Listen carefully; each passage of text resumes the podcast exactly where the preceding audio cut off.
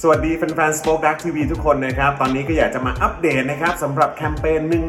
15,000 ซัพพอร์เตอร์ของเรานะครับ ซึ่งตอนนี้เนี่ยก็มีแฟนๆ ทยอยสมัครเข้ามากันเพียบเลยนะครับ ขอบพระคุณแฟนๆ ทุกท่านมากๆเลยนะครับ แต่เป้าหมายของเราคือ 15,000 ซัพพอร์เตอร์นะครับ เพราะฉะนั้นเรายังคงต้องการให้คุณผู้ชมนะครับสนับสนุนพวกเราแบบรายเดือนเพิ่มเติมเข้ามานะครับ เพราะไม่งั้น Spoke Dark TV เจาะข่าวตื้น Daily Topics และทุกรายการของเรานะครับก็คงจะไปต่อไม่ได้นะครับ เพราะฉะนั้นนะครับสำหรับคุณผู้ชมนะครับที่ยังไม่ได้สมัครเป็นผู้สนับสนุนของเรานะครับ ก็สามารถไปดูวิธีการสมัครได้ทางช่องทางเหล่านี้ได้เลยนะครับ กดแค่ 3-4 คลิกเท่านั้นนะครับ คุณก็สามารถเป็นซัพพอร์เตอร์เป็นเมมเบอร์ของเราได้แล้วนะครับ ถ้าเกิดพร้อมแล้วนะครับ ไปดูวิธีกันเลยครับ สำหรับคุณผู้ชมที่อยากสนับสนุนเราผ่านทาง Facebook Supporter นะครับ คลิกเข้าไปที่หน้าแฟนเพจของ Spoke Dark TV และรายการในเครือของเรา และกดปุ่ม Become a Supporter หรือกดปุ่ม Support Now ที่อยู่ใต้คลิปรายการของเราก็ได้ครับ และเข้าไปเลือกได้เลยนะครับ ว่าจะชำระเงินผ่านทางช่องทางไหน ไม่ว่าจะเป็นบัตรเครดิตเดบิตเครือข่ายมือถือ หรือ Wallet ต่างๆ ก็ง่ายนิดเดียวครับ พอคลิกเข้าไปแล้วก็อย่าลืมใส่ข้อมูลและรายละเอียดให้ครบถ้วนนะครับ พอครบถ้วนแล้วก็กดปุ่ม subscribe แค่นี้คุณก็เป็นซัพพอร์เตอร์ของ Spoke Dark TV แล้วครับ สำหรับคุณผู้ชมที่อยากสนับสนุนเราผ่านทาง YouTube Membership นะครับ ง่ายมาก ๆ เลยครับ เพียงแค่กดที่ปุ่มจอยข้างปุ่ม subscribe ใน YouTube Channel ของเรานะครับ เมื่อกดปุ่มจอยแล้วนะครับ เลือกได้เลยนะครับ ว่าอยากจะสนับสนุนเราในแพ็กเกจไหนนะครับ และหลังจากนั้นครับ เลือกวิธีในการชำระเงิน และกรอกรายละเอียดให้ครบถ้วนนะครับ แล้วกดปุ่ม subscribe ครับ แค่นี้คุณก็เป็นเมมเบอร์ผู้สนับสนุนของเราแล้วครับ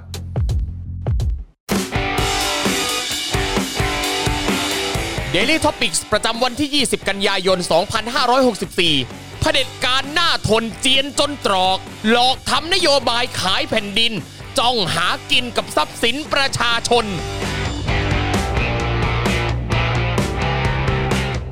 สวัสดีครับ ต้อนรับคุณผู้ชมนะครับ เข้าสู่ Daily Topics นะครับ ประจำวันที่ 20 กันยายน 2564 นะครับนะฮะวันนี้อยู่กับผม จอห์นวินยู สตูเป้นะครับ แล้ววันนี้จัดหนักให้เลยนะครับ เรามาอยู่ใกล้ชิดกับ 2 หนุ่มสุดฮอตนะครับ คุณปาล์มบิมบนนท์ต่อยนะครับ และครูทอมมิสเตอร์ไฟเซอร์นะครับ สวัสดีครับผม สวัสดีครัสวับสดีนะฮะ โอ้โหวันนี้จุกแน่นอน จุกแน่นอน จุกเลยนะฮะใช้ เอ คำว่า อ จุกเลยใช่ไหม จุก ฮะ แบบโอ้โหโอ้โห มึงฟังกูนะตู่ เออ เออ นี่ตั้งแต่เริ่ ม แต่ว่าก่อนจะเริ่มรายการใดๆเนี่ย ผมต้องขอบอกครูทอมก่อนว่า ครับ ครับไอ้นี่ลงรูปเร็วมากเลยครับไอ้นี่ลงรูปก่อนคนแรกเลยฮะ ได้งั้นผมตามเป็นคนที่สองแล้วกัน นี่ไงก็รีบแท็กก่อนนะเดี๋ยวรีบแท็กก่อนเดี๋ยวรีบแท็กก่อนเ ไอ้นี่ลงรูปเร็วมากเลยครับกูเป็นคนขอให้ถ่ายแท้ เออ ๆมันชิงไป ใช่เดี๋ยวผมจะลงให้ครบทุกโซเชียลมีเดียก่อน เริ่ม ทินเดอร์ แบ ก่อน บว่าเริ่มรายการแล้วโอ้โหเข้าทินเดอร์ด้วย นะครับและแน่นอนนะครับดูแลเอ่อการไลฟ์ของเรานะครับและร่วมจัดรายการไปกับเรานะครับ อาจารย์แบงค์มองบนขอในใจไปพลางๆนะครับสวัสดีอาจารย์แบงค์นะครั ส บ วัสดีครับอาจารย์แบงค์ครับ ครับผม แล้วก็สวัสดีคุณผู้ชมในทุกๆช่องทางเลยนะครับไม่ว่าจะเป็น Facebook นะครับ YouTube นะครับนะฮะหรือว่าจะเป็นเอ่อที่ติดตามกันอยู่นะครับใน Twitter Periscope นะครับแล้วก็ใน Clubhouse ด้วยนะครับ ว่าไงครับคุณปาล์มครับ มึงลงรูปกันเร็วมากเลย ลงไวมากแล้วก็ มึงลงกันเร็วมา แท็ ก ก เลย แท็กไวมากด้วยนะครับ เออ ตอนแรก ะฮะ จอห์นวินยูแท็กยูอินเดอะโพส ครับผม สักพักหนึ่งจักรกริดทอมก็มา เฮ้ย อะไรกันเนี่ย แล้ว ฮะ ปราบเจนอักษรเมื่อไหร่จะมาครับทานโทษ เอ้ย งั้นงั้นคุณคุยข้ามผมไปก่อนนะ มีคนบอกว่ายำค่ำ reunion เหรอครั เอ้ย นี่ คิดถึงยาม เออ ค่ ก็ ำคิด แต่ ถึง ว่า พี่ไทยนี่ด้ว เอย อแต่ว่าแต่ว่าคือพอมานั่งคิดดูแล้ว แล้วก็ ครั วั บ นนั้นก็จริง ๆ ก็มีโอกาสได้คุยกับเอ่อน่าจะพ่อหมอแหละ ครับ เออ ครับ นะฮะแล้วก็แล้วก็คุยกับคุณปาล์มด้วยก็แบบว่าเอ๊ะเราตอนที่ทำยำค่ำอะไรแบบเนี้ย ครับ คือยังไม่เคยเป็นแมชแบบว่าครูทอมปาล์มดอนนะ ไม่เคย เออ ใช่ไม่เคย ไม่เคยนะส่วนใหญ่ ครั จะเป็น ไม่คย แบบว่า ไม่คย เป็นเอ่อครูทอมปาล์มไทนี่ ครับผม อะไรแบบนี้เนอะจอห์น ใช่ ไทนี่ปาล์มอะไร ใช่ แบบเนี้ยเออนะครับแต่ว่าเป็นเป็นล็อตแบบว่าสามหนุ่มเลยนี่ ใช่ ยังไม่เคยเนอะ คือ เ คือคุณเนี่ยเคยจัดรายการกับครูทอม อ่าใช่ สมัยยามข้ามผมก็เคย ครับ จัด ผม รายการกับครูทอม ใช่ ครับ แต่ว่าจอห์นปาล์มและครูทอมเนี่ย เออ อ่ายั ยังไม่มีโอกาสได้ ยังไม่เคย พบเจอกัน ถูกต้อง อืม ถูกต้อง อืม นะครับ อืม ซึ่งอันนี้เราก็จะเจอกันอ่าแบบนี้แหละครับนะฮะ ครับ เป็นเซตเป็นเซตเอ่อต้องบอกว่าสี่หนุ่มนะ เพราะว่าต้อ ค ง รับ รวมอ่าอาจารย์แบงค์ด้วยนะ ถูกต้อง สี่หนุ่มแบบนี้ ครับผม อ่าจอห์นปาล์มครูทอม อืม อาจารย์แบงค์เนี่ยนะครับสี่หนุ่มแบบนี้จะเจอกันบ่อยขึ้น ครับ นะครับนะก็เดี๋ยวคอยติดตามกันได้นะครับนะฮะอ่ะอ่าทักทายคุณผู้ชมด้วยนะครับ คุณ DK Blue Mountain สวัสดีนะครับ นะฮะมีคนบอกว่าลุ้นยอดเมมเบอร์อ๋อโอเค อ่า ได้ครับ เดี๋ยววันนี้อัปเดตกันนะครับ คุณเฟื่องระดา สวัสดีนะครับ คุณสรัญยูสวัสดีครับนะคุณวีรพัฒน์สวัสดีนะครับนะฮะคุณกอบการสวัสดีครับ สวัสดีทุกๆทท่านเลยนะครับ ใครมาแล้วอย่างแรกเลยนะครับที่ขอเลยก็คือช่วยกดไลค์กดแชร์กันด้วยนะครับ ครับ นะฮะแล้วก็เอ่ออย่าลืมนะครับว่าตอนนี้เรามีแคมเปญนะครับ ครับ นะฮะแคมเปญ15,000 ผู้ Yeah สนับสนุนครับ นะฮะซึ่งก็เราจะนับรวมกันทั้งจาก Facebook นะครับแล้วก็ YouTube ด้วยจากทุกๆ ช่องทางทุกๆ Channel นะครับนะฮะของอาแล้วก็เพจนะครับที่อยู่ในเครือของ Spoke Dark TV ด้วยนะครับ ครับ นะฮะก็เดี๋ยววันนี้อัปเดตตัวเลขกันหน่อยไหมครับ ครับผม ว่าอ่าผู้สนับสนุนของเรา ซึ่งเรากำลังเดินทางมาสู่วันที่ 12 แล้วครับนะฮะกับการนับถอยหลัง 45 วันนะครับว่า Spoke Dark TV และทุกๆ รายการในเครือของเราจะได้ไปต่อหรือไม่นะครับ ครับ นะฮะตอนนี้เมมเบอร์ของเราอยู่ที่เท่าไหร่ครับอาจารย์แบงค์ครับ 6,298 ครับ 6,298 ครับนะฮะก็ ในกี่วันนะ เ 12 วัน 12 วัน นี่ 12 จะ วัน จะครึ่งทางนะ ก็ก็ก็เอ่อเกือบจะครึ่งทางละเกือบจะครึ่งทางละ เออ สาม อ่าใช่ตอนวันก่อนก็ก็นับนับกันไปก็เออประมาณ1ใน3 แล้วเนาะ ค เอ รับ อนะครับนะฮะแต่ว่าก็ใกล้เข้ามาทุกทีนะครับ แต่ว่าเรายังต้องการ ให้คุณผู้ชมนะครับอ่าช่วยเหลือพวกเราด้วยสนับสนุนพวกเราด้วยนะครับนะถ้าคุณชอบเจอเขาวตื้น คุณชอบ Daily Topics คุณชอบเอ่อ Daily Topics Exclusive ของเรานะครับไม่ว่าจะเป็นกับพี่ถึกนะครับอาจารย์วินัยนะครับนะแล้วก็จริงๆแล้วมีท่านอื่นด้วยนะครับอย่างอาจารย์วิโรธนะครับก็มีด้วยนะครับหรือว่าเอ่อพี่แขกก็มีด้วยเหมือนกันนะครับหรือว่า อ่าอย่างวาสนาอารวาสอันนี้ก็เช่นเดียวกันนะครับนะฮะใครชอบคลิปความรู้ ครับ นะครับใครชอบรายการโค้ชแขกนะครับใครชอบอาทุกๆ รายการนะครับในเครือของสป็อคดักทีวีนะครับถ้าอยากให้พวกเราไปต่อนะครับก็อย่างที่บอกไปครับว่า 15,000ซัพพอร์เตอร์และเมมเบอร์เนี่ยนะครับนะฮะจะเป็นจุดที่ทำให้เราได้เดินหน้ากันต่อไป ผลิตคอนเทนต์ให้คุณได้ติดตามกันด้วยนะครับ วันนี้ข่าวค่อนข้างเยอะครับคุณผู้ชม ครับ ค ผ รับ ม นะฮะเดี๋ยวอีกสักครู่เราจะต้องเข้าเนื้อหาข่าวกันแล้ว นี่ วันนี้ทั้งหมดกี่หน้าเนี่ย13 หน้า เยอะทุกวัน แน่นๆครับ เยอะ ผม ทุกวัน จุก ผ จุก มยังแอบเสียวๆอยู่เลยว่าเอ้ยวันนี้เราจะคุยกันแบบครบทุกหัวข้อข่าวหรือเปล่า เพราะวันนี้เรามากันแบบ จัดเต็มไง อื้อหือ สี่หนุ่มไง คือจริง เอ ๆมันก็ครบได้อะ ครับ แต่ว่าถ้าเกิดว่าเราไปติดขัดแบบเอ๊ะใครมาทำพูดหยุดโกงอะไรอีก อ่า อะไรเงี้ยเดี๋ยวอาจจะ โอ้โห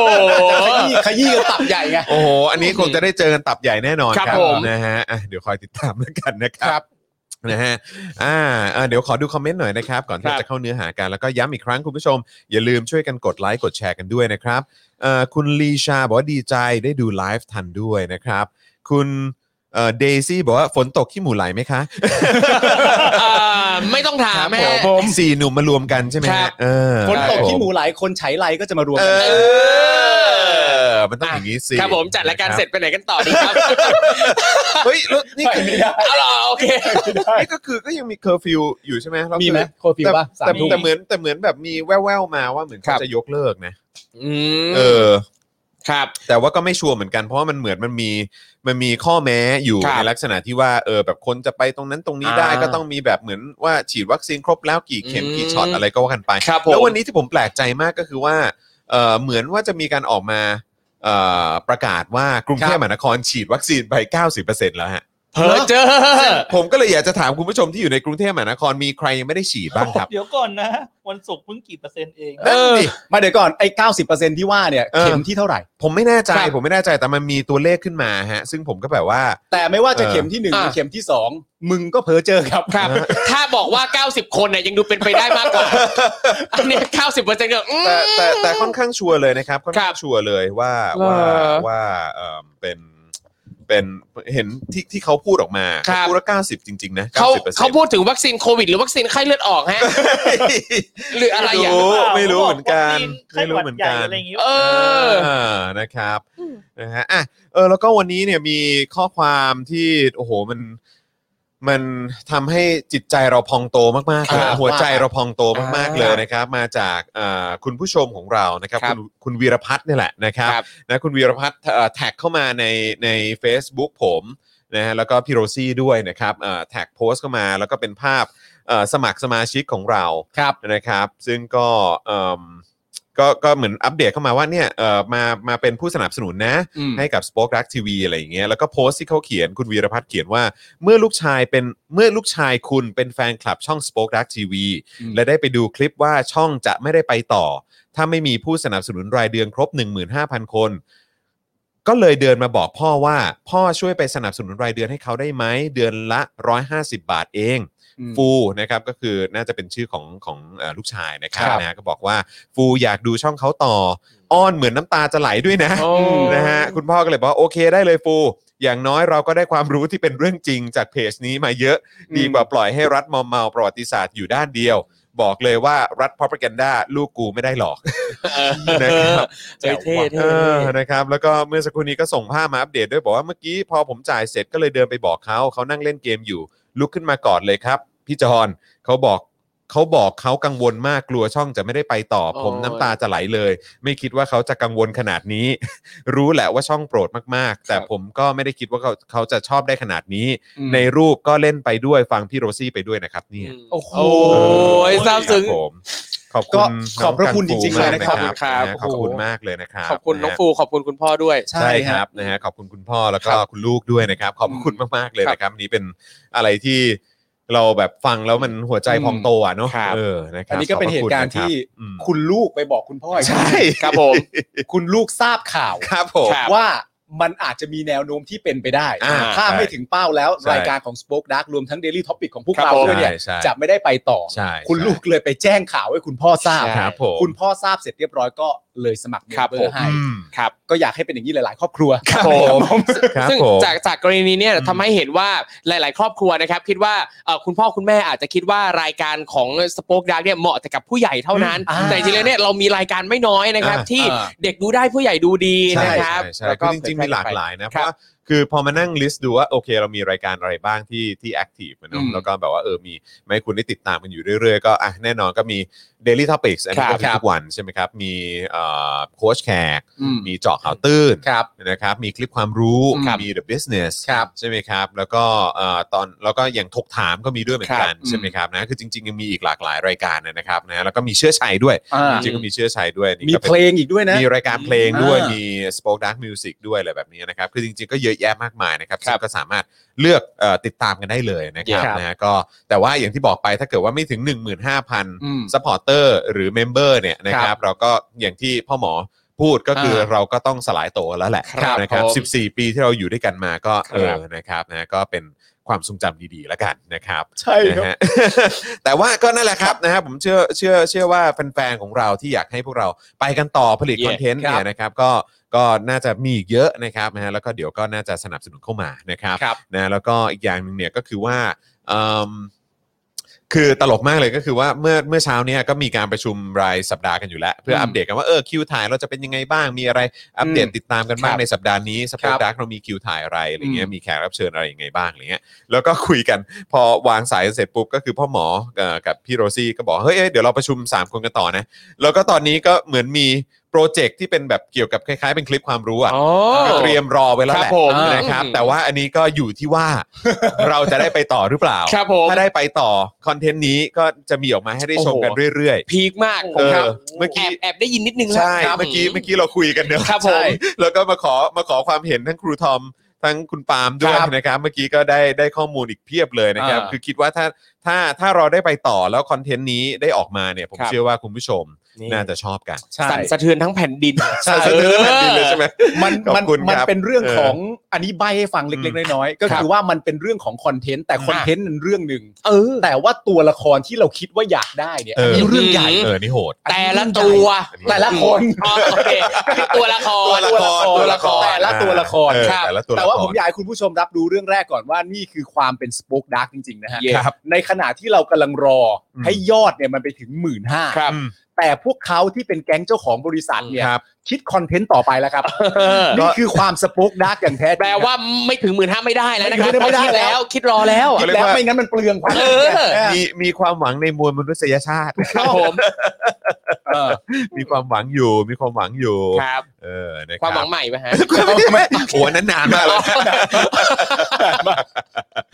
นะครับ อ่าโอเคนะครับ ก็ผมคิดว่าเดี๋ยวเรามาเริ่มต้นเนื้อหาข่าวกันเลยดีกว่านะครับ ครับ นะครับ มีคนบอกว่าโอ้ยคุยเรื่องอะไรนะขายชาติกันหน่อยได้ไหม โอ้ยได้ โอ้ย เออ ตายแล้ว นะ พวกขาย อันนี้ ชาติ อันนี้ก็อยู่ในประเด็นที่เราจะคุยกัน ครับ ด้วย ผม นะครับ นะก็อดใจรอกันนิดหนึ่งนะค อ่า รับ ได้เลยได้เลยเดี๋ยวคนชังชาติจะคุยเรื่องขายชาติ แ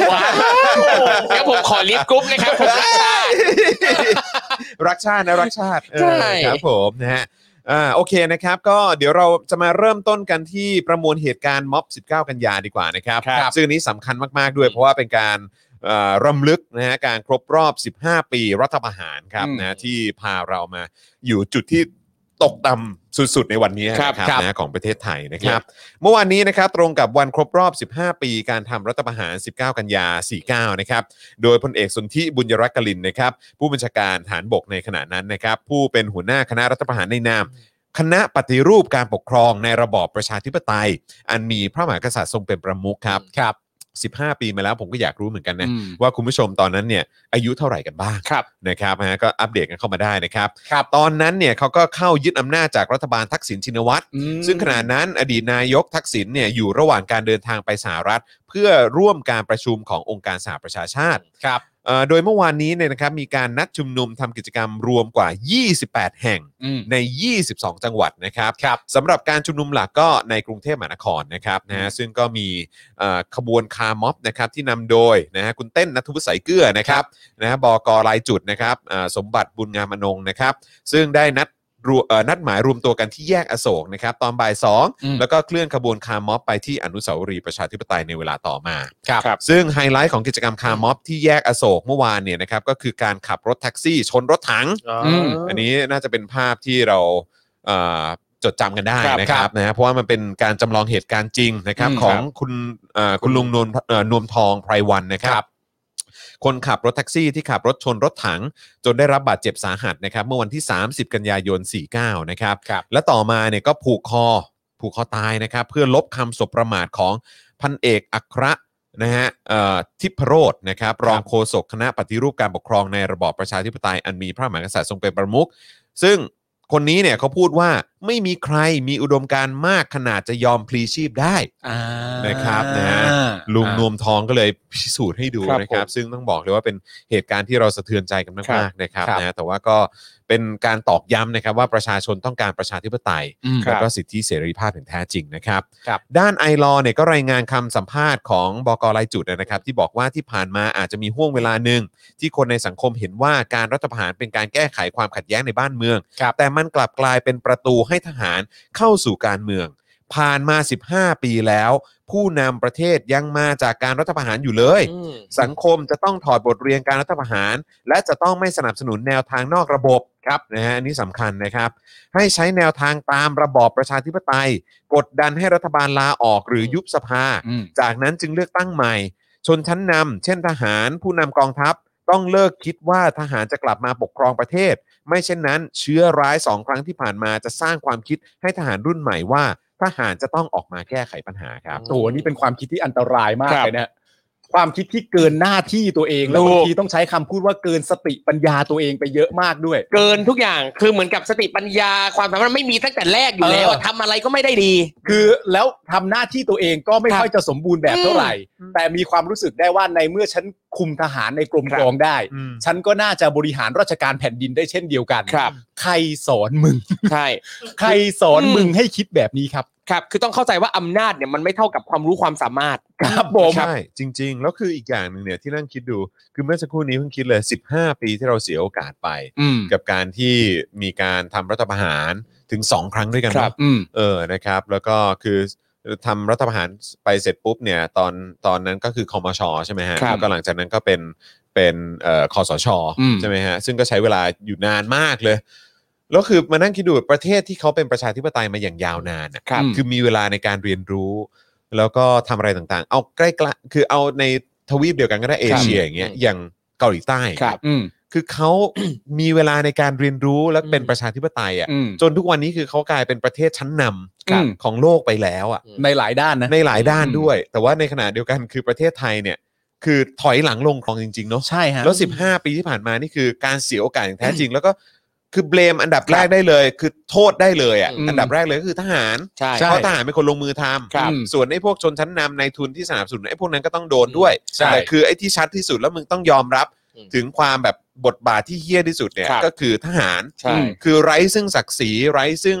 ความน่าเคารพ อืม อะไรคือไม่ไม่หลงเหลืออะไร อืม อีกแล้วอะครับสำหรับ อ่า วิชาชีพนี้ทหารของประเทศไทยเนี่ย ใช่ คือก็คือโจรปล้นอำนาจอะแหละ โจรปล้น สิทธิเสรีภาพของประชาชน ไม่ก็ดูชื่อก็รู้นี่ไง 15 ปีที่แล้วคนทำก็ผู้บัญชาการทหารบกในขณะนั้น ใช่ครับผม นั่นคือในสมัยนั้นนะ แปดปีที่แล้วก็เหมือน ใน กั คณะปฏิรูปการปกครองในระบอบประชาธิปไตยคือเขาก็เปลี่ยนชื่อไปเรื่อยๆนะ ใช่ แต่ว่าโดยโดยเนื้อหา สันดาน ภายใน เดิม โดยสันดานมันก็สันดานเดิม ใช่ แต่หลังจากนั้นมาก็เป็นประยุทธ์จันทร์โอชา อืมครับ นั่นก็คือผู้บัญชาการทหารบก ถูกต้ ก็ อง อันเดียวกัน ใช่ครับใช่ เพราะว่าสิ่งที่มันเป็นตัวขจัดและขัดขวางประชาธิปไตยเนี่ยมันก็เป็นเผด็จการอยู่เสมออยู่แล้ว ครับ แล้วเผด็จการทุกครั้งที่มันเริ่มขึ้นเนี่ย มันก็เริ่มขึ้นจากคนที่ประกอบอาชีพเนี้ย อืม ก็คือทหารเนี่ย ใช่ ตลอดเวลา ใช่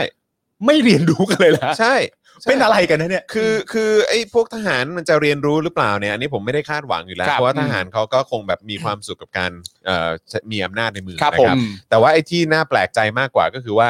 คนที่ไม่เรียนรู้ก็คือประชาชนที่ยังสนับสนุนการการใช้อำนาจนอกระบบแบบนี้แหละ ใช่ วิธีการนอกระบบ ครับผม แบบนี้ดีกว่า แต่ว่ามันมักจะเริ่มต้นจากการที่ให้ข้อมูลข่าวสารว่ามันเกิดสงครามกลางเมืองแล้วนะ อ่าครับ มันเกิด ผม การต่อสู้ทะลุการ ใช่ คนไทยด้วยการเริ่ม เออ เสียเลือด ครับ เสียเนื้อ เออ แตกแยกทะเลาะกันเอง เออ การจะหยุดสิ่งเหล่านี้ได้ อืม มันก็ต้องให้ทหารมาหยุดทั้งหมด อืม อ่า ยึดครองอำนาจโดยสมบูรณ์ ครับ หลังจากนั้นก็ปฏิรูป ใช่ หรือเหี้ยอะไรก็ไม่รู้ ใช่นะ ครูท รับ อมเคยมีความรู้สึกไหมว่า ข้างในทหารกันเองอ่ะเขาจะคิดกับเรื่องนี้ยังไง โหยไม่แน่นะผมกำลังคิดว่าพอเราพูดถึงประเด็นเรื่องการเรียนรู้อะเขาอาจจะเกิดการเรียนรู้เรื่อยๆแต่เขาเรียนรู้ว่าอันเนี้ยกูต้องทำต่อ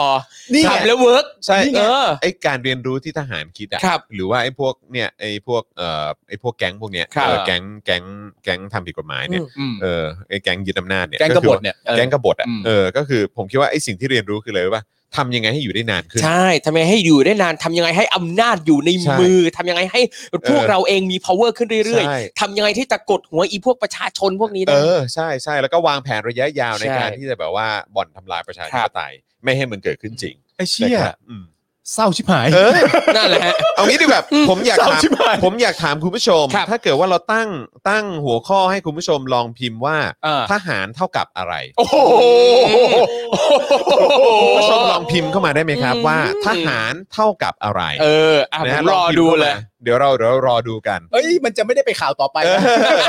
ไม่เป็นไรไม่เป็นไรเดี๋ยวเดี๋ยวเดี๋ยวเดี๋ยวเราเดี๋ยวเราไปต่อเดี๋ยวเราไปต่อ โอเคโอเค เดี๋ยวเราไปต่อ แต่แต่พิมพ์ แต่ว่า ไม่ได้ ระหว่าง ด้วยนะ นี้พิมพ์มานะครับนะแล้วก็เดี๋ยวอีกสักครู่หนึ่งเราก็จะเข้าเนื้อหาอ่ะส่วน ครับผม พี่เต้นว่าไงบ้างครับ ครับ พี่ ผม ทอครับม อ่ะด้านนายนัทวุฒิใส่เกลือนะครับพี่เต้นของเราก็กล่าวว่าถ้านับเวลา 15 ปีก็จะพบว่าพลเอกประยุทธ์คือคนที่มีอำนาจ อืม และโอกาสสูงที่สุดในการแก้ปัญหาของประเทศ เพราะอยู่ในตำแหน่งนายกรัฐมนตรี เกินครึ่งของเวลา 15 ปี อ่า แต่ประเทศยิ่งถอยหลังพังทั้งเศรษฐกิจสังคมการเมือง ครับ ข้ออ้างเรื่องการเข้ามาปฏิรูป และสร้างเรื่องการปรองดองเนี่ยไม่ได้ปรากฏความคืบหน้าอย่างเป็นรูปธรรม มีแต่ความบอบช้ำของสังคม ครับ มีแต่ความขัดแย้งของประชาชน อืม ไม่มีขีดความสามารถในการรับมือกับวิกฤตโควิด -19 จนมีคนเจ็บ คนตาย คนเจ๊ง เกิดความพินาศเจ็บปวดทั้งบ้านทั้งเมืองครับ ครับ จึงขอเรียกร้องกับพลเอกประยุทธ์ว่า ท่านต้องพอเสียที อืม ท่านมีโอกาสมากเกินไป ท่านได้อำนาจนานเกินไป และเมื่อท่านทำอะไรไม่ได้ ท่านก็ควรคิดถึงหัวอกหัวใจคนไทยบ้าง และควรที่จะถอนตัวออกจากอำนาจ ถ้าท่านไม่ตัดสินใจด้วยตัวเอง เราก็จะต่อสู้ให้ถึงที่สุดโดยหลักสันติวิธี อืม เพื่อให้บรรลุผลให้ได้ อืม ซึ่งในเวลาต่อมาครับ ผู้ชุมนุมคาร์ม็อบก็เริ่มเคลื่อนขบวนออกจากแยกอโศก ไปยังอนุสาวรีย์ประชาธิปไตย โดยไปถึงในเวลาประมาณ5้าโมงครึ่งกลุ่มผู้ชุมนุมก็ได้นำผ้าดำไปคลุมอนุสาวรีย์ประชาธิปไตย ครับ และมีการนำรูปพลเอกประยุทธ์จันทร์โอชาขึ้นไปติดเอาไว้ อืม โดยพี่เต้นเองนะครับก็ได้ประกาศยุติชุมนุมในเวลา 6 โมงตรงครับ โดยให้มวลชนรอฟังการนัดหมายการชุมนุมที่จะเกิดขึ้นในครั้งถัดไปด้วย ครับผม อืมะ นี่ ค จ บ ริงๆชอบคำนี้มากเลยนะครับ ท่านต้องพอเสียที พอสักที ท่านต้องพอเสียที ท่าน แล้ว พ ท่า อน เสียทีนะ เออนะ ถ้า ครับ ถ้าพูดแบบเพื่อนจะพูดว่ายังไง ฮะ คำเนี้ย มึงพอได้ละ มึงพอแล้ว พอ พอได้แล้วไอ้เหี้ย พอ ต้องพอได้แล้วไอ้เหี้ย พักก่อน เจริง เออ ๆนะครับอ่ะไหนมาดูกันหน่อยซิว่าคุณผู้ชมบอกว่าทหารเท่ากับอะไรบ้าง อ่ะ แบคทีเรียครับ อ่า ครับผม นะครับทหารเท่ากับสิ่งมีชีวิตรุงรัง ครับ นะครับนะฮะทหารเท่ากับนักยึดอำนาจมืออาชีพ อืม นะฮะเอ่อทหารเท่ากับมะเร็งย่อยจากมะเร็งหลักครับ ครับ มีมะเร็งย่อยด้วยอ่ะ โอ้โหครับผม คุณอิสมาเอลถามว่า เพราะอะไรคำว่าเผด็จการเราจึงนึกถึงทหารเป็นอันดับแรก อืม ก็ก็เพราะมันมันทำไงฮะ ใช่ครับผมใช่ ก็ ค เพ รับ ราะพวกมัน ใช่ ทำ เพราะเพราะมันก็คือเผด็จการแล้ว ใช่ครับ นะฮะอ่ะเดี๋ยวเดี๋ยวขอดูข้างบนหน่อยฮะข้างบนเห็นเห็นส่งมาเยอะพอสมควร ครับ ขอย้อนขึ้นไปอีกหน่อยขอย้อนขึ้นไปอีกหน่อยแล้วเดี๋ยวเราค่อยๆ ไล่ลงมาดีกว่าเออ ครับ นะครับ เอออ่ อ่าโอเคพอพอพอทหารเท่ากับทรราชแผ่นดิน ชัดเจน เท่ากับพวกหลงตัวเอง เออ ตาแก่ลายพราง เท่ากับปัญหาอันดับหนึ่งของประเทศ เออ เป็นปรสิต นะฮะทหารคือคนเก่งรั้วของชาตินะครับ เท่ เออนะฮะอันนี้อันนี้ เท่ เอ่อ อารมณ์ดีมาก อารมณ์ดี ทหารเท่ากับตะกรวดนะฮะ ครับ เอ่ ห่ว อง ความเจริญ เออ ทหารเท่ากับความอัปยศพังพินาศน่ารังเกียจเอ่อแบบเดินผ่านแล้วก็ยี้นะฮะ อ๋อ เออนะฮะ เลย เอ่อ ขี้เลยเหรอฮะ ขี้ครับ อ๋อ ทหารเท่ากับความรุนแรง ครับ นะครับเอ่อเป็นผ้าคลุมประเทศห้ามประชาชนเห็นแสงตะวัน อุ้ยเห็นภาพเล สุ ย ดยอดนะครับ เห็นภาพเลย คนคนอะไรฉุดรั้งความเจริญ ครับ ประยุทธ์เอ่อทหารเท่ากับประยุทธ์เพราะอะไรมาเปรียบก็สงสารนะฮะ อ๋อ เ หมายถึงว่า ครับผ จะ อ๋อ จะแบบจะหมาจะแมวก็ ใช่ สงสาร อ่า คือจริงๆจะบอกว่าทหารก็คือความเฮี้ยทั้งหมดที่ เออ มีในโลกนี้ นั่นแหละครับ แต่ เออ ไม่รู้จะอาหารอะไรประเบียบประยุทธ์แล้วกัน ก็เลยเอา สั้น ยืมชื่อนี้มา เออชัดเจน ต้องให้ครูทอมอธิบายเลยนะฮะ ครับ เอ่อทหารตัวดูดอนาคตของคนในชาติ ๆเออ ครับผม เอ่อ ดู เป็ ด น ทิ้งด้วยนะไม่ได้ดูด ดูด ตัวเองด้วยนะ ทิ้งนะเออ เพราะตัวเองก็ไม่ได้เ ครับ จริญเลย เป็นหลักปักเลน ครับ นะ ผ ฮะ ม งานตัวเองไม่ทำอยากทำงานคนอื่น แล้วทำไม่ดีด้วยนะ นะ ใช่ ฮะ นะฮะจุดด่างพร้อย อ่ะ เป็น ครับ ปลวกเป็นมาเฟีย อืม เป็นตัวถ่วงความเจริญ ครับ นะครับนะฮะเอ่อสอสิวรักษ์เคยพูดไว้ว่าอะไรนะฮะเอ่อทหารคิดแบบนี้เพราะในโรงเรียนก็สอนรัฐศาสตร์นิติศาสตร์เศรษฐศาสตร์คิดว่าตัวเองสามารถบริหารไม่ต่างจากคนอื่น ๆ แถมจะดีกว่าด้วย ซึ่งก็พิสูจน์แล้วว่า อ๋อ ไม่จริงนะฮะเออ ครับ ห่วยแตกนะครับเอ่อทหารเท่ากับปรสิตเอ่อปลักตมของประเทศ สิ่งมี ครับ ชีวิตที่ยิ่งโอ้โหครับผมนะฮะ รั้วที่เสือกจะเป็นบ้าน เอ เอ อ อ นะครับ แล้วเป็นรั้วแบบ อืม ที่สั่นคลอนแล้วอ่ะ ใช่ อันนี้คุณนัทวุฒินัทวุฒิใสายเกลือเคยพูดไว้ ฮะ ครับว่าทหารควรจะเป็นรั้ว เออ อยู่ดีๆรั้วมาอยู่ในบ้านกูแล้วเปิดตู้เย็นกูแดกเฉยเลย ใช่ งงมาก ไปหมด งงไปหมดเลย รั้ว อะไร เฮี้ย ก็ อะไรเนี่ย เออ เป็นกาฝาก ครันะบฮะเผด็จการดีเด่น อืม นะฮะเอ่อผู้หลงไหลในอำนาจ ครับ กลุ่มคนจุดรั้งความเจริญ ครับ เออนะครับอ่ะมีอีกไหมมีอีกไหมอ่ะขอดูนะฮะเอ่อเอ่ออะไรฮะ ซอมบี้ไร้สมองมีแต่ความหิวอยากแดกตลอดทำหา ครับ อะไรไม่ได้ ไม่ตาย เออ สักที อืม นะครับนะฮะเอ่อหัวหอมแตะทีไรเป็นน้ำตาไหลครับ อันนี้พูดถึงผู้บัญชาการทหารบกท่านหนึ่งไหมฮะเออ น้ำตาไหลเก่ง ทหารเท่ากับตู่ ก็ใช่ ใช่ เออ ก็เป็น นะครับ ทหารเท่ากับรุงรัง รูปร่าง ท ท หาร หารเท่ากับทะเฮียอ้าวโอเคนะคนทะเหี้ยได้ได้ทะเหี้ย นะฮะสนิมยิ่งอยู่นานยิ่งชิบหาย อืม นะครับ ครับ สิ่งที่ขวางระหว่างประเทศกับความเจริญ ครับ นะครับนะฮะเอ่อกบฏประชาชนผู้เอ่อก็คือแทงข้างหลังประชาชน ครับผม นะครับนะฮะก็คือเท่าที่ดูผมว่า 99%นี่ถ้าไม่นับ I.O. และสลิมนะฮะที่เข้ามาก็ เออ ก็ก็โดยส่วนใหญ่ก็เปรียบเปรียบไปในสิ่งที่คนรังเกียจนะฮะ ใช่ นะฮะซึ่งถ้า 99%เป็นสัญชันธามติขนาด ครับ นี้ ผม ไม่มีไม่มีองค์กรนี้จะดีกว่า ครับ ใช่ นะครับนะฮะแล้วก็ในยุคสมัยเนี้ยครับยิ่งตอกย้ำนะครับว่าไม่ต้องมีกองทัพ ผมว่าก็เจริญนะครับ ใช่ครับ นะฮะก็เอ่อใครอยากจะรู้ว่าเป็นยังไง ยังไม่เคยดูก็สามารถไปดูเจาะข่าวตื้นได้เจาะข่าวตื้นก็เคยพูดถึงประเทศอย่างคอสตาริกาที่ไม่มีกองทัพ แล้วก็ ครับ เจริญรุ่งเรืองมาก อืม ประชาชนนี่ก็มีคุณภาพชีวิตที่ดีมาก ครับ จากการไม่มีกองทัพนะครับ ดีดีๆครับ ใช่แต่ นะ คุณ รับ ผู้ชมต้องเข้าใจนะฮะว่าประเด็นที่เรากำลังพูดถึงเรื่องการไม่มีทหาร อ่า หรือการแบบยุบกรมกองไปเลย ครับ อะไรต่างๆนานานั่นนู่นนี่เนี่ย ถ้าเกิดว่าทหารทำตามหน้าที่ของ อืม ตัวเอง ครับ แล้วทำมาโดยตลอดเนี่ย ประเด็นนี้ไม่ต้องพูดถึงกันนะฮะ โอ้ไม่เกิดขึ้นอยู่แล้ว ไม่เกิดขึ้นอยู่แล้วฮะ คน ก็ให้ คนก็มีแล้ว ไม่ ก็ มา ทำตาม ถกเถียงหน้า กันอยู่ ที่ แล้ว ไป ครับ ใช่ เพราะว่าจ ใช่ ริง ๆ ถ้าเราอ่านอ่านคำว่าเผด็จการอะ ครับ อืม มันก็มีอยู่ 2 หัวข้อหลัก อืม ๆ ถูกไหมหนึ่ ค ง รับ ก็คืออำนาจอยู่กับคนกลุ่มหนึ่ง ครับผม แล้วก็อำนาจอยู่กับคนคนหนึ่งก็มี 2 รูปแบบซึ่งเราเข้าใจตรงกันตามนี้มาตลอด ครับ แต่ว่าถ้าเกิดว่าเราอ่านประโยคต่อไปแล้วเนี่ยเราจะถึงบางอ้อมากๆเลย มันคืออำนาจอยู่กับคนกลุ่มหนึ่ง อืม หรืออำนาจอยู่กับคนคนหนึ่ง อืม โดยไม่มีกำหนดเวลาสิ้นสุด อ่า เนี่ยคือความหมายที่ ครับ แท้ ผม จริงของเผด็จการ ครับ มันไม่มีนะฮะว่าเรามาผัดกันเป็นเผด็จการคนละสี่ปีไหม ครับ ไม่มีนะฮะ ไม่มีฮะไม่มี แม่งก็จะยาวๆกันทั้งหมดแล้ว ค ก็ รับ อย่างที่คุณจอนกับครูทอมบอกก็คือว่า ณตอนนี้เบื้องหลังเบื้องลึกข้างในอาจจะคุยกันได้ด้วยว่า สิ่งที่เราต้องเรียนรู้คือรัฐประหารแต่ละครั้งอยู่ได้นานเท่าไหร่ เราต้อง ครับ ท็อปอันนั้นไปอีกทีห ครับ นึ ผ ง ม ให้อยู่ได้นานกว่า อืม ส่วนประเทศจะเป็นยังไงนั้นเนี่ย ไม่เกี่ยวพวกเรา ครับผม เฮี้ยจริงๆอะเฮี้ย สุดจริงสุดจริงเออ ใช่ นะครับ แล้วก็การที่เอ่อมีคอมเมนต์ถึงทหารต่างๆ นานาเนี่ยทหารชั้นผู้น้อยเนี่ยไม่ต้องมาแบบบ่นน้อยใจอะไรไม่ได้ no, no, ไม่ ไม่ เอา ต้องซักกางเกงในเมียผู้พันต่อไปนะครับ คือคือถ้าคุณ อืม ก็รู้อยู่แล้ว ครับ นะครับ ถ้าคุณรู้อยู่แล้วว่าเอ่อทหารไทยเนี่ยนะครับขึ้นชื่อในเรื่องของการทำรัฐประหาร อืม ในการริดรอนสิทธิเสรีภาพประชาชน ในการปล้นอำนาจประชาชนนะครับในการไม่เห็นหัวประชาชนนะครับนะเป็นองค์กรที่ที่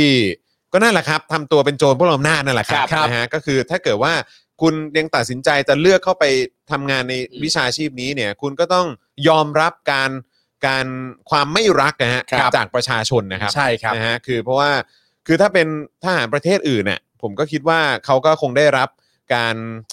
เอ่อเคารพเชิดชูให้เกียรติ ใช่ มากกว่าอยู่แล้ว เพราะทหารในต่างประเทศเนี่ยเขารู้หน้าที่ ครับผมใช่ นะครับโดยเฉพาะทหารในประเทศที่เป็นประชาธิปไตยอะนะครับ อืม นะเขาก็เขาก็รู้หน้าที่ตัวเอง ครับ แล้วก็ทำหน้าที่แล้วก็ให้มันคุ้มค่ากับเงินภาษีประชาชน ใช่ แต่ทหารไทยเนี่ยนะครับนะไม่ใช่อย่างนั้น ใช่ นะครับก็อย่าไปอย่าไปคาดหวังอะไรมาก แล้วก็อย่าคาดหวังให้ประชาชน อืม รักคุณ อืม ถ้าคุณเข้าไปอยู่ในองค์กรที่ก็อย่างที่เนี่ยครับคุณก็เห็นข้อความจากประชาชน ครับ ที่เห็ ครั น บ อยู่ คุณเขามองว่าพวกคุณองค์กรของคุณเป็นปรสิตเป็นตัวถ่วงความเจริญของชาติ อืม เป็นคนแทงข้างหลังประชาชน เป็นนัก ค ยึดอำนาจมื เป็ ออาชีพ นักยึดอำนาจมืออาชีพ อืม นะครับนะเป็นนักแทงข้างหลังประชาชน อืม นะครับก็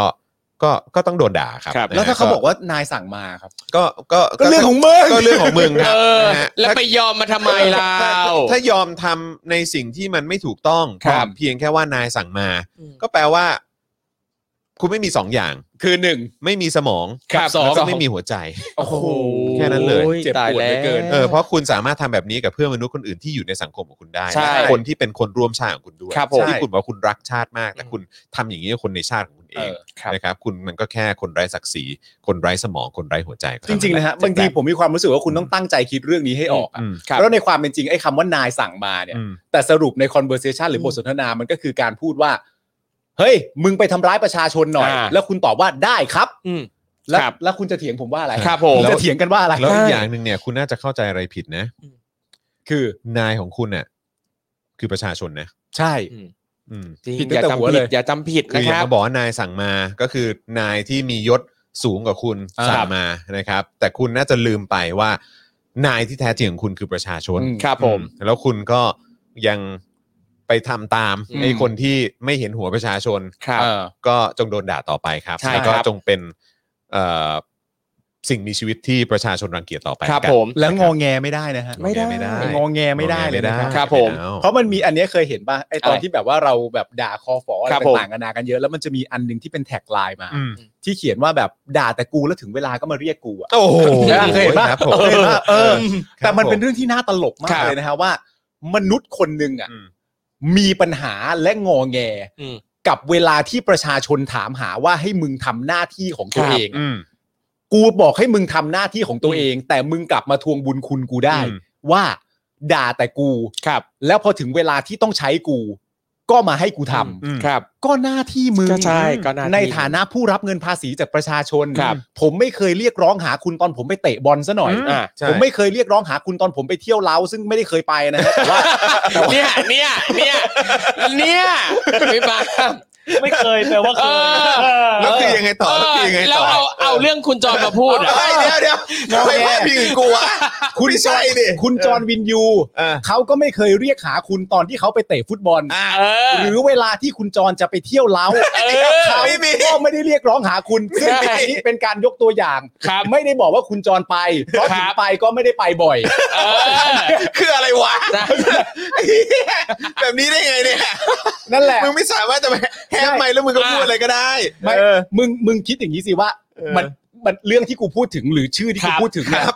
มึงโฟกัสที่คอนเทนต์ อ๋อโอเคสิใช่ โอ เพ เคโอราะว่า เค กูจะ โอเค เมนชั่นชื่อใคร อ่า ก็ไม่มีอะ ค ไร รับ ผม ฮะ แต่ทั้งนี้ทั้งนั้นใครอยากเห็นตัวอย่างมากกว่านี้โอนเข้ามา โอนเข้ามาเดี๋ยวตัวอย่างมีมาเรื่อย เออแนะแนะนำว่าเป็นผู้สนับสนุนรายเดือนดีกว่า ใช่ นะฮะเออ รายเดือนก็มา ถ้าเป็นผู้สนับสนุนรายเดือนนี่คงได้ฟังทุกเดือน ใช่ เออ อืม นครับ แต่ประเด็นที่ผมจะพูดก็คือว่า ครับ อะไรที่มันไม่ใช่หน้าที่คุณ ๆ เนี่ย อ่า พวกเราก็ไม่ได้ไปขอร้องให้คุณทำนี่ฮะ ใช่ครับ สิ่งที่เราขอร้องก็คือว่า เธอเธอช่วยทำตามหน้าที่ของการประกอบอาชีพนี้ได้ไหม ครับ แล้วมึงงอแง ใช่ ตลกมากเลยนะ ใช่ แล้วจอนก็ไม่ได้เที่ยวเล้าด้วย เข้าใจป่ะ ครับ เดี๋ยวผมขุดแชทแป๊บนึง นิสัย เดี๋ยว เออเอเออ อไม่ได้เที่ยวนะครับคุณผู้ชม ครับผมครับ นี่พูดไว้ตรงนี้ไม่ได้เที่ยวนะครับเอใช่อ ใช่ ครับ ไม่มีไม่มีไม่มีครับ เออ แป๊บนึงขุดแชทแป๊บนึงนะไม่มี รายการนักนะ นั่นแหละครับทหารตำรวจก็แค่ทำหน้าที่ของตัวเอง ใช่ ครับ คุณวสันต์บอกว่าถึงกับไม่อยากไปเข้าห้องน้ำเลยนะ วันนี้ บอกได้เลยนะฮะกระพริบตาปุ๊บเนี่ย มีคนบ้านพังเกิดขึ้นนะ ได้แล้ว ไม่เป็นไรกูพังไปแล้วกูโอเคอยู่กูสบายกูสบาย ไม่ได้ไม่ได้ กูโอเค กูโอเค เหลืออยู่คนเดียวที่บ้านมีโอกาสจะพังได้ในวันนี้ เออครับผม ผมยังไม่มีสักบ้าน ครับ เล ผ ย มเออ ผมยังไม่มีบ้านถาวร ยัง ผม นะ บอก ยังยังไม่มี แต่คือ โอ้ตาย รูตายปรูปแบบของ ตาย ของของครูทอมเนี่ยก็คือมีบ้านถาวรก็ว่าไป ครับ แต่ว่าจอนเนี่ย ฮะ เกรงกลัวกับการพูดถึงเล้ามาก ครับ ถึงขนาดมาถล่มชีวิตตัวเอง ฮะ เพื่อจะได้รอดพ้นจากเรื่องนี้ กูไม่ได้ถล่มชีวิตตัวเองกูเขาเรียกว่ายอมรับความจริง ขยี้อยู่นั่นแหละ โอ้ยอะไรวะ อ้าว คุณผู้ชมฮะเมื่อสักครู่นี้คือข่าวที่หนึ่งนะฮะ ครับผม หมายถึงข่าวไหนครับเรียกว่าข่าวที่หนึ่งอ่ะ ข่าวข่าวเรื่องม็อบม็ อ๋ อ อบ เรื่องม็อบ ม็อบ โอเค อ่ะเอ่อคราวนี้เนี่ยเดี๋ยวกลับมาที่ความรุนแรงที่ไม่ได้เกิดขึ้นแค่ดินแดงเท่านั้นนะค ครั รับบ ผม แต่ว่าเมื่อวันเอ่อเมื่อวานเนี่ยนะครับก็มีความรุนแรงเกิดขึ้นที่แยกนางเลิงด้วยนะ ครับครับผม นะครับนะฮะซึ่งก็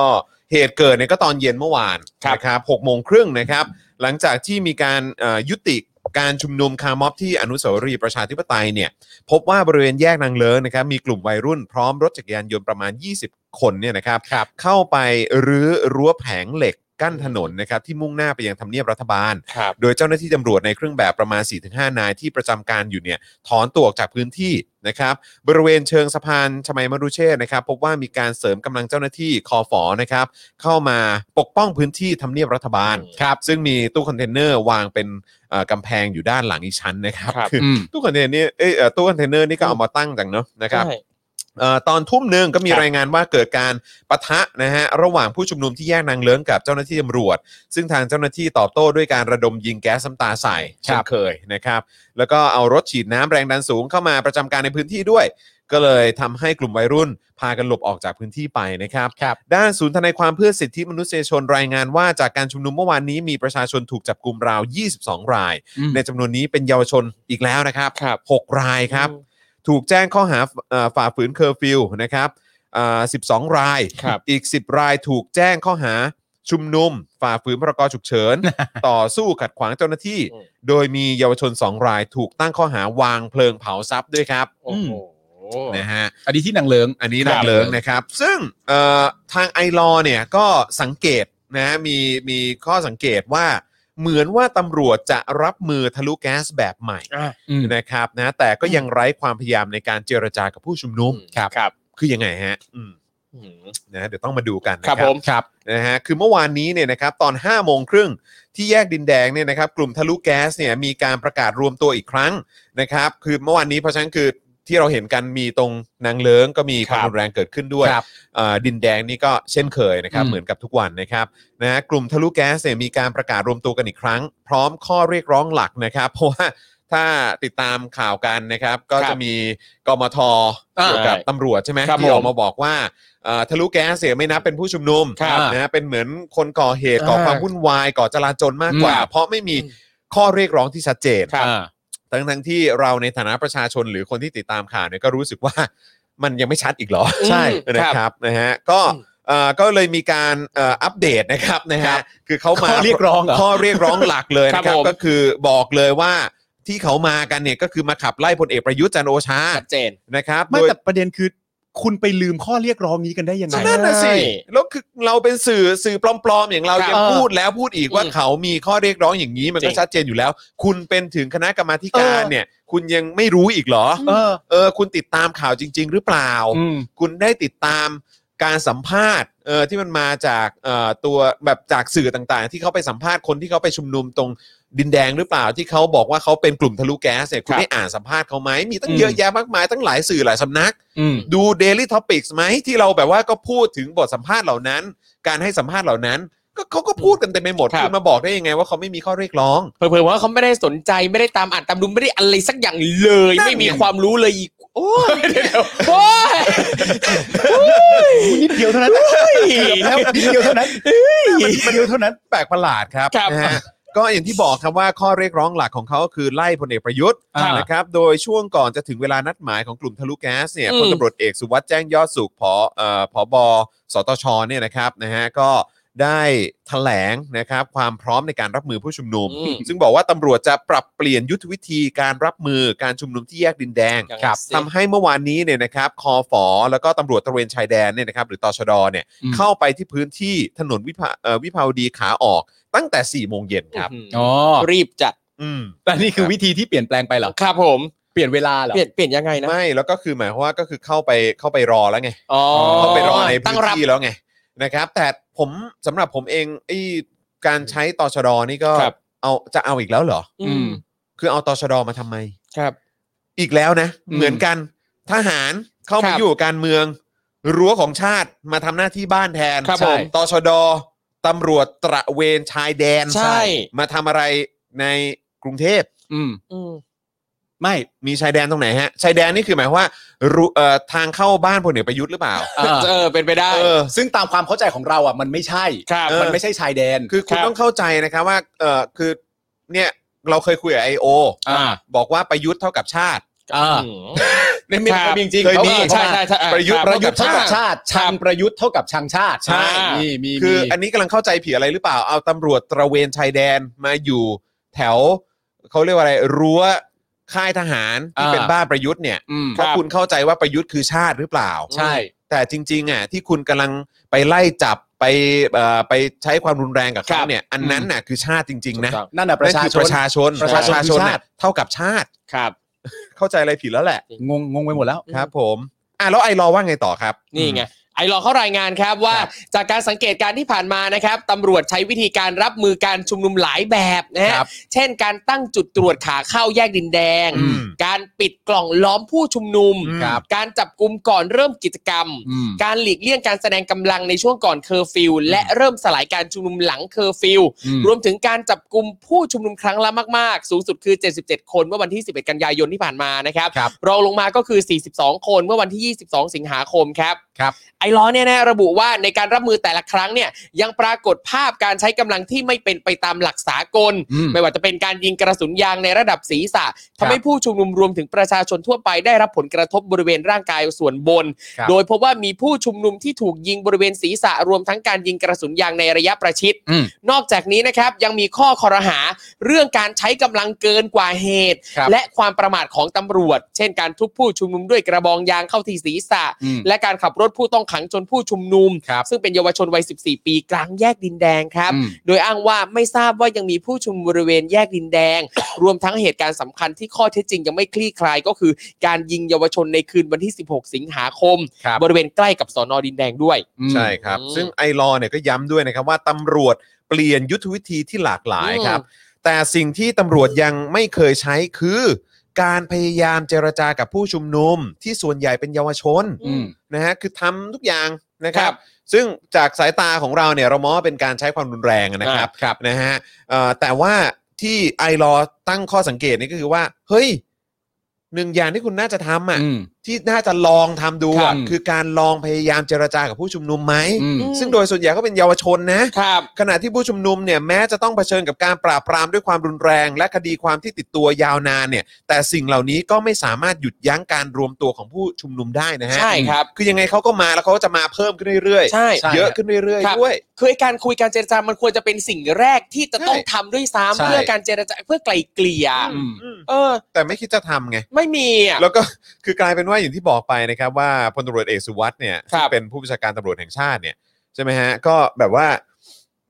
ก็คือบอกว่าเนี่ยเปลี่ยนยุทธวิธีเปลี่ยนวิธีการอะไร อืม ต่างๆ แต่คือแบบเอ้าพูดถึงความพร้อม แต่คือแบบไม่พูดถึงการเจรจาสักหน่อยเหรอ ครับ ใช่ นะครับสำหรับพื้นที่แยกดินแดงเนี่ยนะครับตั้งแต่ 1 สิงหาคมปีนี้เนี่ยนะครับจนถึงปัจจุบันเนี่ยมีการรวมตัวชุมนุมกันแล้วไม่น้อยกว่า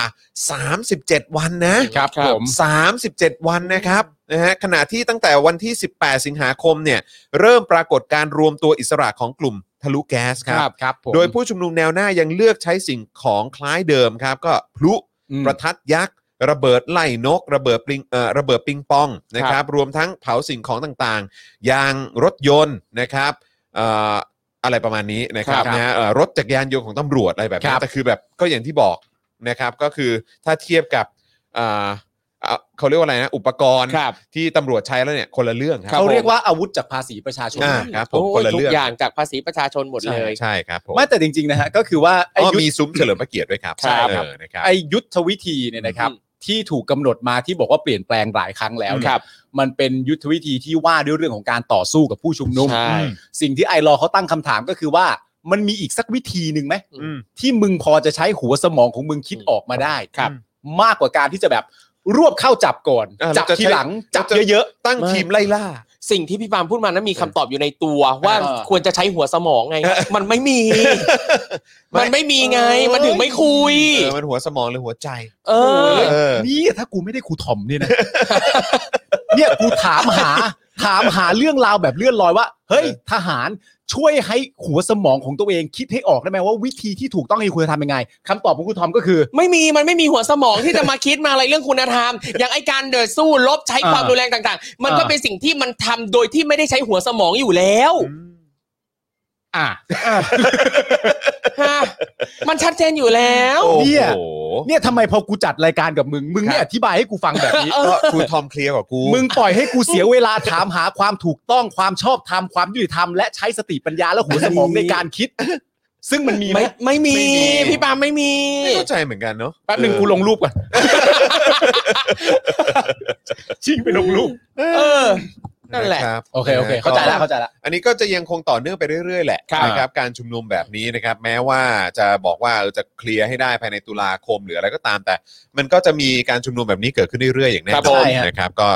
ก็จะเป็นคาร์ม็อบหรือเป็นอะไรก็ตาม อืม นะครับ ก็ ครับ คงจะมีต่อเนื่องอย่างนี้ไปเรื่อยๆครับ ครับ นะฮะแล้วก็อ่ะถ้าจะอยู่ต่อจนเลือกตั้งอ่ะก็เอาดิ อืม เออ ครับ นะครับ ก็เดี๋ยวก็เดี๋ยวก็คงได้รู้กัน แต่ว่า เออ เราก็ต้องย้ำอีกทีว่าสำหรับเรื่องตัวคอฟอ ครับ ที่เป็นผู้ที่ประทะกับผู้ชุมนุมโดยตรงอยู่แล้วเนี่ยก็ต้องบอกว่าเออนายทิ้งไปแล้วนะฮะ ครับ ใช่ นะครับ ผมนายานวาย ย นายวายแล้วนะฮะ วาย นายทิ้งคว้างไปแล้วนะครับ วาย ก็ออกมาบอกแล้วอ่ะ ครับ นะครับ ก็มีออกมาบอกแล้วว่าไม่มีนโยบาย อืม ใช้ความรุนแรงกับผู้ชุมนุม เออ ถ้าคอฟอเจ้าเอ่อเจ้าหน้าที่คอฟอคนไหน ครับครับ ทำลงไปเนี่ยก็ต้องรับผิดชอบ ใช่ ต้องรับผิดชอบด้วยตัวของเขาเอง ใช่ โดยที่ต้นสังกัดไม่มีส่วนเกี่ยว ถู ข้อง กต้อง อ่าครับผม ทิ้งแล้วนะ เออห้ามมาอ้างว่านายสั่งมา เออ ไม่ได้แล้วนะนาย ใช่ ไม่รู้เรื่องนะ นายไม่รับผิดชอบด้วยนะ วาย คือคือเบื้องต้นนะเบื้องต้นมันก็คงเป็นอย่างนั้นแหละ ครับ นะครับเบื้องต้นก็คือเอ่อพวกคุณน่ะทั้งหลายอ่ะที่มีคลิปมีภาพอะไรออกมาชัดเจนนะเนาะ ครับ เออนะครับก็ก็ก็โดนก่อนอยู่แล้วแหละนะครับแต่ก็คิดว่าเอ่อเมื่อเวลาผ่านไปอ่ะ อืม คนที่เป็นระดับสั่งการอ่ะ อืม ก็ต้องโดนเหมือนกัน อ๋อมันโดนอยู่แล้ว แต่ ไง คือแค่ให้รู้ไว้ว่าไอ้คนจะโดนก่อนเนี่ย มันก็ต้องเป็นตัวเล็กตัวน้อยอย่างพวกคุณนั่นแหละ ครับผม นะครับนะเพราะฉะนั้นก็เตรียมตัวซะนะครับนะฮะอ่ะโอเคนะครับ คราวนี้นะครับไอ้เรื่องที่หลายคนก็พูดคุยกันอยู่ อ่ะ นะครับ แล้วก็บอกว่าวันนี้ช่วยพูดได้ไหม อืม วันนี้ต้องพูดนะครับ นะ ผม แล้วก็เห็นมีการแชร์กันเยอะแยะมากมาย เออ นะครับนะฮะในในโซเชียลมีเดียนะครับ ครับ ก็คือเอ่อคำที่เขาว่าอะไรนะขาย ว่า ชาติ อ๋อคิดคิดว่าที่เขาแชร์กันเยอะเรื่องให้ห้ามห้ามห้ามโกง อันนั้น อ๋อ นั่นยังนะ ยังยังยัง ยังเหรอ ยังกดใจร้อนนิดนึงกดใจร้อนนิดนึงเออ ขาใจขันปาก ไอ้ไอ้ แล้วจะแบบ หยุดขายเสียงใช่ไหมหยุดขายเสียงใช่ไหมเออ แหม เดี๋ยวหยุดขายเสียงเดี๋ยวเราคุยกันเดี๋ยวเราคุยกันเดี๋ยวเราคุยกัน เดี๋ยวตอนหยุดขายเสียงอ่ะครับอาจารย์แบงค์ปิดไมค์ผมกับคุณจรไปเลย จริงเหรออะไรอ่ะ ให้กูทอมจัดเลยให้กูทอมจัด โอ้ย หนัก ผมจะเป็นจัดอะไรล่ะ เออไม่แต่ว่าโอเคไอ้ไอ้เรื่องนั้นเราคุยแน่นอน เราคุยแน่นอนนะครับนะฮะแต่ว่าแต่ว่าเอ่อไอ้เรื่องที่เราจะคุยกันนะครับก็คือประเด็นที่มีคนตั้งคำถามว่า อ่า รัฐบาลกำลังทำนโยบายขายแผ่นดินใช่หรือไม่ ตายแล้ว เออนะครับ พวกชาติ นะฮะ แล้วอ่ะ คอรมอตั้งเป้าแก้กฎหมายถือครองที่ดินให้ทันปี 65 นะครับ ครับ หวังดูดชาวต่างชาติ ศักยภาพสูงมาเป็นเจ้าของนะครับ โซเชียลเดือดเลยครับ กังขารัฐบาลกำลังทำนโยบายขายแผ่นดินใช่หรือไม่ อืม นะครับก็กลายเป็นประเด็นใหญ่ในสังคมขึ้นมาอีกเรื่องหนึ่งนะครับ เมื่อมีรายงานว่าวันที่ 18 กันยายน 64 ที่ผ่านมาเนี่ยคอรมอมีมตินะครับคณะรัฐมนตรีมีมติ อืม เห็นชอบกับมาตรการกระตุ้นเศรษฐกิจครับ และการลงทุนโดยการดึงดูดชาวต่างชาติที่มีศักยภาพสูงสู่ประเทศไทย ในลักษณะผู้พำนักระยะยาวครับนะฮะ อืม ก็คือเป็นแบบ long term stay นะครั ครับครับ ซึ่งหมายถึงว่ากำลังจะมีการแก้กฎหมายครับ ให้ชาวต่างชาติถือครองที่ดินในประเทศไทยได้ อืม โดยชาวต่างชาติกลุ่มเป้าหมายมีทั้งสิ้น 4 กลุ่มด้วยกันครับ ก็คือ 1 กลุ่มประชากรโลกที่มีความมั่งคั่งสูงนะครับนะ ฮะก็คือ ดีจัง รวยอ่ะก็คือรวยอ่ะ ใช่ ก็คือเอาเอาคนเอาคนมีตังค์เข้ามา ก็คือ นะฮะ นับพวกเราด้วยไหมฮะ ต้องเป็นชาวต่างชาติ อ๋อ ชาว โอ ต่า เค งชาติครับผม โอเค สองครับกลุ่มผู้เกษียณอายุ อ่า สามกลุ่มที่ต้องการทำงานจากประเทศไทย ครับ อ่า สี่กลุ่มผู้มีทักษะเชี่ยวชาญพิเศษครับ อืม อืมนะฮะทั้งนี้เนี่ยได้วางแผนมาตรการหลักเอาไว้ 2 มาตรการก็คือ 1. การออกวีซ่าประเภทผู้พำนักระยะยาว ครับ ครับ ก็คือเป็นแบบ long term resident visa นะครับ อืม กำหนดวีซ่าประเภทใหม่ให้กับกลุ่มของชาวต่างชาติที่มีศักยภาพสูง ครับ ซึ่งจะได้ข้อยกเว้นและสิทธิประโยชน์ต่าง ๆ ที่เกี่ยวข้อง อืม และ 2 ครับ การแก้ไขกฎหมายหรือกฎระเบียบที่เกี่ยวข้อง เช่น กฎหมายที่เกี่ยวข้องกับการถือครองที่ดินครับนะฮะเน้นย้ำว่าที่ดินนะครับ อื อืม การบริหารจัดการการทำงานและอนุญาตให้คนต่างด้าว สามารถทำงานให้นายจ้าง ทั้งที่อยู่ในและนอกราชอาณาจักรได้ครับ ครับผม นะฮะ อืม โอ้ คือฟังแค่นี้ก็ อืม ครับ เหนื่อยเลยครับ อื อื ม ม ถ้าอนุญาตให้ถือครองที่ดินนี่ อันเนี้ยผม คือ ผมชอบตรงมันคือการขายแผ่นดินแบบที่ literally ขายแผ่นดิน ใช่เพราะว่า อืม เพราะว่าคือคือเหมือนว่าเหมือนถ้าเข้าใจที่ผ่านมาคือเหมือนแบบซื้อคอนโดอะไรแบบนี้ได้ปะ อ่า เหมือน ใช่ ซื้อ ครับ คอนโดได้มั้ง ครับ แต่ว่าไม่ได้แต่ไม่แต่ แต่ซื้อที่ดินไม่ได้ ที่ดินไม่น่าได้ปะ ไม่ได้ เข้าใจว่าอย่างนั้นคือ ครับ ที่ผ่านมานะ อืม เออนะครับ ที่ผ่านมาผมเข้าใจว่าอย่างนั้นเนาะ ครับ นะครับ แต่กำลังจะได้แล้ว ใช่ครับผมนะคือคณะรัฐมนตรีมอบหมายให้สำนักงานสภาพัฒนาการเศรษฐกิจและสังคมแห่งชาติหรือสสชเนี่ยนะครับดำเนินการหารือกับสำนักงานคณะกรรมการส่งเสริมการลงทุนกระทรวงมหาดไทย กระทรวงแรงงานสำนักงานตำรวจแห่งชาติ กระทรวงการคลังเพื่อพิจารณาดำเนินการในส่วนที่เกี่ยวข้องต่อไป ครับ แต่เบื้องต้นตามแผนโครงการอยากให้มีการเริ่มในปี 65 ครับ ปีหน้า นี่จะเอาให้เร็วที่สุดเลยนะเนี่ย อืมอยากรีบ ส่วน ขาย ส่วนจะทันหรือไม่ยังไม่สามารถบอกรายละเอียดได้ครับ ขอบคุณมากครับ ครับ ขอบคุณจริง ๆ ครับ คือแบบอื้องานด่วนงานเร่งเหมือนกันนะ อืม นี่มัคนรับผม แบบจะปลายปีหกสี่ละปีหกห้านี่จะเริ่มขายเลยอะ นี่คือ นั่นน่ะสิ กันยากำคลัรั ง บ จะเข้าตุลา อืม แต่ว่าจะทำให้สำเร็จให้ได้ อยากจะให้สำเร็จให้ได้ใน ครับ ปี 65 เลย อืม เม็ดเงินมันต้องสะพัดแน่ๆเลย มัน ะสิ หรือว่าเขาคิดในความเป็นจริงว่าแต่ที่เขาบอกว่าเอ้ยโควิด มันทำให้ประเทศเราพังมันทำให้อะไรต่างๆกันานาแต่เขาก็บอกว่าเรายังมีเงินเหลืออยู่และที่กู้มาก็ยังไม่เกินเพดาน ใช่ อะไรต่างๆกันานาแล้วเขาจะรีบทำอันนี้ทำไม อืม นั่นแหละดิเขาบอก เขาจะรีบหาเงินเข้าประเทศ ทุกอย่างขนาด โอ นี้ทำไม เค มีเงินมีแรงต่างๆโอเคดีไม่ได้เป็นหนี้เยอะอะไรขนาดนั้น ครับ เออเราโอเค ประเทเออกศำลังจะกลับมาอะไรต่างๆ เออ อะไรอย่างนี้แต่ทำไมแก้กฎหมายให้ต่างชาติมาซื้อที่ดินในนี้ได้ อืม นี่มึงเร่งเรื่องนี้มากกว่าวัคซีนอีกแล้วเนี่ย นั่นแหละดิ เออ เออ มึง ดู เร่งเรื่องนี้ เร่งมาก มากกว่าวัคซีนอีกแล้วเนี่ย เออ หรือวัคซีนได้ผลประโยชน์น้อยกว่านี้ ถามเฉยๆไม่รู้ถามแบบคนโง่ เป็นคนไม่มีสมองถามเฉยๆไม่รู้เรื่อง ไม่รู้ไม่รู้ คำคำถามที่ตั้งไว้ก็คือว่า หรือว่าไอการที่จะให้อ่าต่างชาติสามารถเข้ามาเอ่อครอบครองที่ดินได้หรือ ครับ ซื้อที่ดินได้ อาจจะเกิดประโยชน์ อืม กับคนบางกลุ่มในประเทศ อ่ มากกว่าการจัดสรรหาวัคซีนหรือเปล่า อื ผมไม่ต้องตอบคุณทอมตรงนี้เลยว่า ครับ อันเนี้ยเนี่ย ผมไม่มีคำตอบให้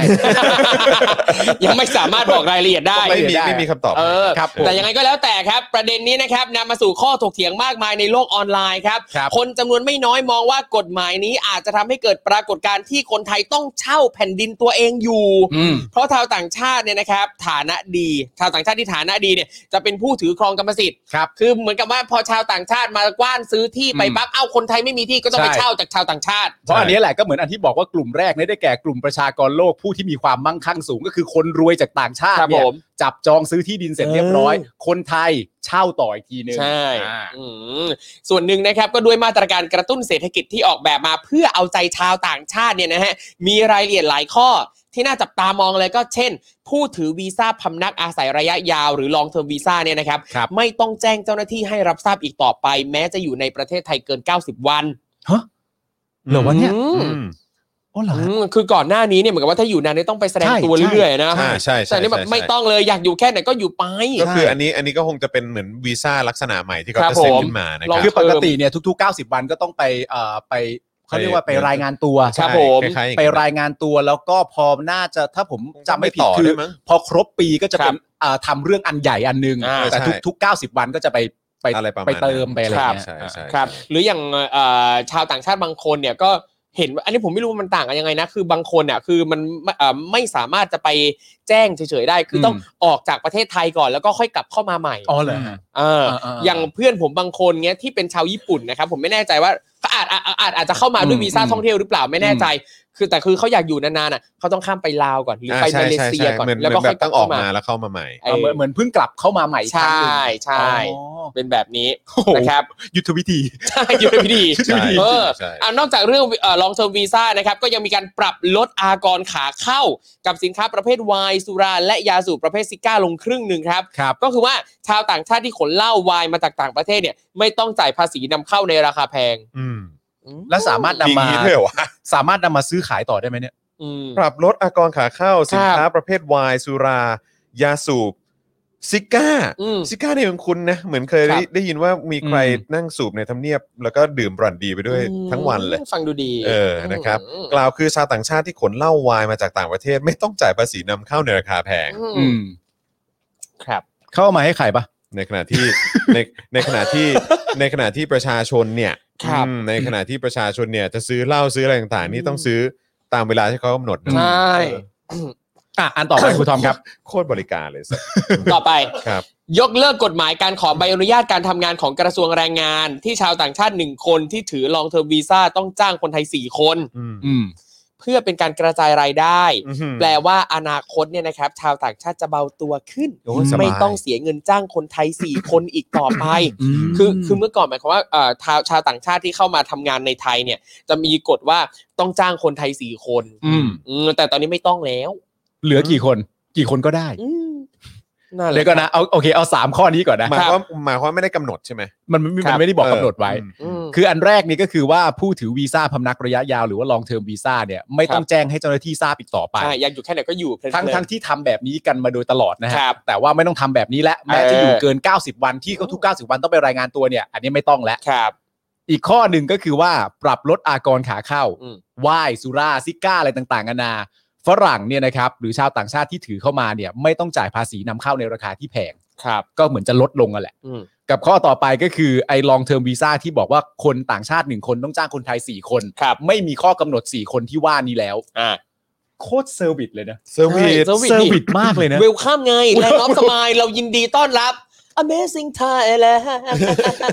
เนี่ย ลูกคออ่ะลูกคอลูกคอ อ่ะลูกคอ ได้ มา อยู่ได้อ ลูก ยู่ คอมาอ๋อแต่ประเด็นก็คือว่าคือพอยต์มันคืออะไรว่าพอยต์มันคือต้องการจะทำให้ อืม เอ่อกระตุ้นเศรษฐกิจถูกไหม ครับ กระตุ้นเศรษฐกิจเนี่ยก็มีความจำเป็นที่จะต้องอาพูดคุยและทำความเข้าใจแล้วก็ อืม ศึกษาดูใจอะไรต่างๆนานากับชาวต่างชาติ ใช่ เพื่อเป็นการลดภาระให้ชาวต่างชาติรู้สึกลำบากใจในการจะมาคล้องแวะหรือ ครับทำธุรกิจที่ไทย ใช่ ก็เลยทำทุกอย่างให้มันง่ายและเบาลง ใช่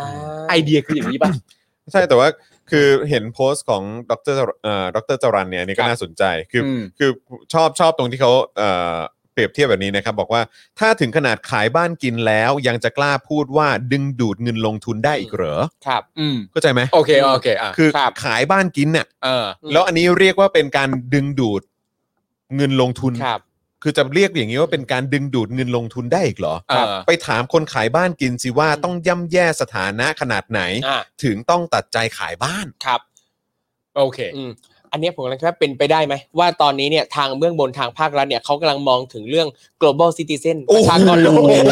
คือเราไม่ได้มองแล้วว่าเราคือคนไทย โอ้โห แต่นี่คือแผ่นดินของโลก โอ้ย ไม่ว่าคุณจะเป็นใครเชื้อชาติสัญชาติไหนก็สามารถซื้อแผ่นดินนี้ได้ ครับ เพราะเราทุกคนคือประชากรโลก โอ้ อ่ะ โห เป็นไงความคิดนี้ นึกถึงอะไรรู้ไหมฮะ อะไรนะกะหรี่เร่ขายชาติ เออ อ๋อ จำได้ไหม หญิงคนชั่วเล เอย อ ไป ห จ้ะ ญิง เออ ชั่วเร่ขายชาติ อืม กะหรี่เออเร่ขายชาติไปเรียกเขาอย่างนั้นน่ะ เออ แต่ทุกวันนี้นี่โอ้โหพร้อมเพรียงกัน เออ หน้าสลอนกันทั้งคอรมอ เออ นะครับเหล่าสมาร์ทบอยขายชาติเลยฮะ เออ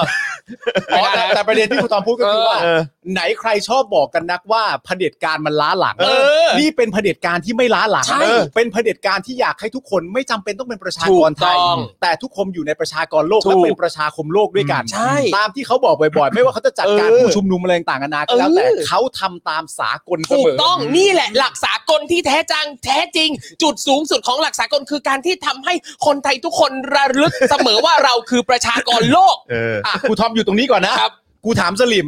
มึงคบได้เหมือนครูทอมเปล่า มึงทำได้อย่างเมื่อกี้เปล่า ทำได้แบบเมื่อกี้เปล่า เมื่อกี้มึงคิดออกหรือเปล่า เออ เออ กูรู้มึงดูอยู่มึงก็อยากท เออ ำมึงก็อยากจะเถียง เออ แต่กูถามหน่อยว่าโคบสลิมเมื่อกี้ เออ มึงทำได้เปล่า เออ โถเอ้ย เนี่ย อ่ะแต่เขาบอกว่าอะไรนะ รัฐบาลเขามีเป้าหมายใช่ไหม อ่ะมีเป้าหมายมีเป้าหมาย นะฮะบนเป้าหมายทั้งหมดของรัฐบาลนะครับ ที่จะกระตุ้นให้คนต่างชาติเนี่ยมาอยู่อาศัยที่ไทยมากขึ้น อืม เป็นการสร้างรายได้จากแหล่งใหม่ ๆ โดยมีเป้าหมายคือเพิ่มจำนวนชาวต่างชาติที่อยู่อาศัยในประเทศไทย ให้เพิ่มเป็น 1 ล้านคนครับ อ๋อครับผม โดยประเมินไว้ว่าจะทำให้สามารถเก็บภาษีได้เพิ่มมากขึ้นถึง 2.7 แสนล้านบาท อืม และนอกจากนี้ยังอาจจะทำให้ประเทศไทยมีบุคลากรเก่งๆ จากต่างประเทศ มาอาศัยในประเทศไทยมากขึ้น โอ้ยอีกคนเก่งๆ จากประเทศไทยนี่เขาอยากไปอยู่ที่อื่นกันจนตัวสั่นแล้ เขา ว เขาเขาจะอยากมาอยู่ประเทศไทยทำไม ถ้าเกิดว่าเขามาที่นี่แล้ว ครั เขา บ ก็คือมีความเสี่ยงกับมาตรฐานกระบวนการยุติธรรมที่ ใช่ แม้กระทั่งคนไทยเองยังตั้งคำถามเลยนะครับ ว่า ว่าควรจะอยู่หรือไม่ ว่าว่า ครับ มันว่ามันว่ามันโอเค อืม หรอนะครับนะฮะแล้วก็เรื่องของเอ่อแม้กระทั่งองค์กรอย่างกองทัพเนี่ย ครับ ยังไม่ทำตามกฎหมายเลย อืม นะฮะก็ยังออกมาทำรัฐประหารได้เลย ครับ คิดว่าเขาจะอยากมาเหรอครับเขามีความมั่นใจขนาดไหน วันใดวันหนึ่งจะโดนคดีหรือเปล่า ก็ ใช่ ไม่รู้เหมือนกัน ใช่ครับ คือแบบเขาจะมีความมั่นใจกับการ ครับ หอบหิ้วเอาเงินมาประเทศไทยขนาดนั้นเหรอ ครับ หรือแบบคนที่อยากจะมาทำสตาร์ทอัพในเมืองไทย อืม นะครับ คือขนาดคนไทยจะทำสตาร์ทอัพเองอะ่ะ อื ยังไม่ได้รับการอำนวยความสะดวกเลย ครับผม เขาต้องออกไปทำสตาร์ทอัพกันที่สิงคโปร์ ใช่ เวียดนามหรือที่ประเทศอื่น ครับ อ่า นะครับไม่อยู่เมืองไทยไม่คือต้องไปถึงอเมริกายังมีเลย ครับ นะครับเพราะฉะนั้นคือคุณคุณมั่นใจขนาดไหนว่าว่าว่าคุณจะสามารถตอบโจทย์ สิ่งเหล่านี้ให้กับชาวต่างชาติได้ หรือว่ามันเป็นเพราะความคิดแบบที่คุณจรอธิบาย เอ มา อยังไงสิ เขาก็เลยแบ่งเบาภาระ ครับ หมายถึงว่าแบ่งเบาภาระหรือข้อกำหนด อืม ให้มันเบาบางลง เพื่อเป็นการเชิญชวน แต่มันก็เยอะฮะ มันมี เออ มันมีหลายอย่างที่จะต้องไปทำต่อ ครับ มัน ใช่ คือ แล้วมันก็จะน่าแปลกมากว่า อ้าวทำไมถึงสามารถเร่งทำสิ่งต่าง ๆ เหล่านี้ให้ชาวต่างชาติได้ แต่สำหรับคนไทยไม่เคยเกิดขึ้น เอ้ยแต่ประเด็นนี้น่าสนใจมากนะ ยังไงครับ เพราะว่ามันคือว่าสมมติว่าไอการลดมาตรการอะไรต่างๆกันานาสามสี่ข้อนี้ใช่ไหมครับหลังจากลดมาตรการเสร็จเรียบร้อยแล้วเนี่ยมันก็อาจจะดึงดูดให้ชาวต่างชาติเข้ามาอยู่ในประเทศไทย อืม แต่หลังจากนั้นสิ่งที่ชาวต่างชาติต้องรู้เสร็จเรียบร้อยว่าคุณเข้ามาได้เพราะมาตรการมันเบาบางลง ครับ แต่สุดท้ายคุณก็ต้องอยู่ประเทศไทยนะ อืม อืม คือประเทศไทยเป็นอย่างนี้นะ ใช่ อันเนี้ยมันแค่สำหรับคุณในการ ครับ เข้ามา แต่สุดท้ายเมื่อคุณเข้ามาแล้วเนี่ย คุณต้องอยู่และใช้ชีวิตในประเทศไทยะ เหมือนล่อเหยื่อให้มาติดกับเงี้ย ใช่ มึงอยากเข้ามาจริงๆ หรือเปล่าไอ้กลุ่มผู้มีทักษะเชี่ยวชาญพิเศษเนี่ย อืม เออ อ อ ยากใช้ประเทศไทยในการลงหลักปักฐานจริงๆเหร ครั อบ ไอ้กลุ่มผู้มีทักษะเชี่ยวชาญพิเศษเนี่ย มั ถ้าน เกิด มี ว่า ที่อื่นไหม แล้วก็อยากรู้เหมือนกันนะว่าอ่ะสมมุติว่ามีแบบงั้นคือมาประกอบวิชาชีพเป็นหมอ ครับ ได้ไหมอ่ะ เนี่ยจริงๆผมอยาก เออ รู้ว่าไอ้ หรือก อะ ลุ่ ไร ม แบบเนี้ย ผู้มีอ่าความเชี่ยวชาญพิเศษอ่ะ อืม ที่เขากำหนดอ่ะเขามีลิสต์ออกมายังฮะว่า ควรจะมีรายละเอียดออกมาเนาะ ใช่ ออ เพราะว่า ก็อยกเหมืนกัน อย่างหลาย ๆ ประเทศที่คนไทยสามารถสมัครเป็นอ่าอ่า residence ของเขาได้อ่ะเขาก็จะมีลิสต์บอกนะว่า ทำอาชีพอะไร เออทำอาชีพอะไร อืม สร้างคุณประโยชน์อะไรให้ประเทศนั้นๆ อ่า ได้บ้าง อ่า อะไรเงี้ย อืม แต่อย่างพอชาวต่างชาติจะเข้ามาในไทยปั๊บมีมีบอกไหมอยากรู้จังเลยอะว่า อืม อ่ะมีอาชีพไหนเหรอความเชี่ยวชาญอันไหนเหรอที่ขาดแคลนอะ อืม จนต้องเรียกชาวต่างชาติเข้ามา ก็น่าสนใจ หรือว่าตอน ใจ สัมภาษณ์มันจะถามยี่แม้ว่า อืม รู้สึกไงกับเผด็จการ เออ ถามชาวต่างชาติ เออ ซึ่งเผด็จการแล้วต่างชาติก็แบบว่าบางคนนะ เออเอออ อาจจะมาจากประเทศที่แบบเป็นเผด็จการแล้วก็บางทีก็จำเป็นนะอ่ะเข้ามา เออใช่ใช่ใช่ มีเข้ามาได้ ก็ไม่รู้ว่าตั้งคำถามอะไร ครับ หรือว่ามีเกณฑ์ในการคัดเลือก อืม ไอ้ผู้เชี่ยวชาญ ครับ ใช่ ทักษะพิเศษ แล้ว เรีย ชาว กว่า ต่า อะ ง ไร ชาติถ้าสมมติจะมาทำธุรกิจในประเทศไทยนี่ก็ต้องมานั่งคิดกันอีกว่าแบบเออแล้วการแข่งขันต่างๆ มันแฟร์จริงหรือเปล่า ครับ อืม เอออะไรแบบเนี้ยกับการที่มีการทำรัฐประหารประเทศไทยไม่ใช่ประชาธิปไตยจริง ครับ การที่แบบว่าเป็นการแข่งขันทางทางตลาดเนี่ยมันแฟร์จริง ๆ หรือเปล่า ครับใช่ อะไรแบบเนี้ยอันนี้ อืม เป็นหลายเรื่องที่คุณต้องคอนวินส์ชาวต่างชาติจริง ครับ ๆครับ ผมครับ นะฮะว่าเออจะเข้ามาไหมหรือคุณมีอะไรที่สามารถไปไปแบบเหมือนเสนอเขาได้ ครับ ว่าเฮ้ยรับรองแบบว่า เออ เออมัน เฮ้ย ลงกับเราโอเค หรือจริง ๆ แล้วเป็นกุศโลบายอย่างหนึ่งที่เราบอกว่าเนี่ยเอ้ยชวนเขามาลงทุนแต่จริงๆแล้ว เราคนไทยเองอาจจะมองว่าแบบวิชาวต่างชาติอยู่ประเทศเขาลำบากยากเย็นดังนั้นมาอยู่เมืองไทย เถอะ เหมือนในเพลงสยามเมืองยิ้ม ฮะ คนเย็นใจซื่อได้ชื่อว่าไทย เออ ร้อนมาจากไหน เออ ชาติไทยไม่เคยห่วงห้า โอ้ ม อันเนี้ยอันเนี้ยผมอันเนี้ยผมเข้าใจ เออ แต่ว่าผมไม่คิดว่าเขาฟังรู้เรื่องนะผมก็เลยไม่คิดว่าเขาจะถูกล่อมาด้วยเพลงนี้ได้อะ เอาเหรอ เออ ไม่แล้วอีก เรา อย่า ไม่ งหนึ่งได้แปลให้เขาฟัง อีกอย่างหนึ่งกูว่าคือยิ่งเขามาประเทศไทยกูว่าเขาจะยิ่งสายหัวว่า ใช่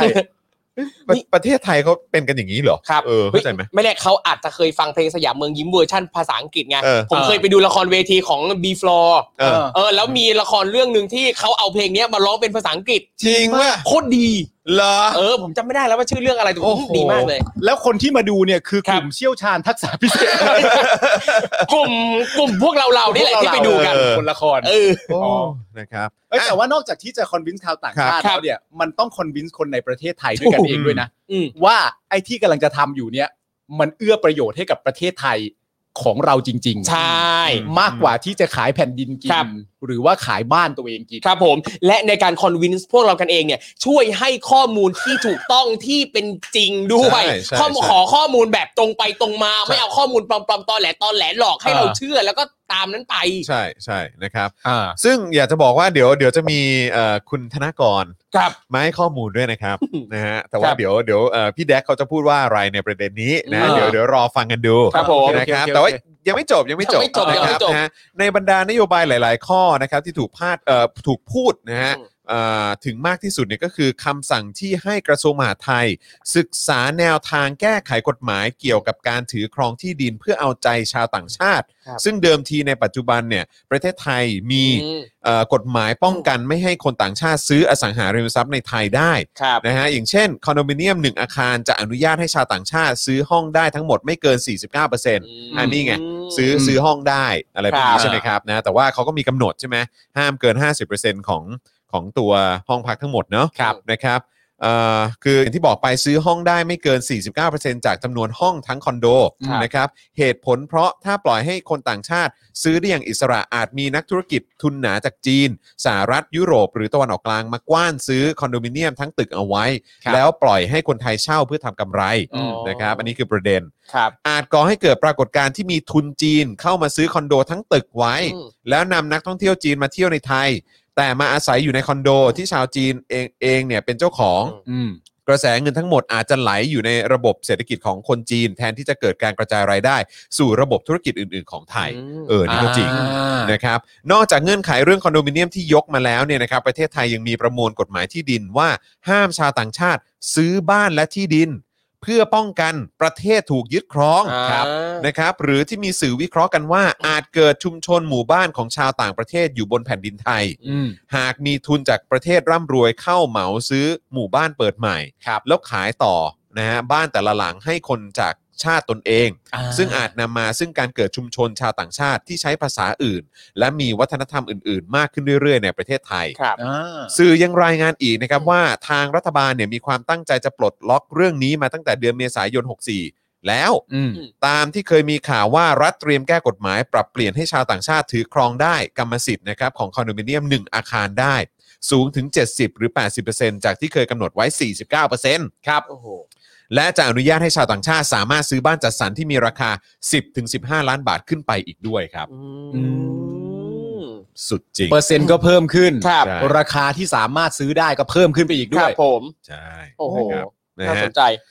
ขณะที่เรื่องสัญญาเช่านะครับ ครับ ในอดีตก็เคยมีลิมิตสูงสุดคือ คนต่างชาติเนี่ยเช่าได้ 30 ปี ครับ อ๋อเมื่อก่อนได้สูงถ้าชาวต่างชาติจะเช่าระยะยาว สาม 30 สิบ ปี ก็เยอะแล้วนะ ครับผม เอออั อันเนี้ยก็จะแก้กฎหมายเป็นว่าเช่าได้ 50 ปี อืม แล้วก็สามารถขยายเพิ่มได้อีก 40 ปี ครับ แปลว่าคนต่างชาติเนี่ยนะครับ ต่อให้เขาไม่สามารถจะซื้อบ้าน ต่อให้เขาไม่ได้ซื้อบ้าน ก็สามารถเช่าได้สูงสุดถึง 90 ปี อื้อหือ เลยหนึ่งชั่วอายุคนไปด้ว ก็ ย จบเจนหนึ่งไปเลยอ่ะ ก็อยากรู้ว่าไอ้ไอ้ความอะไรนะ ความชาตินิยม ครับ ความรักชาติจ๋า เออ ๆของสลิมและอะไร เนี่ย ต่างๆหายไปไหน อันเนี้ยกำลังจะตั้งคำถาม เออ ว่าไอ้ที่พูดมาทั้งหมดเนี่ยว่าเกิดจะอาจจะเกิดชุมชนหมู่บ้าน ครับ ของชาวต่างประเทศคนรวยคนหนึ่ง อืม กว้านซื้อทั้งหมู่บ้าน ครับ กว้านซื้อทั้งคอนโด อ่า เสร็จเรียบร้อย เป็นคอนโดต่างชาติทั้งคอนโดเลย ครับ เป็นหมู่บ้านชาวต่างชาติอ้าวเธอมาจากประเทศอะไรอ๋อมาจากประเทศเดียวกันเลยมาซื้อบ้านราคา เออ เท่าไหร่ก็ว่ากันไปเพราะฉันน่ะกว้านซื้อไว้หมดแล้ว อืม ในโครงการทั้งหมด แล้วมันก็จะเกิดชุมชนที่เป็นต่างชาติเกิดขึ้นเพราะเพราะว่าแต่ละที่มากมาย มันดูไม่ใช่ไอเดียหรือว่าไอเดียที่ที่สลิมชื่นชอบเลยนะ ก็เนี่ยเขากำลังพยายามจะปรับเป็น global citizen ประชากรโลกแล้วไงคือเป็นคุณมามีปัญหาคุณนี่แหละคือตัวฉุดลั้งความเจริญของประเทศไทยอ่ะเขากำลังจะก้าวเข้าสู่สากล อ๋อผมก็เข้าใจว่าตัวฉุดรั้งคือเผด็จการ อืม ที่แท้กูนี่เอง ใช่ โอ้นี่ถ้าเกิดว่าเราจะไปสู่สากลนี่เราก็จะเป็นประชาธิปไตยแบบสากลจริงๆใช่ไหม ใช่ มันจะเกิดขึ้นจริงใช่ไหมเนี่ย หมายถึงว่าถ้าเราเปิดเรื่องนี้แล้วชาวต่างชาติสามารถทำอย่างนี้ได้เนี่ย อ่า ประชาธิปไตยไอ้99.99 จะไม่ใช่อีกต่อไป จะ เออ เป็นประชาธิปไตยร้อยเปอร์เซ็นต์แล้ว เต็มใบเต็มใบ แต่ก็น่าสนใจนะ ถ้าเกิดว่าสมมติชาวต่างชาติมาอยู่เมืองไทยเยอะ แล้วก็มีรัฐประหารมีอะไรแบบนี้อีกอะ เออ แล้วเกิดโรคระบาดอีกอะ ครับผม เออแล้วก็แบบว่าไม่ได้ฉีดยาวัคซีนหาไม่ได้อีกอะ โอ้โหมาเลย international mob มา อยากจะรู้ว่าเออจะเป็นม็อบแบบอินเตอร์หรือเปล่า ครับผม ไม่แต่ถ้ามันเกิดการเปลี่ยนแปลง ม็อบ บบนี้ แฮมเบอร์เกอร์อะไร เออ ออ เพราะว่า ม็อบติ่ คน มซำ คนที่มาเนี่ยมันก็เป็นคนรวยใช่ไหม อ่า ครับสี่กลุ่มที่ว่าเนี่ยคหรั นึ่ บ งคนก็คือผู้มีความมั่งคั่ง ใช่ ครับจากต่างๆประเทศ อืม และโดยหลักที่เขาคาดการณ์กันเนี่ยก็ต้องยอมรับว่าก็คือประเทศจีนเนี่ยแหละ อืม อ่า แล้วถึงเวลาที่เขาเข้ามาทำธุรกิจในไทยด้วยด้วยข้อตกลงที่มันง่ายมากขึ้น ครับ ถึงเวลาที่มันจะเกิดรัฐประหารขึ้นมาจริง ๆ แล้วนักธุรกิจเหล่านี้บอกว่าผมไม่ชอบรัฐประหาร อืม เพราะว่าธุรกิจผมมันย่ำแย่ลง อืม แล้วไทยไม่มีรัฐประหารอีกต่อไปเลยเนื่องจาก จะเป็นไงวะ เนื่องจากเกรงใจคนเหล่า เอ นั้น อ น่าสนใจ ก็ไม่ใช่ประเทศเราแล้วแหละ เออก็คงไม่ใช่อะ ก็ไม่ใช่ประเทศเราอี ครั ก บ ต่อไปแล้ว ครับผม รอดู mob inter เออ ม็อบอินเตอร์ ขอเป็น mob inter course เออม็อบอินเตอร์ค อสอินเตอร์คอสเลยทีเดียว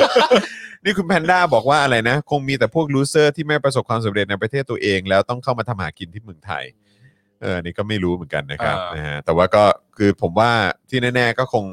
ทะลักเข้ามาเยอะครับ ใช่ เพราะว่าประเทศไทยก็ไม่ใช่ประเทศที่ร่ำรวยนะครับ ครับผม นะฮะก็ตอนนี้ก็หนี้ก็เยอะนะครับนะฮะ อ่า แล้วก็เดี๋ยวเดี๋ยวจริง ๆ วันนี้ก็จะมีข่าวในประเด็นเรื่องของ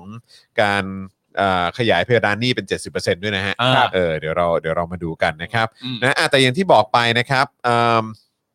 ว่าอืมเอ๊ะเมื่อกี้ถึงไหนแล้วเนี่ย กล่าวได้ว่าสังคม เออ เออ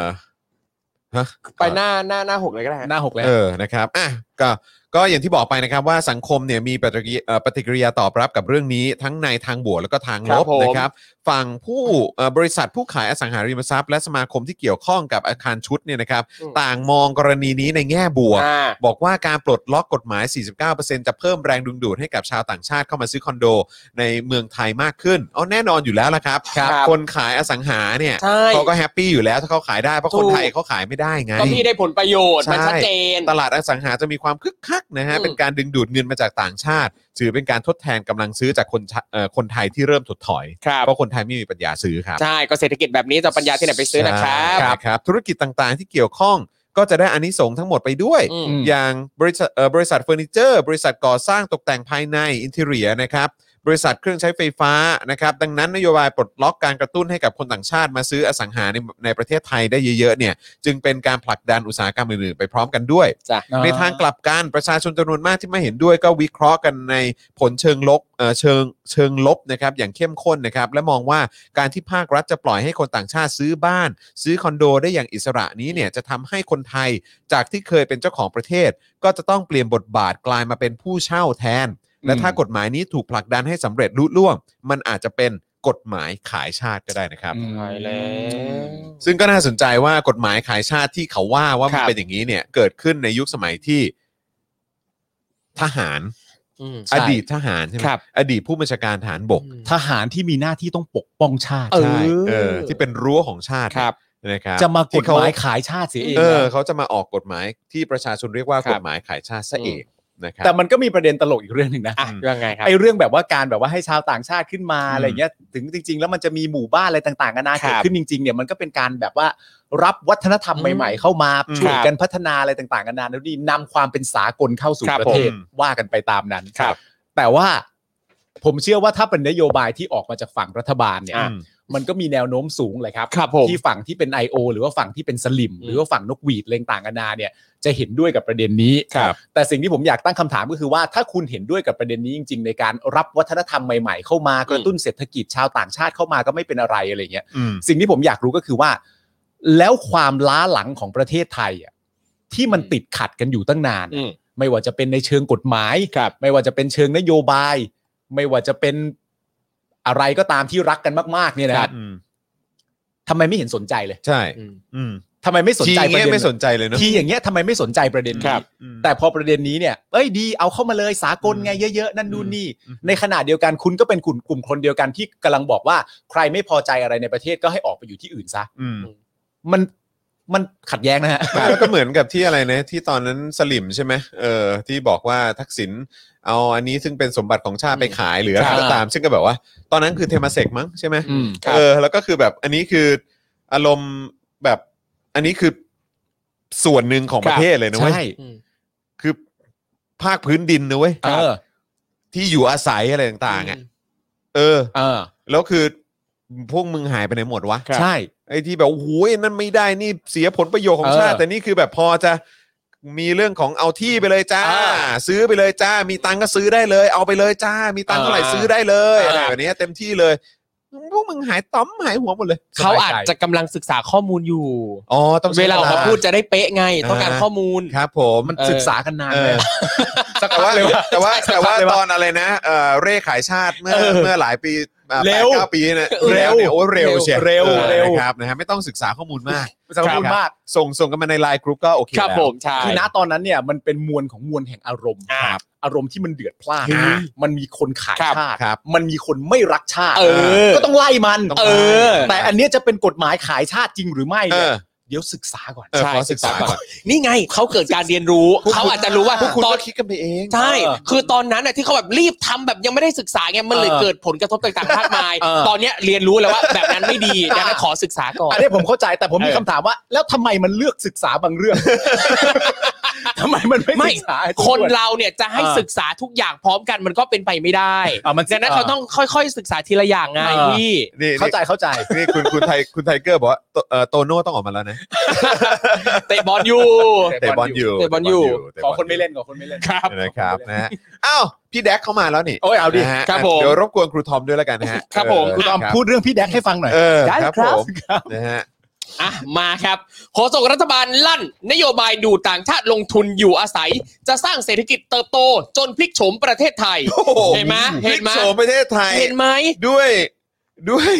เห็นไหม คือหมายว่าให้ชาวต่างชาติช่วยมาแบบลงทุน เออ ให้กับเราหน่อย มาซื้อที่ในบ้านเราหน่อยนะ มาเอา เออ ที่ เออ มาเอาที่ดินในบ้านเราไปนะ นี่ไง แล้วเนี่ยแหละจะเป็นการพลิกพ ใช่ ลิกเออพลิกแบบพลิกประเทศเลยอะ นี่จะพลิกโฉม ประเด็นคืออะไรรู้ป่ะคือ ครับ อย่างที่ครูทอมบอกคือสลิมอาจจะยังไม่ได้ศึกษาเรื่องนี้ เออ แต่คุณแดกศึกษาแล้ว ศึกษาแล้ว พี่แดกศึกษาแล้ว นี่ไง ฟังคุณแดกเขาหน่อย เออ อ่านี่ไง ะครับ เขาบอกจะพลิกโฉมไงจากประเทศ อ่ายั ยักษ์จนคนแค้นล้าหลังเดี๋ยวนี้เราจะเจริญ คือแม่ง เออ ตลก Global มาก Citizen คือแม่งสามารถพูดว่าการขายที่ขายบ้านตัวเองเนี่ยเป็น ครับ การแบบว่าโอ้โหพลิกโฉม เออ แบบว่าประเทศไทยที่ อ่า ทำให้เราเจริญเติบโต ใช่ แบบว่าเออเจริญก้าวหน้าแน่นอนอะไรอย่างเงี้ย ครับ แต่คือแบบว่าพูดถึงนวัตกรรมความคิดว่า อืม รัฐบาลจะหาเงินยังไง อ่า ลงทุนยังไงต่อยอดอะไรยังไงที่คนไทยสามารถ ครับ ตั้งคั่งได้มากขึ้น ไม่มี อืม แต่บอกว่า และประเด็น การขายที่ อืม ของ ใช่ ประเทศตัวเองเนี่ยขายที่ขายบ้าน อ่า ในประเทศตัวเองเนี่ยให้กับชาวต่างชาติเนี่ยคือการพลิกโฉมประเทศไทยฮะ นี่ ร่ำรวยกันใหญ่ ร่ำรวย กันเลย ใช่นี่ไงคุณอย่าเพิ่งไปว่าเขาเขาออกมาบอกแล้ว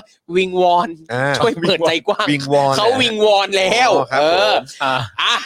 ต่อเนื่องกันไปเลยนะครับ วันนี้ครับนายธนกรวังบุญคงชนะโฆษกประจำสำนักนายกรัฐมนตรีนะครับ ได้ออกมาเปิดเผยถึงกรณีนี้หลังมีดราม่าหนักครับ โดยเขาระบุว่านโยบายข้างต้นจะทำให้มีผู้เชี่ยวชาญทั่วโลก เข้ามาทำงานหรือพักอาศัยทดแทนจำนวนนักท่องเที่ยวต่างประเทศที่หายไปนะ มั่นใจมาก มันจ่าย พูดมั่นใจเลย มันหน้าเป็นธรรมดา มั นะครับ นน่าจริง เออ ซึ่งการที่เป็นแบบนี้นี่แหละ ผู้เชี่ยวชาญจากทั่วโลกมานี่แหละครับ จะบรรเทาผลกระทบจากรายได้ภาคการท่องเที่ยวที่ลดลง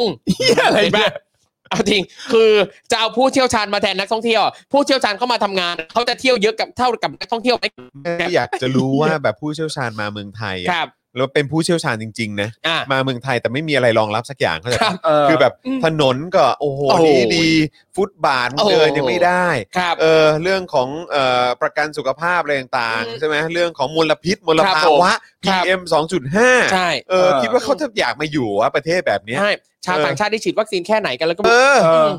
อ เออ นั่นแหละฮะ เอาเอาว่าต่อไปฟังฟัง รับ คุณแดกเขาต่อ ผม ฟังคุณแดกเขาต่อ เออขณะเดียวกันยังจูงใจให้ผู้เชี่ยวชาญ หรือผู้มีทักษะสูงด้านเทคโนโลยี และอุตสาหกรรมแห่งอนาคต โอ้โหมึงฝัน อ่า เปียกแล้วแหละไอ้เฮีย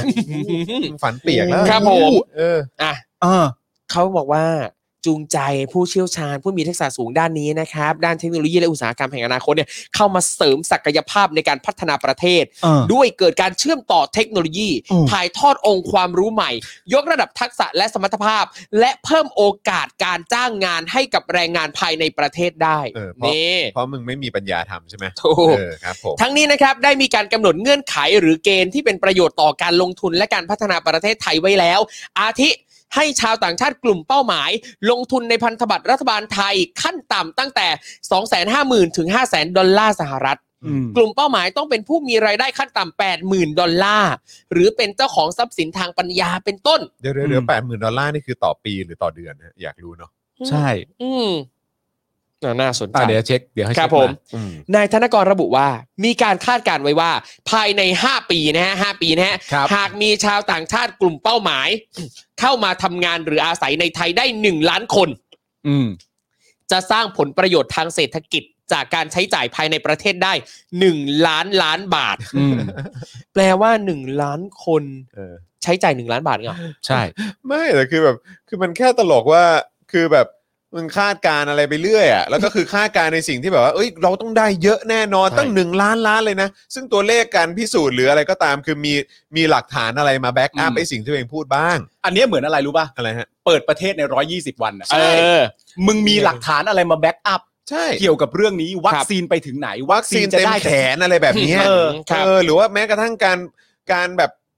คาดการณ์ ครับ ปัญหาเกี่ยวกับโรคระบาดอะ เออ เรื่องของการรับมือโควิด -19 เกี่ยวกับเรื่องของการวางนโยบายวัคซีน มึงยังคาดการณ์ผิดเลย ใช่ มึงยังคาดการณ์ผิดเลย อืม เข้าใจปะแล้วมึงยังจะมากล้าคาดการณ์ว่า ครับ โอ้ยเนี่ยนะ ถ้าเกิดว่าเราออกกฎหมายตัวนี้นะ อืม เออแล้ววางอย่างนี้นะ นักต่างชาติเข้ามาเป็นล้านคนแน่เลยนะ ซึ่งแบบมึงเอาอะไรมาการันตีว่าหนึ่งล้านคน ใช่ มึงเอาอะไรมาการันตี นี่ไง มึงมีตัวเลขอะไรมายืนยัน ฝันให้ไกลแล้วไปให้ถึง ซึ่ง แล้ว รั ประ ฐ เด็น บาลประยุทธ์ เออ ฝันให้ไกลเคยไปถึงอะไรบ้าง ไม่ถึงเล ใช่ ย มีแต่ว่าพูดพูดไปเยอะแต่ไม่เคยทำอะไรได้ ไม่มีสัก ต้ อ อง ย่าง นโยบายพรรคพลังประชารัฐที่ ครับ ที่เอามาขายฝันน่ะ เออ เมื่อตอนเมื่อตอนที่เลือกตั้งครั้งที่ผ่าน ครั มา บเออ มีอะไรสำเร็จบ้าง ใช่ ถามจริง คือ แล้วไอ้ รัฐบาล นี่บอกว่าหนึ่งหนึ่งล้านคนแล้วจะ เออ ทำเงินได้หนึ่งล้านล้าน อืม บาทใน 5 ปีใช่ไหม ครับ ใช่ มึงเอาอะไรมาพูด อืม ใช่ คือรัฐบาลของพลังประชารัฐเนี่ยมันไม่ใช่ฝันให้ไกลแล้วไปให้ถึง ครับ มันคือแพร่มไปเรื่อยเฉอยและช้า เออใช่เลย โอ้ มัน ย คือแพร่มไปเรื่อยแล้วเฉอยและช้า ใช่ เออ ใช่เลย ไม่ ใช่ แว เล คือย มันเอา mindset มาจากไหนว่าณตอนนี้สิ่งที่เขาพูดกัน ค เย รับ อะมากก็คือว่าการกระตุ้นเศรษฐกิจให้ อืม กลับมาได้เนี่ยอย่างหนึงสำคัญมากคือเศรษฐกิจที่เกี่ยวกับเรื่องของการท่องเที่ยว อ่า การท่องเที่ยวจำเป็นที่เราจะต้องการนักท่องเที่ยว อืม ครับ อะไรทำให้มึงคิดว่า ผู้เชี่ยวชาญจากทั่วโลกที่จะมาลงทุนในประเทศไทย มี mindset เดียวกับชาว อ่า ต่างชาติที่จะมาเที่ยวใน เออ ประเทศไทย เป็น มึงคิดอะไร เป็นไปได้ไหมว่าเขาอาจจะวางแผนว่าพอกลุ่มผู้เชี่ยวชาญเข้ามาในไทยปั๊บ อืม ด้วยระบบด้วยนโยบายด้วยความเฮี้ยต่างๆของรัฐบาลเนี่ยจะทำให้ผู้เชี่ยวชาญเหล่านี้เครียดจน อ่า ต้องออกไปเที่ยว เขาวางแผนพี่ หลังจาก อ๋อแล้ว หลั ก็ งจาก แล้วก็เปิดแอปอะไรเที่ยวเที่ยวด้วยกันเนี่ย เออ สมมติเราจะวิเคราะห์กันต่อเนื่ ไม่ยอมจ่าย หลั เต็ ง มด้ จาว ก ยสัตว์ มาตรการในการเข้ามันง่ายลง ครับ เขาก็จะมาเสร็จเรียบร้อย แต่อย่างที่ผมบอกไป หลังจากนั้นเมื่อคุณเข้ามาแล้ว คุณจะต้องรับกับความเป็นจริง ถูก คือการใช้ชีวิตในประเทศไทยจริงๆ ใช่ หลังจากนั้นปุ๊บพอเห็นความชิบหายในประเทศไทย อ่า ครับ ทีนี้เครียดสิ ครับ ทีนี้เครียดทำยังไงดี อืม อ่า ทำอะไรก็ไม่ได้ ธุรกิจที่ว่าจะดีก็ไม่เจริญ ครับ การรองรับในทาง อืม ในเรื่องของทรัพยากรในประเทศไทย ครับ มันไม่ได้เรื่องเลย ทีนี้เครียด ครับ ทำยังไงไปเที่ยว ถูกต้อง เนี่ยบอกว่าเขาวางแผนตอนนี้เขาเตรียมทำแอป Travel Together แล้ว อ่ะพักครูทอมไว้ก่อนนะแป๊บนึงนะแป๊บนึงนะมึงคิดได้เหมือนครูทอมป่ะ เออสลิมคิดได้เปล่า เออ พี่แดกพี่แดกคิดได้เปล่า เออ คิดถึงขั้นนั้นเปล่า ถ้าพี่แดกอธิ บาย บายเหมือนครูทอมนะ อ่ะ จบแล้ว กูด่าแน่ อ๋อแดกว่าจบแล้ว เอนึกอว่าจบแล้วนึกว่า อ่ะ จบแล้ว เนี่ยเขาบอก 5 ปีนะครับ ชาวต่างชาติอ่าผู้เชี่ยวชาญนะครับหนึ่งอ่ารวมทั้งหมดชาวต่างชาติในไทย 1 ล้านคนนะครับ สร้างผลประโยชน์ 1 ล้านล้านบาท จากการลงทุนในประเทศ 8 แสนล้านบาท อืม และรัฐบาลจะมีรายได้จากภาษีเพิ่มขึ้นกว่า 2.7 แสนล้านบาท อืม จากการเก็บภาษีรายได้ส่วนบุคคล ภาษีมูลค่าเพิ่ม และภาษีเกี่ยวกับการลงทุนครับ พี่แดกก็เลยบอกว่า จึงอยากวิงวอนทุกฝ่าย วิงบอลคุยแล้ว วิงวอนทุกฝ่ายนะทั้งฝ่ายคุณจรฝ่ายคุณปาล์มนะครับ ครับ ให้เปิดใจให้กว้าง ครับ แบบผมนี่นะครับ ครับ ต้องศึกศึกษามาตรการอย่างลึกซึ้งเนี่ยคุณต้องไปศึกษามาตรการอย่างลึกซึ้ง ครับผม พิจารณาประโยชน์ที่จะเกิดขึ้นกับประเทศไทยในอนาคต เออ พี่แดกยืนยันนะว่า การดำเนินการทุกมาตรการของรัฐบาลโดยพลเอกประยุทธ์จันทร์โอชาเนี่ยมุ่งส่งเสริมการเติบโตของเศรษฐกิจไทยหลังสถานการณ์โควิด -19 คลี่คลาย ส่งเสริมอุตสาหกรรมแห่งอนาคต เพิ่มความสามารถในการแข่งขันของประเทศอย่างยั่งยืน เพราะนายกรัฐมนตรีไม่ต้องการให้ไทยสูญเสียโอกาสในการพัฒนาประเทศอีกต่อไป โอ้โหยคือการมีมึงอยู่นี่แหละ ประเทศหยุดพัฒนาเนี่ย ส่งเสริมอุตสาหกรรมแห่งอนาคตมีมึงนี่แหละประเทศไม่มีอนาคต ไม่ผมอยากรู้ว่าที่เราอ่านมาทั้งหมด ครับ แล้วไอการมาวิงวอน ครับ โดยพี่แดกธนกรเนี่ย ครับ มันเป็นการวิงวอนโดยเบสออนมาตรฐานหรือหลักฐานว่าอะไรอ่ะ ไม่คือคือเราคุยกันในประเด็นที่ว่าเดนมาร์กเนี่ยมีความอ่อ ไว้เนื้อเชื่อใจ ไว้เนื้อเชื่อ ไว้ ใจ เนื้อเชื่อใจกัน กับ อืม รัฐบาลตัวเองเป็นอย่า ครั ง บ สูง เราต้องยอมรับนิดนึงนะครับว่า ประยุทธ์เนี่ยไม่ได้รับความประยุทธ์และพักพวก ครับ หมายถึงไอ้ที่รวมตัวกันในครมหรืออะไรก็ตาม อืม เหล่านี้เนี่ย อืม เออแล้วก็เหล่าผู้สนับสนุนทั้งหลายเนี่ยก็คือ 7 ปี9สู่ปีที่ 8 เนี่ย อืม ไม่ได้รับความไว้เนื้อเชื่อใจจากประชาชน ครับ ใช่ไหมครับ ก็คือประยุทธ์เนี่ยก็คือเป็นคนที่ไม่มีปัญญาได้เป็นรัฐบาลอ่ะ ครับ ถ้าเกิดไม่ยึดอำนาจเข้ามา ใช่ ใช่ไหมฮะ ถ้าไม่ยึดอำนาจเข้ามาก็ไม่มีทางได้เป็นนายกหรอก ครับ นะฮะถ้าไม่มีสว250 คน ก็ไม่ได้ ก็ไม่ เป็น มีทางได้เป็นนายกหรอก ครับ นะครับเพราะฉะนั้นก็คือเอาจริง ๆ ไม่ได้มีความสามารถอะไร ใช่เลย นะครับเพราะฉะนั้นคือการวิเคราะห์อะไรต่างๆ ก็มันก็มันก็ดูไม่มีความน่าเชื่อถืออะไรอยู่แล้ว ครับผม นะครับแล้วถ้าคนที่ไปทำงานให้ประยุทธ์เนี่ยไปทำงานให้คนที่ไม่มีทางที่จะเลือกตั้งชนะ แล้วไม่ได้เป็นรัฐบาลเนี่ยเออแล้วก็ไม่มีทางที่จะเลือกตั้งชนะ ถ้าไม่มีสว250 คนเนี่ย ครับอืม นะครับถ้าคนที่ทำงานให้ประยุทธ์เนี่ย อืม นะครับ อันนี้ก็ยิ่งแบบว่าไปคาดหวัง ใช่ ความสำเร็จไม่ได้เข้าไปอีก ครับ แล้วนี่เรากำลังนั่งฟังการอธิบายต่างๆ จากโฆษกรัฐบาล ประยุทธ์ ใช่ไหมฮ ครับ เอ่อ ผม โฆษกของเอ่อเป็นเขาเป็นโฆษกประจำสำนักนายกก็คือธนากร ครับ ซึ่งเข้าใจว่าก็เป็นอีกหนึ่งคนที่สอบตก เออ ครับ นะครับ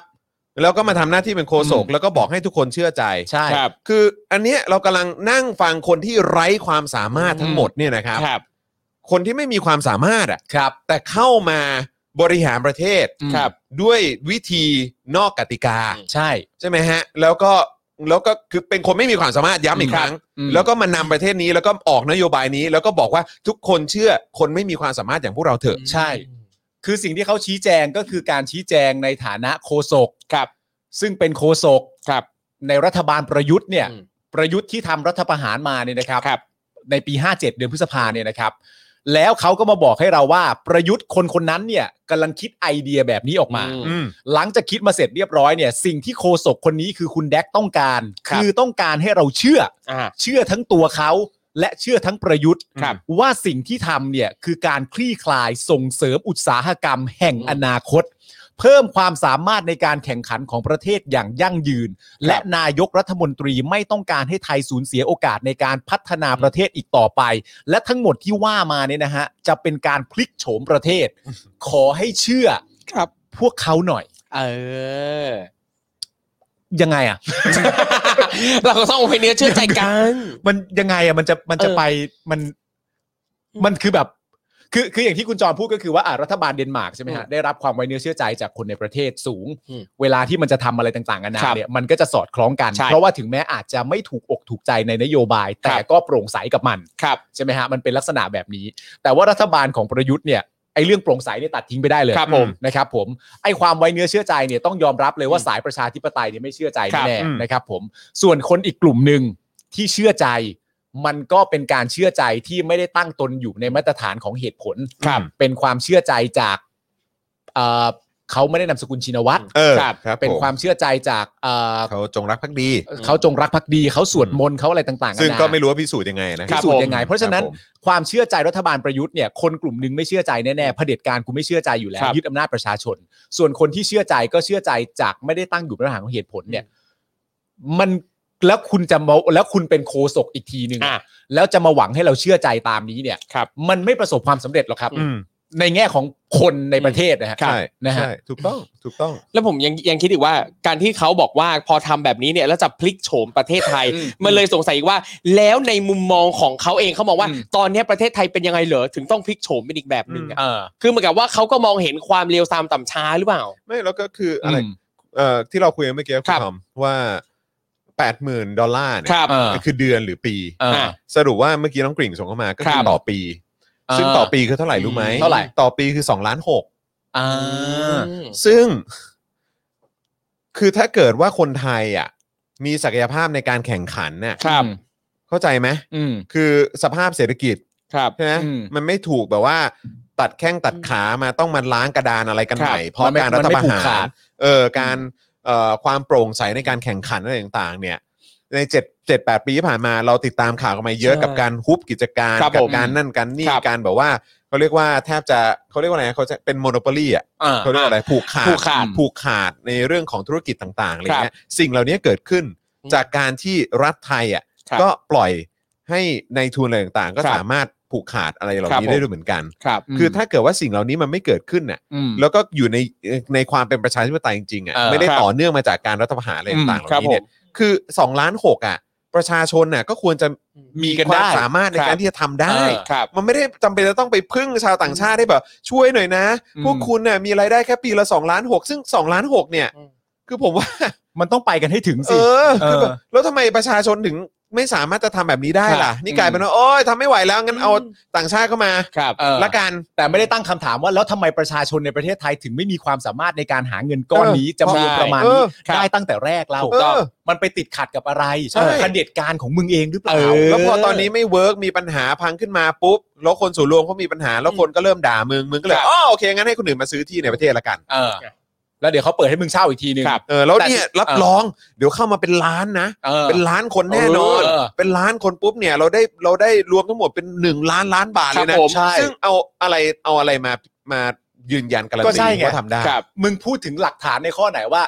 ถ้าต่างชาติเข้ามาเนี่ย อย่างแรกนะ อืม ล้านคนเข้ามาแน่ ครับ ๆ กูก็ไม่รู้ว่ามึงพูด เออ จริงหรือเปล่า ใช่ คือแบบมีงานวิจัยสถิติ เออ สถิติอะไรรองรับ ผล ไหม กระทบที่เกิดขึ้นจากการที่มีชาวต่างชาติเข้ามาเยอะ ครับ เงินต่างๆ มันจะไหลออกไปเท่าไหร่ เออ หรือว่ามันจะอยู่ในประเทศยังไง หรือว่าอะไรแบบเนี้ยคือแบบว่า คุณมีการศึกษาในเชิงผลกระทบในสังคมอะไรอย่างนี้ด้วคยรับ หรือเปล่า เออ ไม่ใช่ว่าพูด โอ้ พูด โห ไปพูดไปลอย ไม่แน่นะหรือว่าเขาอาจจะศึกษาแล้วก็ได้เพราะว่าผู้เชี่ยวชาญด้านสถิติ ที่อยู่ฝั่งเขาก็คือดรอานนท์นะ เออว่ะ นะดรอานนท์นะ ๆอันนั้นคุย เอาฟิชเชอร์ลิง อันนั้นอันกับหมนั้นพู อ ด ย เลย งได้ไหมเอาฟิชเชอร์ลิงกับหมอยงได้ไหม อันนั้นอันนั้นพูดพูดกับตัวเองเลยว่าโอ้โหอันนี้กูยิ่งไม่มั่นใจ อืม เออ เอาเขาโหอาจาร เอออย์อาจารย์สอนด้านสถิตินะ โอ้โหครับ เออ ผมไม่งั้นเดี๋ยวกูจะเป็นคนที่เข้าใจลูกบิดมากที่สุดแล้ว โอเค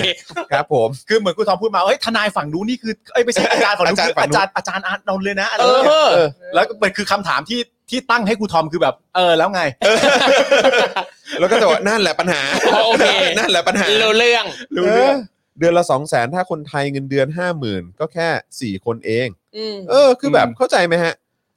คือแบบคือเอาแค่ว่าอะไรอ่ะ แรงงานขั้นเออเขาเรียกรายได้ ครับ รายได้ต่อวะเอ่อรายวันใช่ไหม อะไร เอ่อต่อ รายได้เฉลี่ย เ ต่อวัน ต่อวันน่ะ รายได้ขั้นต่ ก็รายได้ขั้นต่ำอ่ะ คือคุณยังอัพขึ้นมาไม่ได้เลย ครับ อย่างที่คุณพูดอ่ะ ำอืม แล้วแบบ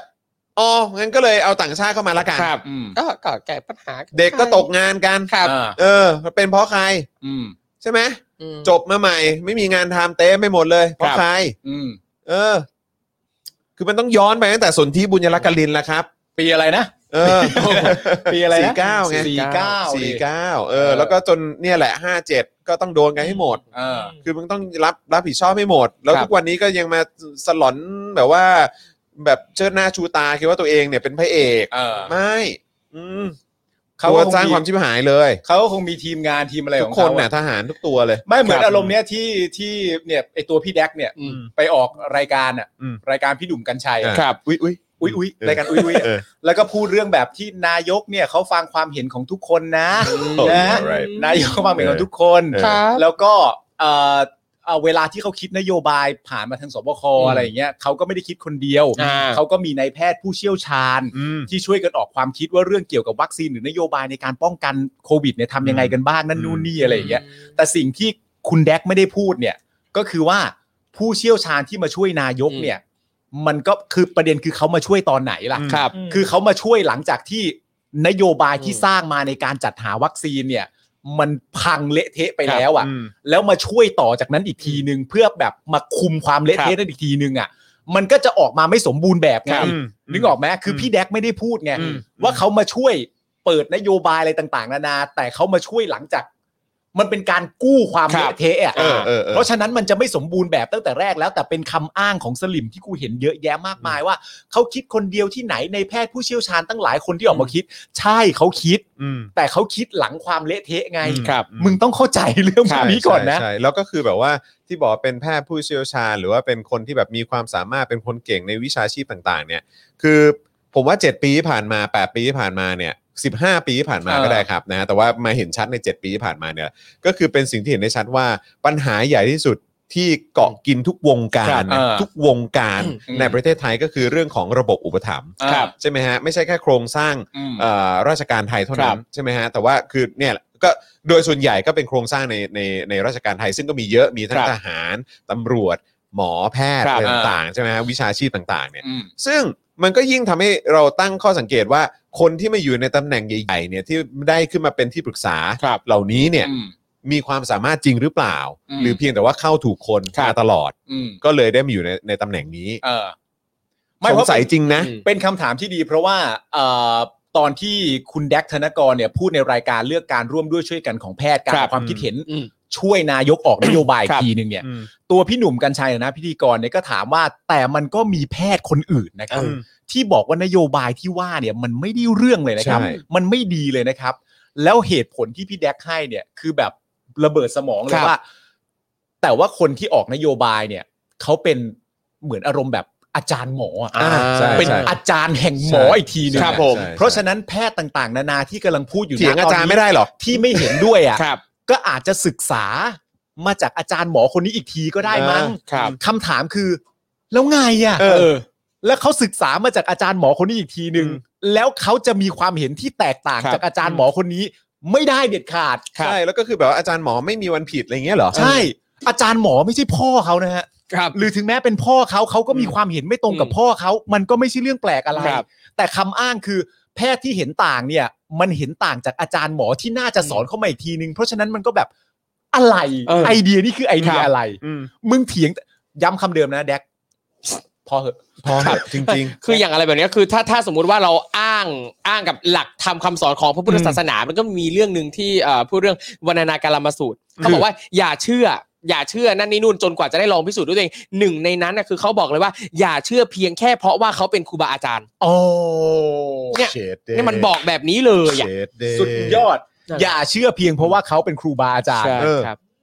เขาให้คำสอนคุณมา ใช่ครับ แต่ไม่ได้แปลว่าคุณต้องเชื่อ ใช่ จนกว่าคุณจะหาพิสูจน์ด้วย ใช่ ตัว ครับ คุณเอง ใช่ ว่าจริง ครับ หรือไม่จริง เชื่อ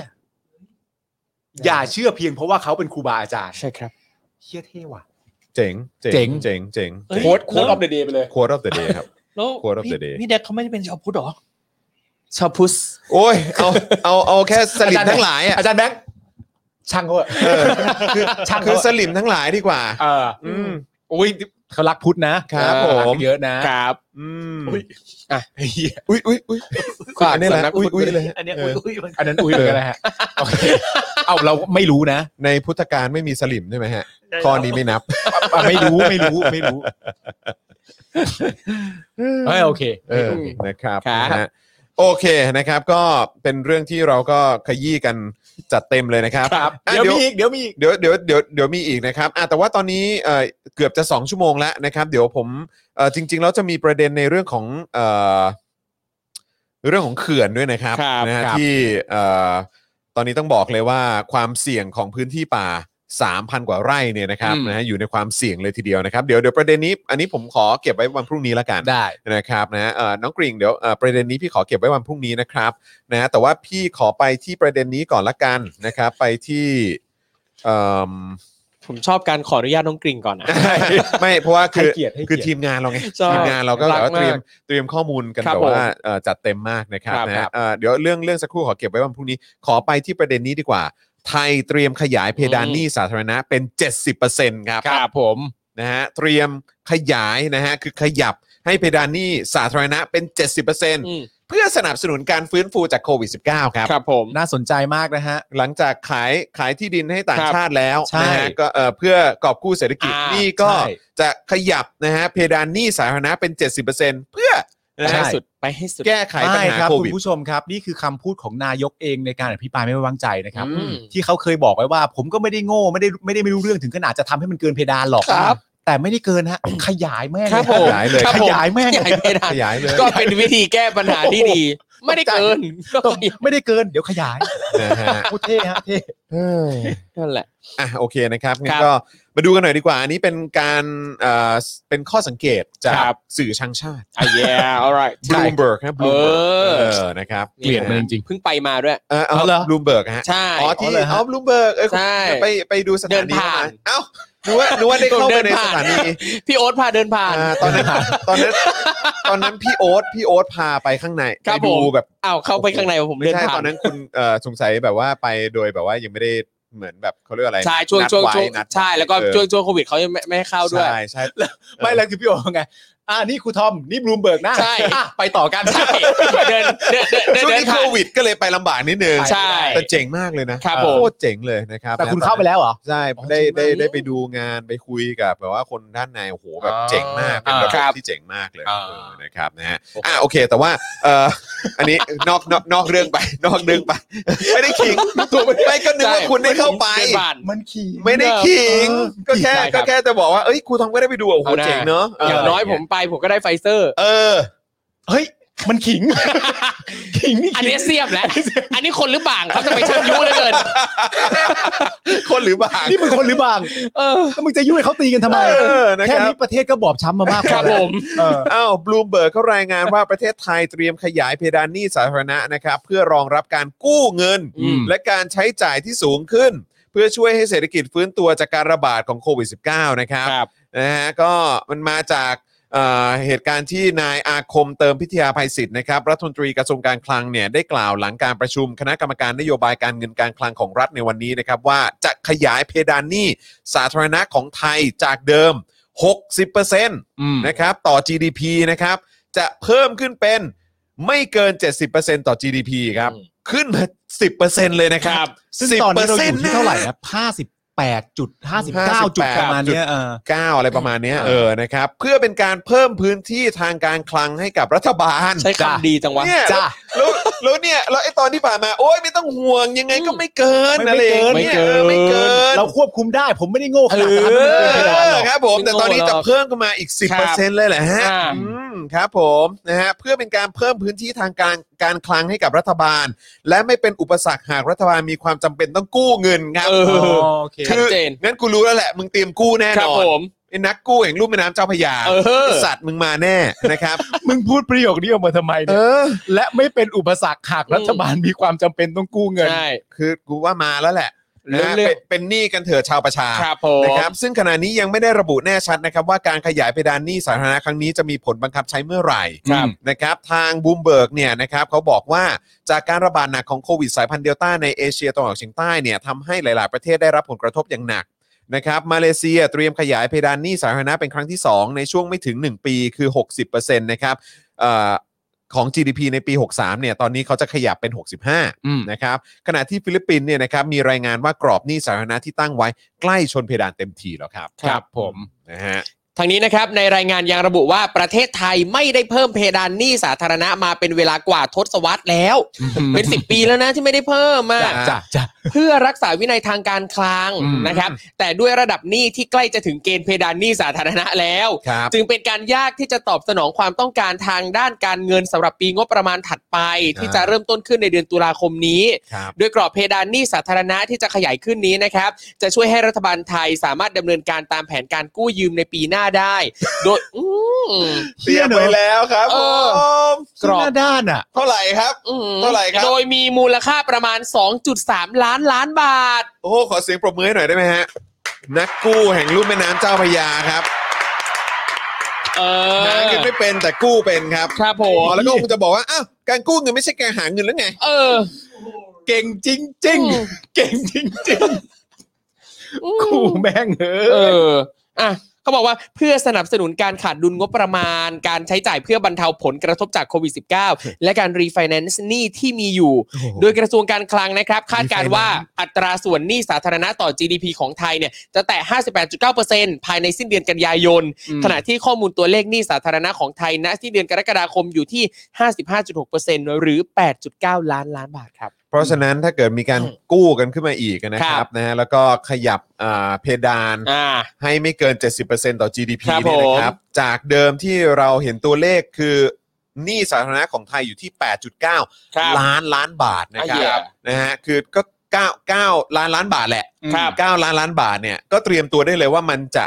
เพิ่มขึ้นมากกว่านี้อย่างแน่นอน ครับ ประมาณ 10 กว่าล้านล้านบาทนะ เตรียมตัวได้เลยครับ เพราะว่ามันจะขยาย เตรีมตัว เป็ ได้ น เลยครับ เจ็ดสิบเปอร์เซ็นต์แล้วไง ครับ จากตอนแรกก็ที่บอกไง อืม ว่าแบบไม่ให้เกินหรอก อืม นึกออกไหมผมอยู่ในเกณฑ์ เออ งบอะไรกันในระเบียบการคลังอยู่ครบทุกอย่าง ครับ แต่ถ้ามันต้อง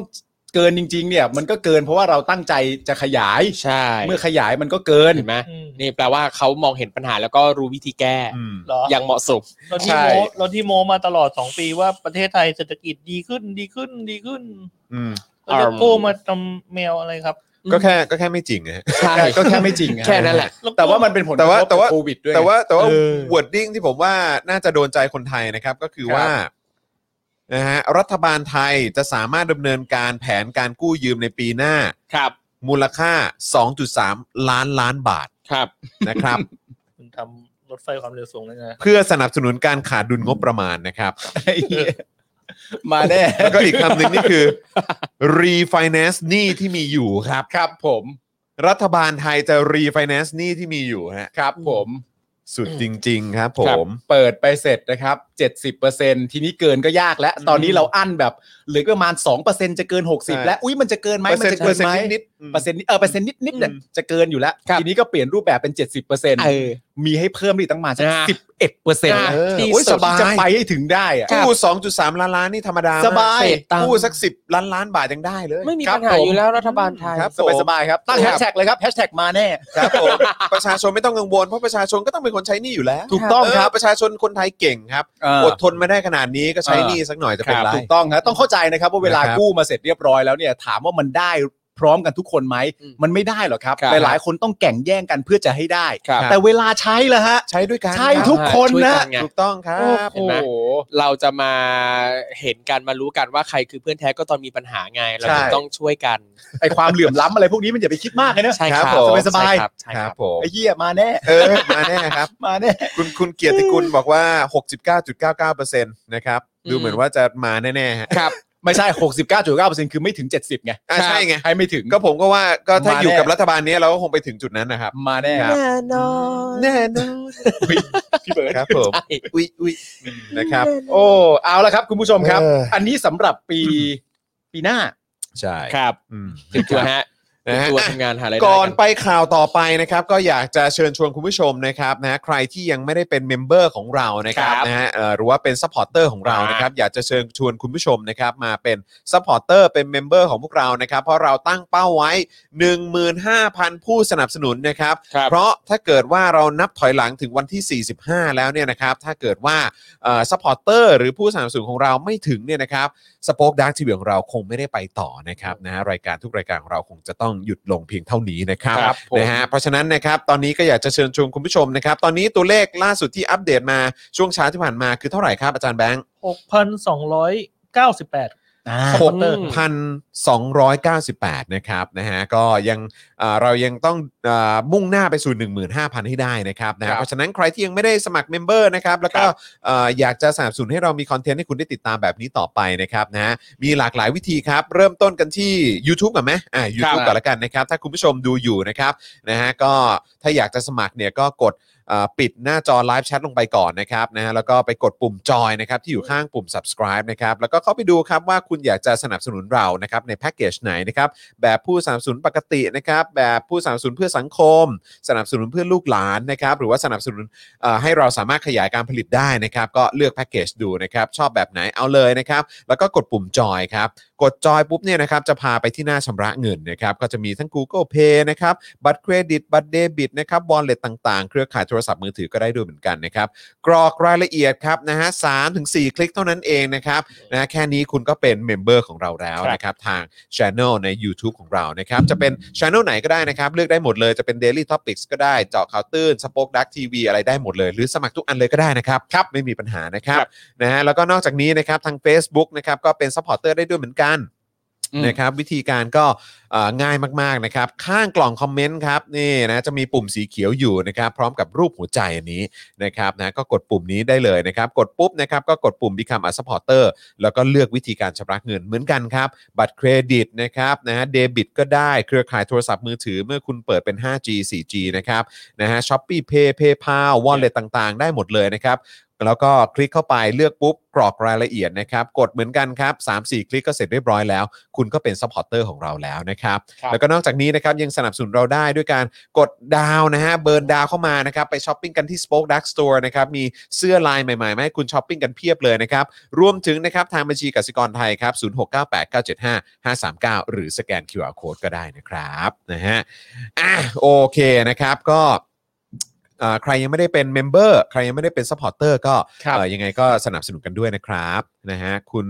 เอ่อบอกว่าสมัครแล้วนะครับอ่านะครับคุณนิวเอ่อคุณสุวิจักษ์ตอนนี้เป็นนิวเมมเบอร์ของเราด้วยนะครับ ครับ คุณแชมเปอร์ถามว่าซัพพอร์ตซัพพอร์เตอร์ที่โชว์เนี่ยอันนี้คือรวมทุกแพลตฟอร์มหรือเปล่าฮะใช่ครับใช่ครับก็คือรวมทั้ง YouTube Member นะครับแล้วก็ Facebook Supporter ด้วยนะครับนะแล้วก็นับจากทุกช่องทางนะครับไม่ว่าจะเป็นเอ่อเนี่ยแหละเอ่อ channel นะครับหรือว่าเอ่อเพจ Daily Topics นะครับสป็อคดาร์กทีวีนะครับที่เป็นพาร์ทคลิปความรู้นะครับเจาะข่าวตื้นเหมือนกันนะครับนะฮะรายการถกถามนะครับหรือว่าในทุกๆ ทุก ๆ รายการของเราอะครับนะฮะ ก็เอ่อเรานับรวมหมดเลยนะครับ เพราะฉะนั้นถ้าอยากจะสมัครของช่องนี้นะครับหรือจะสมัครของทุกช่องเลยก็ได้นะครับนะฮะเอาเอาที่คุณผู้ชมสะดวกนะครับ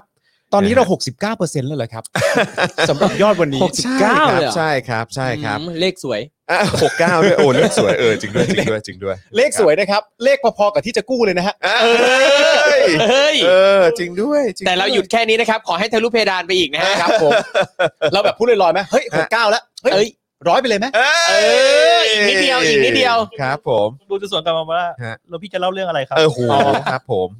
จะมีจะมีเรื่องอะไรเล่าบ้างเนี่ย เดี๋ยวเก็บไว้คิดก่อน รับผม ตอนนี้เราพูดคุยกับคุณผู้ชมหน่อยไหม ครับ เปิดโอกาสให้คุณผู้ชมได้เข้ามาสมัครเป็น new member อ่าใช่ ตอนนี้ก่อน ใช่ครับผม อ่า นะฮะอ่ะช่วงนี้ก็สมัครเมมเบอร์กันได้นะครับ แต่ผมไม่ไหวแล้ว ผมต้องเข้าห้องน้ำก่อน อุ๊ยพี่โอ๊ตพี่โอ๊ตมานะพี่โอ๊ตมา อ่ะพี่โอ๊ตมาเหรอไหนไหนไหนไหน ใช่นี่ พี่โอ๊ต ไง มาพี่โอ๊ตครับ สัปดาห์นี้หรือสัปดาห์หน้าดีที่เรามาไลฟ์กันนะครับ เดี๋ยวให้เดี๋ยวให้อาจารย์แบงค์เอ่อลองพูดคุยกันหลังไมค์นะครับ แล้วก็เดี๋ยวเราจะจัดไลฟ์กับพี่โอ๊ตหน่อยดีกว่า พี่ นะ พี่ ครับ โอ๊ตอยู่ที่ไหน ตอนนี้อยู่ตอนนี้ก็ก็ยังอยู่นิวยอร์ก อยู่นิวยอร์กครับอยู่ ใช่ นิวยอร์ก ใช่ ครับ ผม อืม นะฮะอ่ะเดี๋ยวยังไงเดี๋ยวจะต้องรบกวนอาจารย์แบงค์เดี๋ยวคุยกันหลังไมค์แล้วก็เดี๋ยววางคิวกันหน่อยดีกว่านะครับ ครับ เพราะว่ารู้สึก คิดถึงมากเลยนะ คิด ค ถึ รับ งพี่โอ๊ตนะครับ ไม่ได้ยกัเลยนะครับ เพราะว่าพี่โอ๊ตพาครูทอมเดินผ่านบลูมเบิร์กแล้ว ใช่ ทุกคนคิดถึงมาก ใช่พี่โอ๊ตนี่พาเดินทั่วนิวยอร์กเลยขอบคุณมากนะครั จอห์นมีคนเขาถามว่าจะเล่าเรื่องเล้าไหมอ่ะไม่มีฮะไม่มีอ๋อโทษโทษโทษไม่รู้ไงถามอ๋อไม่มีไม่มีไม่มีโทษโท อ่ะ ษโทษ โอเค คุณจอนออกไปละเล่าได้พี่ปาล์ม คือเยอะคุณ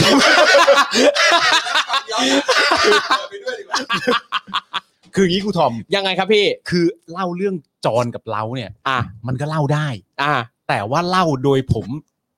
รอดเนี่ยมันเล่าไม่ได้ โอเครู้ เรื่อง รู้เรื่อง รู้เรื่อง รู้เรื่อง ล้อเล่น รู้เรื่อง ไม่มีหรอก เออ อะไรแบบนั้นอ่ะ ครับ เดี๋ยวผมส่งไลน์แทงให้ พี่ ส่งมาทำไม อ๋อ สมบัติสมบัติ สมบัติแต่เดี๋ยว สมบั วัน ติ นี้เนี่ยเราจะมีการพูดคุยเรื่องเอ่ออะ อะไรครับ น่าจะมีการพูดคุยเรื่องแคมเปญ อ่ะ เกี่ยวกับการไม่ให้ไม่ให้โกง เอ ไม่ให้ อ ไม่ให้ซื้อสิทธิ์ขายเสียงกัน ที่ ด้วย สุดที่ เดี๋ยว สุด วันนี้จะพูดเรื่องประเด็นนี้กันด้วย ครับผม นะอ่ะณตอนนี้นะครับ คุณผู้ชมมีคำถามอะไรเข้ามานะครับ ส่ง ครั เข้า บ มาได้แล้วเดี๋ยวผมกับครูทอมจะตอบ ส่งเข้ามาได้เลยฮะ ครับ เรื่องอะผไรม ก็ได้ครับ มาครับมาครับ ม ใครอยากถาม ส่ง อะไร เข้ ถาม เลยครับ แต่นี่นะเอาผมขอโฆษณาหน่อย เชิญฮะ เอ่อมิสเอิร์ธไทยแลนด์คือผมอะไปเป็นพิธีกรให้ อ่า ผมไปเป็นพิธีกรการประกวดมิสเอิร์ธไทยแลนด์ ครับ เขามีประกวดสปีชคอนเทส อ่า เออ แล้วก็เขาแข่งกันมาเป็นรอบๆ สัปดาห์นะสี่สัปดาห์ แล้วก็เมื่อวันเมื่อวันซืนอ่ะ ฮะ มีประกวดรอบชิง ครับ เออ ก็คือให้นางงามเนี่ยมาคือเหมันเป็นรอบตอบคำถามอะ อ่าม ากล่าวสปีชกันทั้งประเด็นสิทธิมนุษยชน อ่า เรื่องประชาธิปไตย สิ่งแวดล้อม อ่า เรื่องตาการศึกษาเรื่อง อ่า ต่างๆอุ้ยสนุกมาก เรียกว่าประเด็นแหลมคมเลยแหละ ใช่ ประเด็นแบบจริง ๆ เลย แล้วทุกคนคือตอบแบบตอบแบบไม่แคร์ใดๆอ่ะ จริงป่ะ เออ ดี แนะนำให้ลองไปดูย้อนหลังได้ในเพจของ Miss Earth Thailand เออ นะครับ แต่ละคนเดือดๆ ทั้งนั้นเลย ไม่กักแค่ ไม่กักไม่มีกักเลย แล้วก็ล่าสุดเขาทำเป็นแคมเปญออกมานะ ให้น้องที่เข้ารอบ 19 คนสุดท้ายอ่ะ อ่า เอามาเลยคนละประเด็น เออ คอเอาท์กันคนละประเด็น อ่า แล้วก็มีเป็นภาพแฟชั่นเซ็ตที่เขาทำกันนะ แล้วก็มีแคปชั่นเด็ด อ่า ๆ แบบดีมากไปตามดูได้ในเพจ อ่า แล้วก็ใน IG เขาของ Miss Earth Thailand ซึ่งประเด็นที่ Miss Earth Thailand ใช้พูดใน ครับ ประเด็นสังคมเนี่ย ครับ ต้องถือเลยว่าแซงคิวนี่เบาไปเลย โอ้โหโอ้โห ยูเทิร์นในที่ห้ามยูเทิร์นเบาไปเลย อืม อาหารกลางวันเบาไปเลย โอ้โห นะฮะ อื้อหือไปดูไปดูได้ของดีฮะ แล้วทำไมไม่ถามผู้ประกวดไปเลยว่า รู้สึกยังไงกับแคมเปญพูดหยุดโกง เขาไม่ได้ตอบไปเลย เฮ้ยมีในมีในคำถามมีในคำถามและที่ให้นางนางนางงามเลือกแต่เลือกไม่โดน อ๋อ เออมีคำถามแบบอยากให้รัฐบาลชุดนี้ทำอะไรมากที่สุดอะไรเงี้ย เชี่ย เออ มีโอ้ยนันนี่นู่น คิดอย่างไรกับการที่อ่าสอสอบวชสวนมติพักอะไรเงี้ย คำถามนางงาม เจ๋งชิบหา อ่ะ ย เออ แล้วก็ตอบกันเต็มๆเลยเหรอ โอ้ยเพียบเลยลองไปหา เท่มาก ดูกันได้ครั เดี๋ยบวคุณผู้ชมลองไปหาเราสามารถจะหาดูได้ที่ ได้มีมีไลฟ์อยู่ในเพจ Miss Earth Thailand ครับ อ๋อโอเค ลองไปหา เข้าไป ดู ใน ได้ ใน Facebook ก็ได้ ใช่ครับ โอเค มา สนุกสนุกสนุก ดีนะครับ หมาย ค ถึ รั ง บ ว่าเราเราคาดหวังให้ ครับ เมื่อเวลาที่มีโอกาสได้ตอบเนี่ย ครับผม หรือว่าเวลาที่มีโอกาสได้พูดเนี่ย ครับ คือประเด็นคืออย่างนี้เลยนะฮะ อ่ะ ถ้าคุณไม่ได้คิดอย่างนั้นน่ะ ครับ คุณจะตอบอะไรมันก็เรื่องของคุณ ใช่ แต่ถ้าคุณคิดแล้วเล็งเห็นถึงปัญหาจริง ๆ เนี่ย ครับ คำถามต่อมาคือว่าคุณกล้าตอบหรือเปล่า ไอเหี้ย แล้วเวลาเจอคนกล้าตอบ ค เนี่ย รับ มันมีความสุขนะฮะ ครับผ มันมีความสุขนะฮะที่ ครับ แบบเขาได้ใช้เสียงของเขา อ่า ได้ใช้สิทธิ์ของเขาในการพูดเรื่องนี้อะไร ครับ เงี้ยนมโรงเรียนก็เบา ครับผม ครับผม อืม มีพูดถึงอ๋อโอเค ผ่านไป อ๋อโอ เค ผ่านไปผ่านไปครับ ครับ พูดเรื่องหนังสือรวมเผด็จการเนี่ยงครับ อืม หนังสือรวมเผด็จการยังไม่ได้พูดเลยฮะ หนังสือรวมเผด็จการอืมน่าสนใจ ครูทอมลองเซิร์ช ได้ได้ นั้นขอขอหาข้อมูลนะครับ ได้ครับ เาขอ ได้ครับ ศึกษาข้อมูลเพิ่มเติมนะครับ ครับ ผม อืม ถามว่าผู้เชี่ยวชาญต่างชาติ 1 ล้านคนเข้ามาทำงานอะไรครับ จะได้ไปสมัครทำงานที่นั่น ใช่อืมแล้วอยากรู้ว่าอะไรมันจะเป็นแรงจูงใจให้เขาอยากจะมาด้วย ผมว่าแรงจูงใจมันคือการกว้านซื้อเนี่ยแหละ ใช่ คอนโดหมู่บ้านอะไร ครับ ต่างๆนานา เพราะว่าเขามีศักยภาพทางด้านการเงิน ใช่ ที่ทำแบบนั้นได้จริงๆนะ คือตังค์เหลือเขา อ่า ตังค์ตังค์เขาเยอะเขาก็รู้แล้วว่าที่นี่มันถูกอ่ะ ครับ คือ นี่เด็ดอันนี้เด็ด อะไรฮะ อะไรฮะ อยากให้รัฐบาลชุดนี้กำจัดไล่พวกสามกีบให้หมดประเทศครับ จริงครับ เห็นด้วยอีพวกสามกีบเนี่ยช่างชาตินะครับ ขับไล่ออกไป เกลียดมากเลยฮะค จ น ริง คนบ้าบออะไรครับ คุณ ใช่ คุณเวิร์อะไรฮะ คุณ เวิลด์ เวิลด์ เทอร์ มันขาดตัวอาไป ตัว ฮะ อา คุณเวิร์ คุณโวล คุณ โวล คุณโวลด์ คุณเวิร์ไทเกอร์ เกอร์ คุณโวลไทเกอร์ครับ ผมก็ Wold เห็นด้วยฮะ ครับ คือคน จริง คนบ้าบออะไรครับคุณโวล ใช่ คุณโวลไทเกอร์ครับคนบ้าบออะไรครับที่ เขาเขาประชดหรือเปล่าเขาดักเปล่า มันเป็นไปได้ที่เป็นพารอดี้ เอ แต่ว่า อ แต่ว่ารายการของเราเนี่ย อ่ะ ตั้งกฎไว้แล้วว่า ถ้าเนียนต้องโดนด่าได้ โอเค ททั้งคุณผู้ชมและพิธีกร อ่ะถูกต้อง ถูกต้อง ถูกต้อง แต่แต่ถ้าเกิดว่าพารอดี้เขียนมาเลยว่าพารอดี้นะฮะ ครับ เราจะได้ไม่ต้องไปต่อ อ่ะโอเค ทำไมเหรอทำไมเหรอเกิดอะไรขึ้น นี่ก็แบบแบบผมไม่ส่งถามอะไรก็ได้ไง แล้วก็ อ๋อ คุณผู้ชมก็เขียนมาว่าอยากให้รัฐบาลนี้เนี่ยกำจัดไอ้พวกสามกีบให้หมดประเทศครับ อ่า อื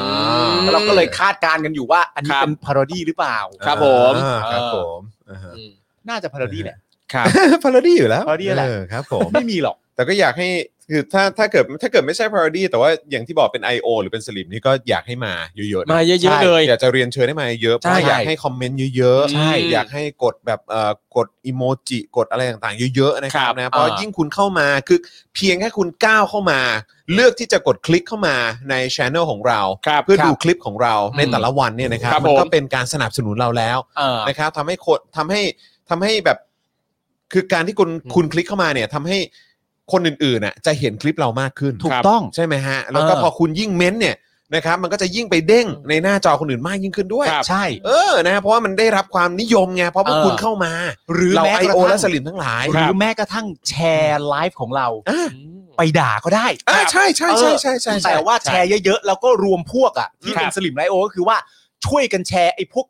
ไอ้พวกไอ้พวกชังชาติพวกเนี้ย เออ เออให้มันกระจายไปเยอะๆให้คนไทยได้เห็น ใช่ แล้วก็ ใช่ แล้วก็ช่วยกันแช ใช่ ร์ ใช่ engagement เพิ่มเลย เออ ใช่ไหมฮะก็เย แล้วถ้า บบ เคลิ้มเคลิมๆจริง ๆ เนี่ย ครับ เคลิ้มเคลิมๆเป็นเมมเบอร์เลยก็ยังได้ เออนะใช่ใช่ใช่ใช่ เคลิ้มเป็นเมมเบอร์ไปเลย เพราะว่า ใช่ ถ้าไม่มีรายการเราเนี่ย คุณ ครับ จะหมดแพลตฟอร์มที่จะส่งงานให้เจ้านายนะ อืม เพราะฉะนั้นเนี่ย รู้ว่า คุณแคปไปก่อน เออ แคปเสร็จแล้วค่อยกลับมาซับก็ได้ อ่าอะไรอย่างเงี้ย สมัครเมมเบอร์ไปเลยเคเคิมเคลิ้มมาเป็นเมมเบอร์ไปได้เลยเหมือนที่คุณเคลิ้มไปชอบเผด็จการอ่ะ เออเอออะไรอย่างเงี้ยเออ เหมือนที่วันหนึ่งคุณเคย ทำงานรับใช้ เคลิ้มไปชอบเผด็จ ค การ รับผม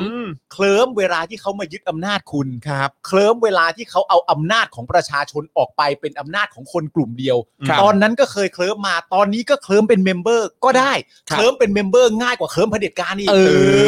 อ ลองดู ใช่ไหม นะ ว่า นะ แต่ว่ารายได้จากการเป็นไอโอเนี่ย พอจะสมัครเป็นเมมเบอร์ไหมฮะ งั้นเอาใหม่เบี้ยเลี้ยงได้ยัง เอต้ออ บี้ งถามว่าโดนอมไปเท่าไหร่ โดนอมไปเท่าไหร่ ออครับผม ได้ครบทุกงวดหรือเปล่า ครับผม ถ้าสมมติได้ครบก็เอามาสมัครเป็นเมมเบอร์ เออ อันนี้เขาเรียกว่าใช้เงินเป็น ครับผม โอเค ไม่ ชอบชอบคำว่าใช้เงินเป็น ต้องต้องบอกเขาอีกอย่างหนึ่งว่า เออ ไอ้ที่เราเรียกร้องกันอยู่ทุกวันเนี้ย ให้ปฏิรูปกองทัพอ่ะ เออ เพื่อคุณจะได้มีเงินมาซับพวกเรานะ เออครับ ใช่เออใช่ไงแล้วเราก็จะได้แบบว่าส่งเสียงให้คุณได้ไง อืม เออใช่ไหมเผื่ อั อน นี้ คุณ ก็ โดนอะไรโดนซ้อมโดนซ่อมโดนอะไรอย่างเงี้ยฮะ ใช่ เออครับผม เพราะว่าถ้าเกิดวันใดก็ตามที่คุณทำงานได้ไม่เต็มที่ อื อ่ะ ม แล้วมันมีข่าวขึ้นมาว่าพวกคุณโดนซ้อม โดน อืม ซ่อมอะไรต่างๆกันานาจากการเป็น I.O. ที่ไม่สมบูรณ์แบบจากภาษีประชาชนอีกทีนึงเนี่ย เออ เราก็จะเป็นกระบอกเสียงให้พวกคุณ เพราะฉะนั้นขั้นตอนแรกเนี่ยเราต้องมีช่องทางในการเป็นกระบอกเสียงก่อน มันก็ต้องเกิดมาจากการไปให้ถึง 15,000 เออ เพราะฉะนั้นคุณก็ต้องเข้ามาตอนนี้เคลิ้มไหม อ่ะ เคลิ้มยัง สักหน่อยไหม เอาแล้วเอาแล้ว สักหน่อยไหมสักหน่อยไหมเออ เออ สักหน่อยไหมเออครับผม มีคุณผู้ชมบอกว่าช่องนี้สลิมไกโอยอมแพ้ไปนานแล้ว จนจะเป็นเองแล้วครับเนี่ย เรานี่เรานี่ยินดีต้อนรับเขามากเลยเนาะ คิดถึง เอ จนกูแกล้งเป็นแล้วเนี่ย อนะฮะ ครับ อ่าโอเค เดี๋ยวขออีก 2 ข่าวนะครับนะเพราะว่าเดี๋ยวอีกสักครู่ก็ต้องเอ่อส่งหนุ่มๆ กลับ ครับ บ้านหนี ผม เคอร์ฟิวนะฮะ ครับ เอ่อเดี๋ยวเราจะคุยกันในประเด็นเรื่องของการเอ่อหนังสือรับรอง อ่า แสดงความยินยอมของผู้ปกครองสำหรับ ครับ ส่งลูกฉีดซิโนฟาร์ม อืม นะครับ ครับ นะฮะแล้วก็เอ่อสถานการณ์ในต่างประเทศด้วยนะครับ รัฐบาลสหรัฐเตรียมสั่งวัคซีนไฟเซอร์ เพื่อบริจาคเพิ่มอีก 500 ล้านโดส ครับผมครับผม นะฮะแล้วก็กำลังตัดสินใจฉีดเข็ม 3 ให้กับประชากรในประเทศด้วยนะครับ ครับ นะฮะอ่ะโอเค งั้นเราเริ่มกันที่ซิโนฟาร์มกับน้องๆ กันหน่อยไหมฮะ ครับผม ได้คได้รับเลยครับ นะฮะวันนี้นะครับนับเป็นวันแรกที่ราชวิทยาลัยจุฬาภรณ์ได้เริ่มฉีดวัคซีนซิโนฟาร์มให้แก่นักเรียนอายุ 10ถึง18 ปี ครับ นะครับโดยนักเรียนกลุ่มนี้นะครับคือกลุ่มแรกที่สถานศึกษาได้ยื่นขอรับการจัดวัคซีนผ่านโครงการ Back to School นะครับนะที่ราชวิทยาลัยจุฬาภรณ์นะครับนะฮะได้ได้เอ่อ ระบุ ระบุไว้นะครับนะฮะตอนเปิดรับสมัครว่าโครงการนำร่องฉีดให้กลุ่มนักเรียนนะครับโดยไม่เสียค่าใช้จ่ายนะครับเพื่อสร้างภูมิก่อนเปิดเรียน 2ทับ64 นะครับ ภาคเรียนที่ 2 นะครับ โดยสถานที่ให้บริการฉีดวัคซีนคือศูนย์ฉีดวัคซีนตัวเลือกซิโนฟาร์มนะครับราชวิทยาลัยจุฬาภรณ์ บริษัทโทรคมนาคมแห่งชาตินะฮะที่แจ้งวัฒนะนะค ค รั รับ บ นักเรียนที่เข้ารับการฉีดวัคซีนได้จะต้องทำแบบคัดกรองออนไลน์ผ่านเว็บไซต์นะครับ vaccine.cra.ac.th นะครับ และบันทึก QR code เพื่อนำมาเช็คอิน อืม พร้อมนำหนังสือแสดงความยินยอมของผู้ปกครอง นะครับบัตรประจำตัวประชาชนและบัตรนักเรียน เพื่อยืนยันตัวตนในวันฉีดวัคซีนด้วย ครับ ซึ่งราชวิทยาลัยจุเอ่อราชวิทยาลัยจุฬาภรณ์แจ้งว่าให้นักเรียนมาก่อนเวลานัดหมายไม่เกิน 15 นาที และแนะนำให้สวมใส่ชุดที่บ่งบอกถึงสถานศึกษา โดยแนะนำให้ใส่เสื้อแขนสั้น เพื่อความสะดวกในการฉีดวัคซีนด้วยครับ ครับ ทางนี้นะครับมีสิ่งที่น่าสนใจเล็กน้อยจากการพิจารณาหนังสือแสดงความยินยอมของผู้ปกครองนะครับ เออ เล็กน้อยเล็กน้อย ใช่เล็กน้อยนะในหนังสือแสดงความยินยอมนะครับ ครับผม ที่นักเรียนต้องนำมาแสดงด้วยรายละเอียดที่จะต้องกรอกนั้น นอกจากจะเป็นข้อมูลส่วนบุคคล อาทิชื่อที่อยู่ของผู้ปกครอง และชื่อของนักเรียนแล้ว ยังต้องมีการลงนามประกอบข้อความที่ถูกระบุไว้ในหนังสือด้วย ก็คือมีข้อความนี้แล้วก็ให้ผู้ปกครองเซ็นรับรองนะครับ ครับ ตามนี้นะครับบอกว่าข้อความนี้แน่ยบอกว่า ขอแสดงเจตนาให้ความยินยอม ในการให้บุคคลผู้อยู่ภายใต้การปกครองของข้าพเจ้า เข้ารับการฉีดวัคซีนป้องกันโรคติดเชื้อไวรัสโคโรนา อืม 2019 และเข้าร่วมโครงการ และเข้าร่วมโครงการศึกษาความปลอดภัย ภายหลังการฉีดวัคซีนซิโนฟาร์ม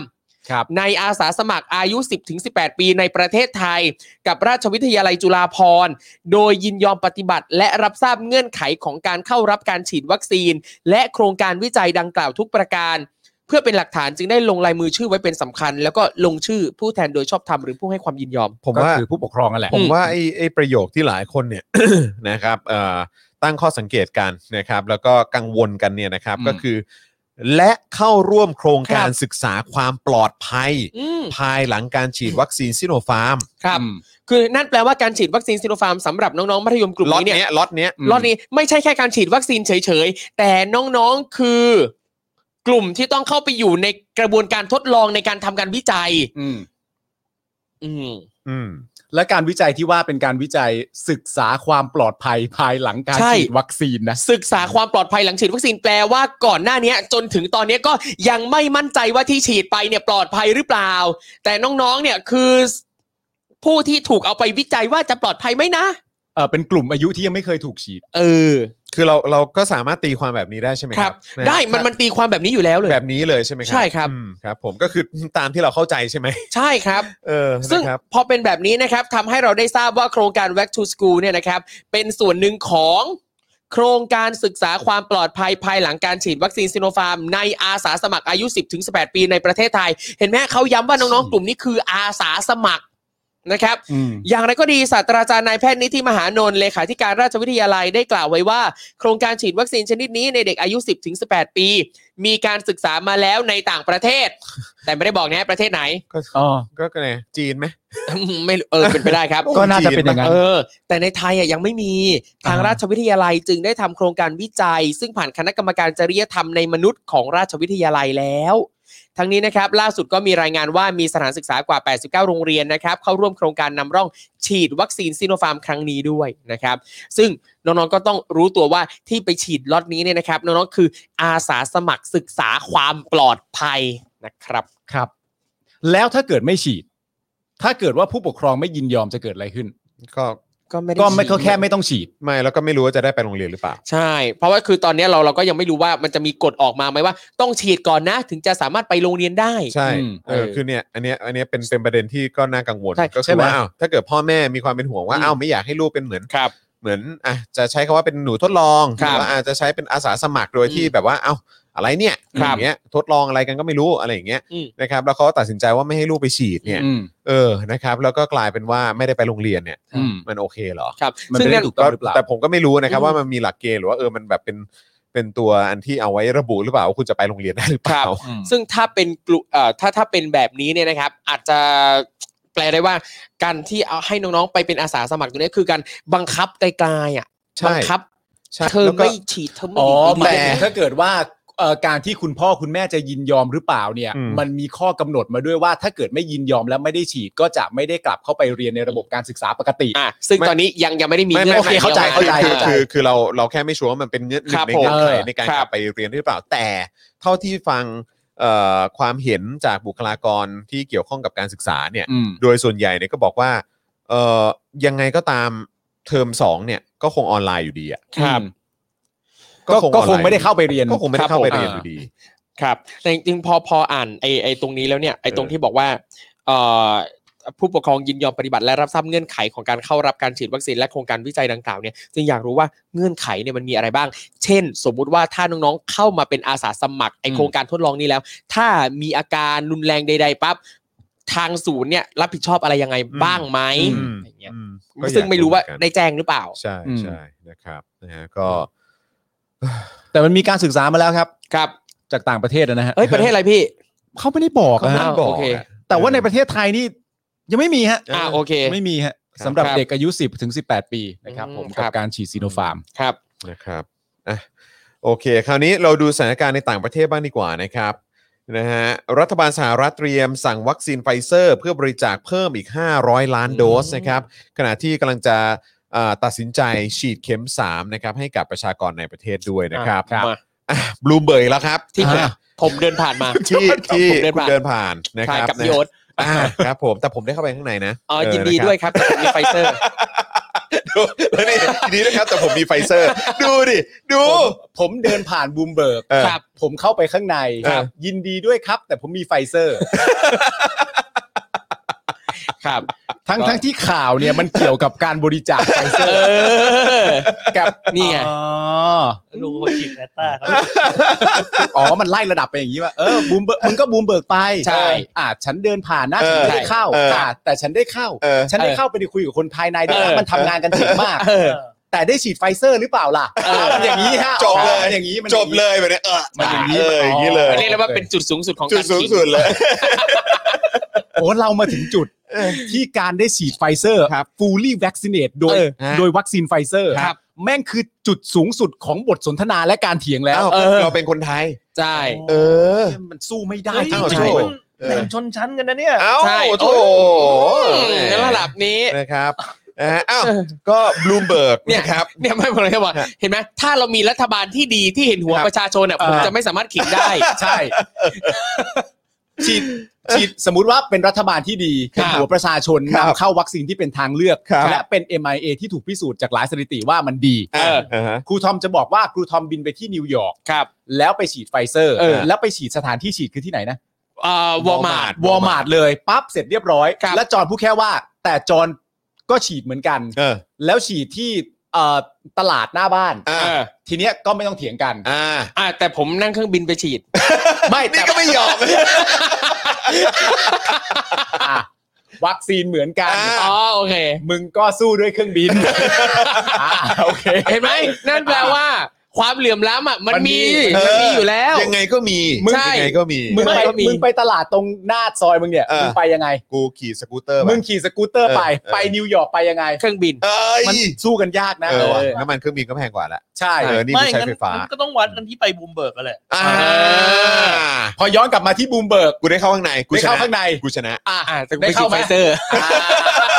อ่าอ่าอ่ามึงเห็นไหมอ่าอ่าวนนะ ไม่ ไม่ไม่ไม่คือคือกูจะชนะได้ก็ต่อเมื่อ เออ กูได้ฉีดไฟเซอร์ตรงตรงตลาดกูกู ไม่ ถึง ไม่ จะช ไม่ นะได้ มึงจะชนะได้ต่อเมื่ออะไรรู้เปล่า ต่อเมื่ออะไร มึงฉีดไฟเซอร์ที่บูมเบิร์ก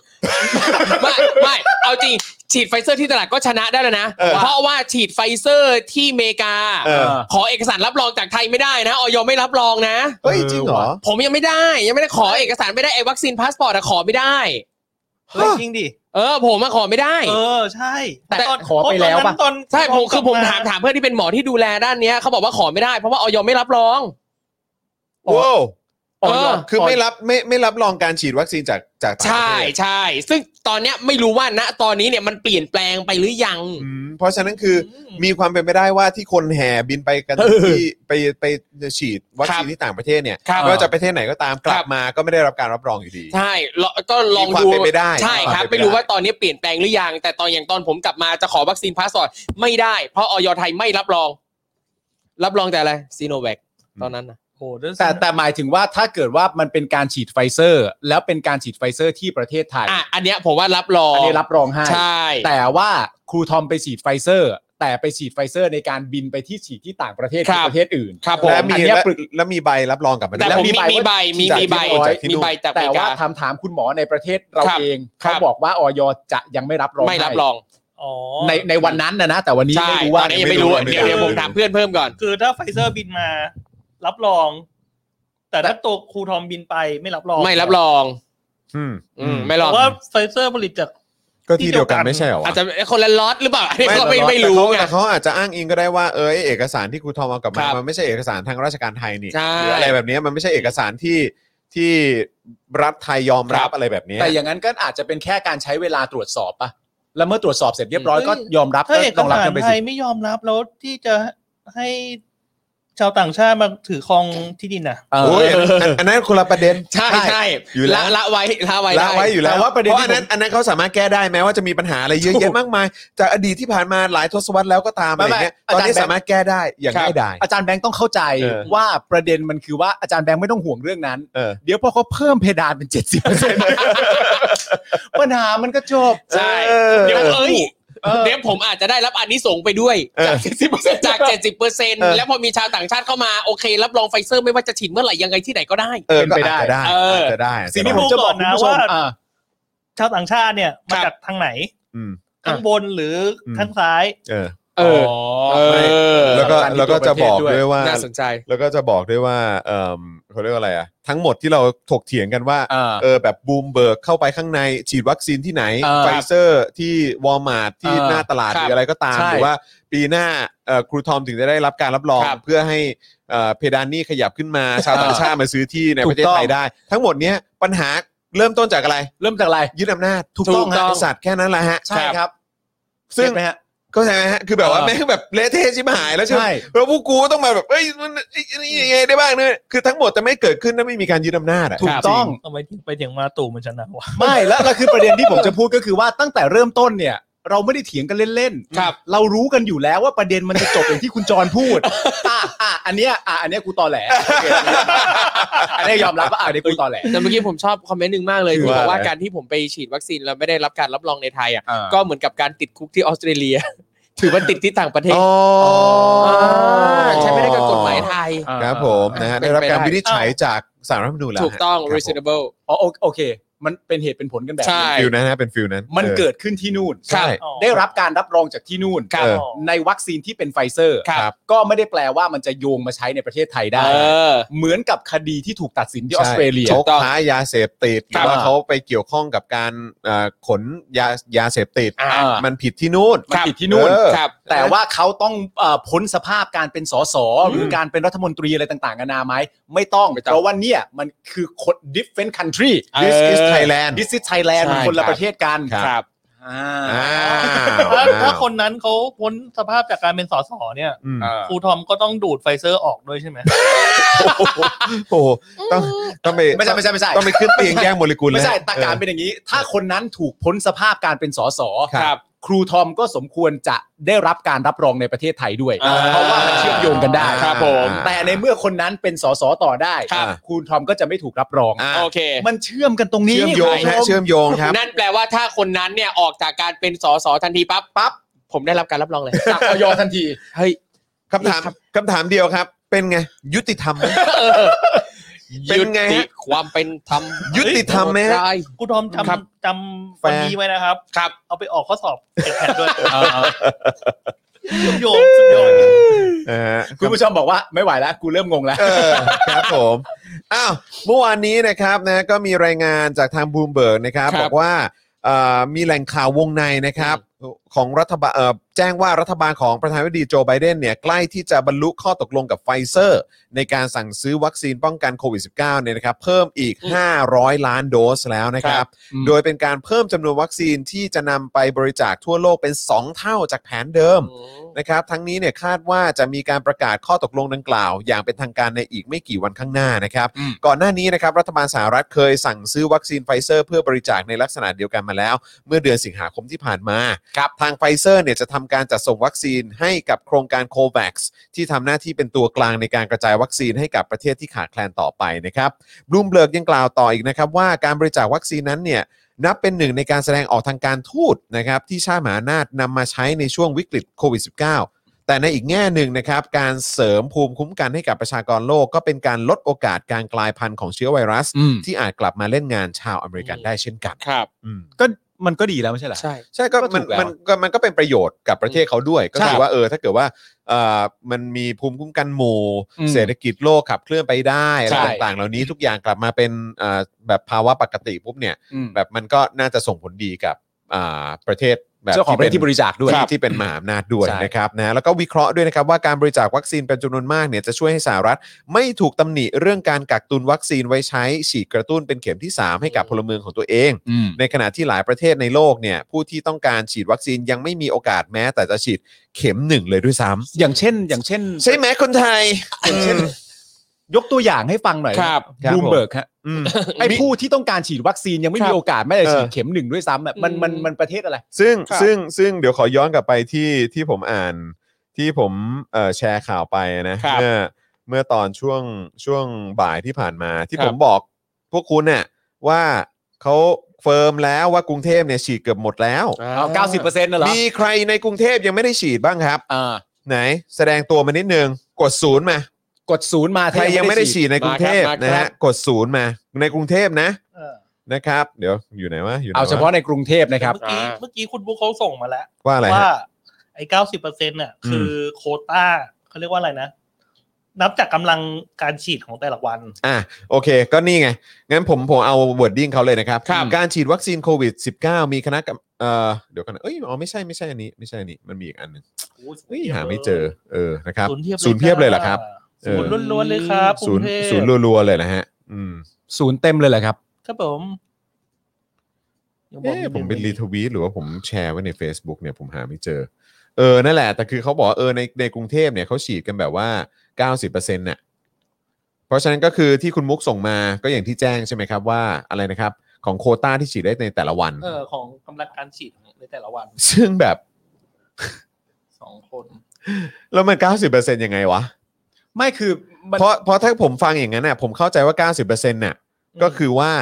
ตามที่ผมเข้าใจนะครับ ถ้าผม อืม อ่านมาอย่างนั้นน่ะผมก็เข้าใจว่าอ๋อก็คือ 90%น่ะของประชากรในกรุงเทพไง ครับ ก็คือเข้าใจอย่างนั้นไง อืม ก็ใช่อะ แต่ว่าที่คุณมุกอธิบายมาเมื่อสักครู่นี้เนี่ยก็คือหมายความว่าผมเข้าใจผิด ครับ เออ ก็คือมันก็ต้องเป็น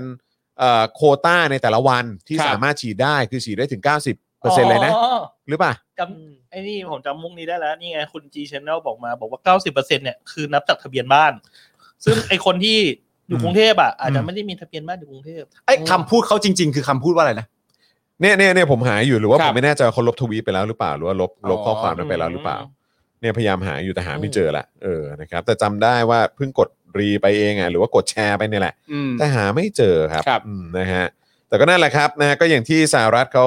คงถูกคงกลัวนะครับ ว่าจะโดนคอรหาว่าตุนวัคซีน ครับ นะครับใน ใน ข ข ณะ ณะที่ที่ประเทศอื่น มีประชากรในประเทศอื่นๆที่แม้แต่เข็มแรกเนี่ยยังไม่ได้ฉีดเลย ครับ นะครับ อืม ซึ่งก็มีคุณผู้ชมแสดงตัวออกมานะครับ ว่าก็เนี่ยแหละครับ คนในประเทศนี้เนี่ยแหละครับ เข็มแรกยังไม่ได้ฉีดเลยนะครับ โดยองค์การอาหารและยาสหรัฐ FDA นะครับกำลังจะตัดสินใจในอีกไม่กี่วันข้างหน้านะครับ ว่าจะทำตามคำแนะนำของคณะกรรมการอิสระ ที่เสนอให้ทำการฉีดวัคซีนเข็ม 3 ให้กลุ่มคนอายุ 65 ปีขึ้นไป และกลุ่มที่มีความเสี่ยงสูงหรือไม่ ครับ อืม ซึ่งน่าสนใจอีก อืม คณะกรรมการอิสระนะฮะ ครับ ใช่ ไม่ใช่คณะกรรมการแบบอารมณ์แบบสบคนะฮะ อ่า เอ เย่ อนะครั ไอ้ บ ประเทศไทยเราก็มีองค์กรอิสระเยอะนะ ครับ อ๋อมีเยอะฮะ ใช่ใช่ ครับ ใช่ ผม ครับผม เออ เป็นอิสเป็นอิสระจากประชาชนนะ ถูกต้องครับผม เออ โอ้ยสะเทือนใจ อ๋อเดี๋ยว นะครับ เดี๋ยวผมขอต่อจากเมื่อกี้อีกนิดนึง ครับ ครับ เอ่อที่ที่ว่ายังไม่ได้ฉีดเนี่ยคืออรอรอ m i a กันหรือเปล่า อ่าครับผ ๋อ ม ไม่ไม่ได้ฉีดด้วยตัวเลือกของคุณเองหรือเปล่า ครั อ่า บ ครับผม ว่าเดี๋ยวรอโมเดอร์นาเข้ามา ใช่ สิ้นปีนี้ปลาอ่าต้นปีหน้าอะไรอย่าง ค เงี้ย รับหรือเปล่า นะครับอ่ะแต่ว่าอย่างที่บอกไปเอ่อตรง 90%เดี๋ยวผมจะไปเช็คมาอีกทีเพื่อความ ได้ ชัวร์ละกันนะครับว่าเป็น 90%ของประชากรในกรุงเทพนะครับ อืม หรือว่าตามทะเบียนบ้าน หรือว่าเอ่อตามอ่านี่เนี่ยคุณมุกส่งมาตามข่าวนี้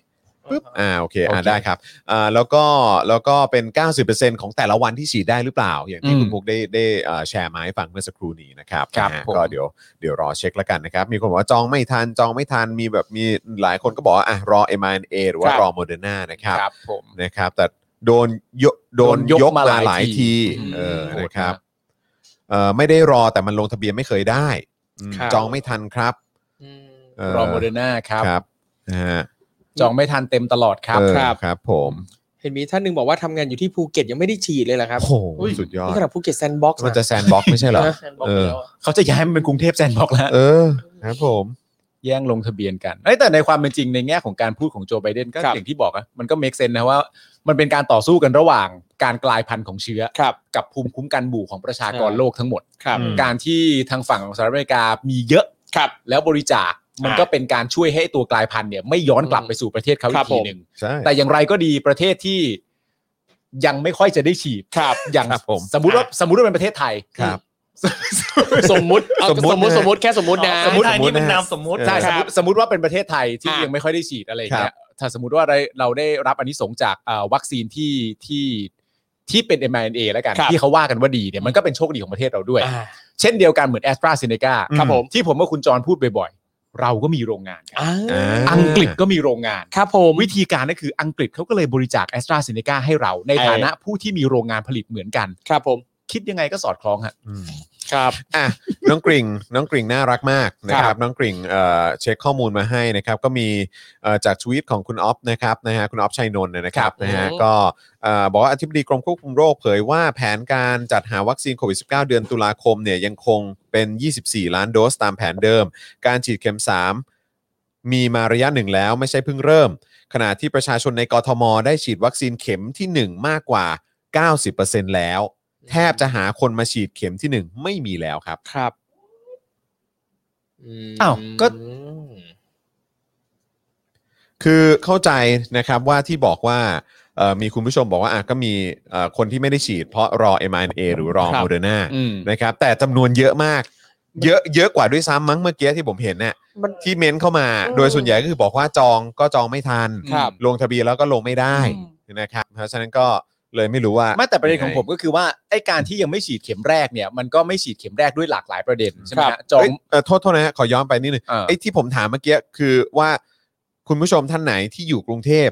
ที่เขาเรียกว่าอะไรอ่ะมีอยู่กรุงเทพอ่ะ ครับ เออแล้วก็ยังไม่ได้ฉีด อืม เออเข้าเข้าใจว่าคือ คือที่เราคุยไปเมื่อกี้ ครั นะ บผม เออ ครับ นะครับคิดว่าเราน่าจะเข้าใจตรงกัน ไม่ ครับ ใช่ว่าบอกว่าคุณผู้ชมทั่วประเทศ ทั่ว มี ประ ใคร เทศ ยังไม่ได้ฉีดบ้าง ครับ ไม่ใช่นะฮะ ไม่ แต่ คุณ เรา พูดไปแล้ว ถามว่า คุณ เฉ ทพ พาะกรุงเทพนะครับ เออครับผมอ่ะอ่ะเชิญครับโทษทีครับ เดี๋ยวขออ่านคุณบุกนะเซอร์เอ่อโดยสรุปนะคะ คือกทมฉีดวัคซีนโควิดเข็มหนึ่งไปแล้ว 90%น อืมี่ นับจากเป้าหมาย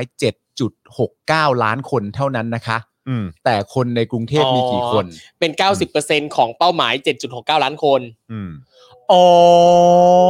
เห็นผมว่า90% 90%ของเป้าหมายที่วางไว้ 90%ของเป้าหมายไม่ใช่ 90%ของประชากรในกรุงเท เอ พ อ เนี่ย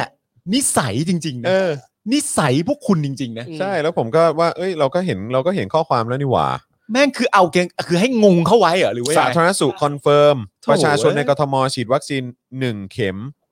เออเข็มหนึ่งมากกว่า 90%แล้ว อ่ เพราะฉะนั้นเราก็เข้าใจว่าด้วยประชากรใช่ไหมล่ะ ครับ เออ ไม่คือจะเข้าใจอย่างอื่นได้ยังไง เออ ซึ่งหลายคนก็บอกว่านับตามทะเบียนบ้าน เออ เออ ซึ่ง หลายคนที่อยู่กทมก็อาจ เชี่ยจะนิสัย ทะเบียนบ้านอยู่ต่างจังหวัดไง ครับ มึงทำไมเป็นอย่างนี้กันวะ อืม ในสถานการณ์อย่างนี้อะนะครับ แล้วก็เล่นลิ้นกันไปด้วยบริบทถ้อยคำอะไรต่างๆกันานาอย่างนี้กันน่ะเหรอ ครับ ให้มันงงๆกันเข้าไว้ ให้มันให้มันจับความไม่ถูกแล้วพอตีความผิด อืม เนี่ยคุณมุกบอกว่าใช่ค่ะ 90%ของเป้าหมาย แต่ที่แย่คือแทบไม่มีสื่อไหนเขียนว่า 90%นี้มาจากไหน เนี่ย อ่าครับผม มันแปลกประหลาดอย่างเงี้ยครับ อืมนะครับ แล้วพอเราตีความหมายผิด แล้วเนี่ยมันจะเป็นอย่างนี้ฮะ พอพูดมาแบบนี้เสร็จเรียบร้อย อืม เราก็ตีความตามความหมายที่ถูกสื่อออกมา อืม จากทางฝั่งของรัฐเอง อืม หลังจากเราตีความเสร็จเรียบร้อย ครับ เขาก็จะมาบอกทีหลังว่าไม่ใช่ไม่ใช่ไม่ใช่ที่คุณตีความมาผิด อืม ที่เราพูดนะเราหมายความว่าอย่างนี้อย่างนี้อย่างนี้ต่างหาก เราไม่ได้โกหกซะหน่อย เออ แล้วหลังจากนั้นคนที่เชียร์พวกคุณน่ะ ก็จะเอาถ้อยความของพวกคุณที่อธิบายครั้งใหม่อะมากลบความเข้าใจในครั้งแรก ครั ข บ องผู้คนที่ก็เข้าใจตามมึงที่มึงพูดอีกทีหนึ่ง อืม มึงจะเล่นแบบนี้กันไปถึงเมื่อไหร่ครับ วุ่นวาย มึงวุ่นวายกันแบบนี้ไปถึงเมื่อไหร่ครับ วุ่นวายอืม เอ้ยอ่ะเข้าเรื่องแคมเปญดีกว่า เออ ครับผมนะฮะอ่ะโอเคครับคุณผู้ชมครับ ตอนนี้เรามาถึงช่วงท้ายของรายการแล้วนะครับนะฮะแล้วก็ย้ำอีกครั้งนะครับว่าตอนนี้นะครับเราเอ่อต้องการให้มีผู้สนับสนุนนะครับ15,000 คนด้วยกัน ครับ นะครับนะฮะรวมทั้งใน YouTube แล้วก็ Facebook นะครับนะฮะเพราะว่าถ้าเกิดว่าเอ่อเราไม่ถึง 15,000 คนเนี่ยนะครับนะฮะเจาะข่าวตื้นนะครับ Daily Topics นะครั ครับ บ นะฮะเอ่อรายการคลิปความรู้ของเรา ครับ นะครับ ผม วาสนาอารวาสเอ็กซ์คลูซีฟอะไรต่างๆนะครับกับเอ่อเอ่อแขกสุดพิเศษของเราเนี่ยนะครับเราก็คงจะไปต่อกันไม่ได้ ครับ นะครับนะเพราะฉะนั้นใครที่อยากจะให้พวกเรายังสามารถผลิตคอนเทนต์กันได้ต่อไปนะครับนะฮะก็สามารถสนับสนุนเราได้ด้วยการเป็นสมาชิกแบบรายเดือนนั่นเองนะครับตอนนี้เราวางไว้ 45 วัน เราผ่านมาแล้ว 12 วัน ครับครับ นะครับนะฮะเหลือเวลาอีกเท่าไหร่ประมาณสัก 30 30 วันกว่าเอ่อสะสะ30 กว่าวันนะนะครั ครับ บ นะเพราะฉะนั้นก็ใครที่อยากจะให้คอนเทนต์ของเราไปต่อนะครับ ก็สนับสนุนมาได้เลยนะครับนะซึ่งวิธีก็ง่ายมากเลยนะครับ เริ่มต้นกันที่อย่าง YouTube แล้วกันนะครับนะฮะคุณผู้ชมตอนนี้เอ่อปิดจอไลฟ์แชทลงไปแป๊บหนึ่งนะค ครั รับบ นะฮะแล้วก็ไปกดปุ่มนะครับ ไปกดปุ่มจอยหรือว่าอ่าปุ่มสมัครนะครับ ที่อยู่ข้างปุ่ม subscribe นะครับ ซึ่งอันนี้จะขึ้นอยู่ในหน้าจอสำหรับคนที่ใช้ Android นะครับถ้าเกิดใครใช้ iOS เนี่ยรบกวนว่าจะต้องอ่า เข้าไปในลิงก์นะครับนะฮะของทางเบราว์เซอร์นั่นเองนะครับนะฮะแล้วก็ไปเลือกได้เลยนะครับ ว่าจะกดปุ่มจอยนะครับหรือว่าสมัครในแพ็กเกจไหนนะครับนะฮะพอเลือกได้ปุ๊บ ก็กดเอ่อเลือกแพ็กเกจนั้นนะครับแล้วเขาก็จะเด้งไปที่หน้าชำระเงินนะครับก็ชำระได้หลากหลายช่องทาง จะเป็น Google Pay นะครับเครดิตการ์ดเดบิตการ์ดนะครับเครือข่ายโทรศัพท์มือถือ wallet ต่างๆ ได้หมดเลยนะครับนะฮะก็กรอกรายละเอียดด้วยละกันนะครับนะฮะก็แป๊บเดียวเท่านั้นครับไม่ถึง 1 นาทีเสร็จแล้วคุณก็เป็นเมมเบอร์ของเราแล้ว แล้วก็ทำให้เราเนี่ยโอ้โหจะได้อยู่กับคุณต่อไปนะครับนะฮะหรือว่าทาง Facebook นะครับง่ายยิ่งกว่าเดิมนะครับนะฮะด้วยการกดปุ่มสีเขียวข้างกล่องคอมเมนต์ครับนะฮะในไลฟ์ของเราเนี่ยแหละครับมีรูปหัวใจอยู่ กดปุ่มนั้นนะครับ ปุ่ม Become a supporter นะครับ แล้วก็ไปเลือกวิธีการชำระเงินได้เลยนะครับ บัตรเครดิต บัตรเดบิตนะครับ เครือข่ายโทรศัพท์มือถือ วอลเล็ตต่างๆนะครับช้อปปี้เพย์เพย์พาได้หมดเลยนะครับนะฮะแล้วก็เข้าไปกรอกรายละเอียดนะครับ ไม่ถึง 1 นาทีเหมือนกันครับ 3 4 คลิกก็เสร็จแล้วนะครับ ครับ คุณก็เป็นสปอร์เตอร์ของเราแล้วนะครับสองช่องทางนี้นะครับจะทำให้เรานะครับได้อยู่กับคุณผู้ชมต่อไปนะครับนะแล้วก็ได้ผลิตคอนเทนต์ให้คุณได้ติดตามแบบนี้ด้วยนะครับเจอกับพวกเราแบบนี้ทุกวันจันทร์ถึงศุกร์เลยนะครับ ครับ นะฮะหรือว่าจะสนับสนุนเรานะครับผ่านทางบัญชีกสิกรไทยก็ได้นะครับศูนย์หกเก้าแปดเก้าเจ็ดห้าห้าสามเก้าหรือสแกน QR Code นะครับนะฮะหรือว่าจะส่งดาวเข้ามาไปช้อปปิ้งกันที่ Spoke Dark Store ก็ได้นะครับ เลขนะฮะอ่าผู้สนับสนุนของเราวันนี้เนี่ยก็คือ 6,000เอ่อโทษทีนะ 6,000 หกพันสองร้อยเก้าสิบแปด ครับ 6,298 นะครับ เป้าหมายคือ 15,000 นั่น ครับ เองนะครับนะเพราะฉะนั้นก็ยังต้องอ่าลุ้นกันต่อไป ลุ้นกันต่อไป ะครับยังต้องลุ้นกันต่อไปว่า Spoke Dark ที่ของเราจะได้ไปต่อหรือไม่ ตอนนี้มันคือหกพันหกพันสองแล้วกัน นะ นะ ค ค รั รั บบ ผ ผม ม สองนะ ครึ่งทางเนี่ยคือเจ็ดพันห้า ครับ อ่ะใช่ นะ ค ครั รับบ ผ ผม ม นิด อีก ใช่ นิดหนึ่ง อีกนิด นะครับผม ครับผมนะฮะก็อ่ะเดี๋ยวลุ้นกันนะครับว่าจะเป็นอย่างไรนะครับ แต่ว่านะครับพรุ่งนี้เช้าเนี่ยนะครับ เดี๋ยวเราก็จะมา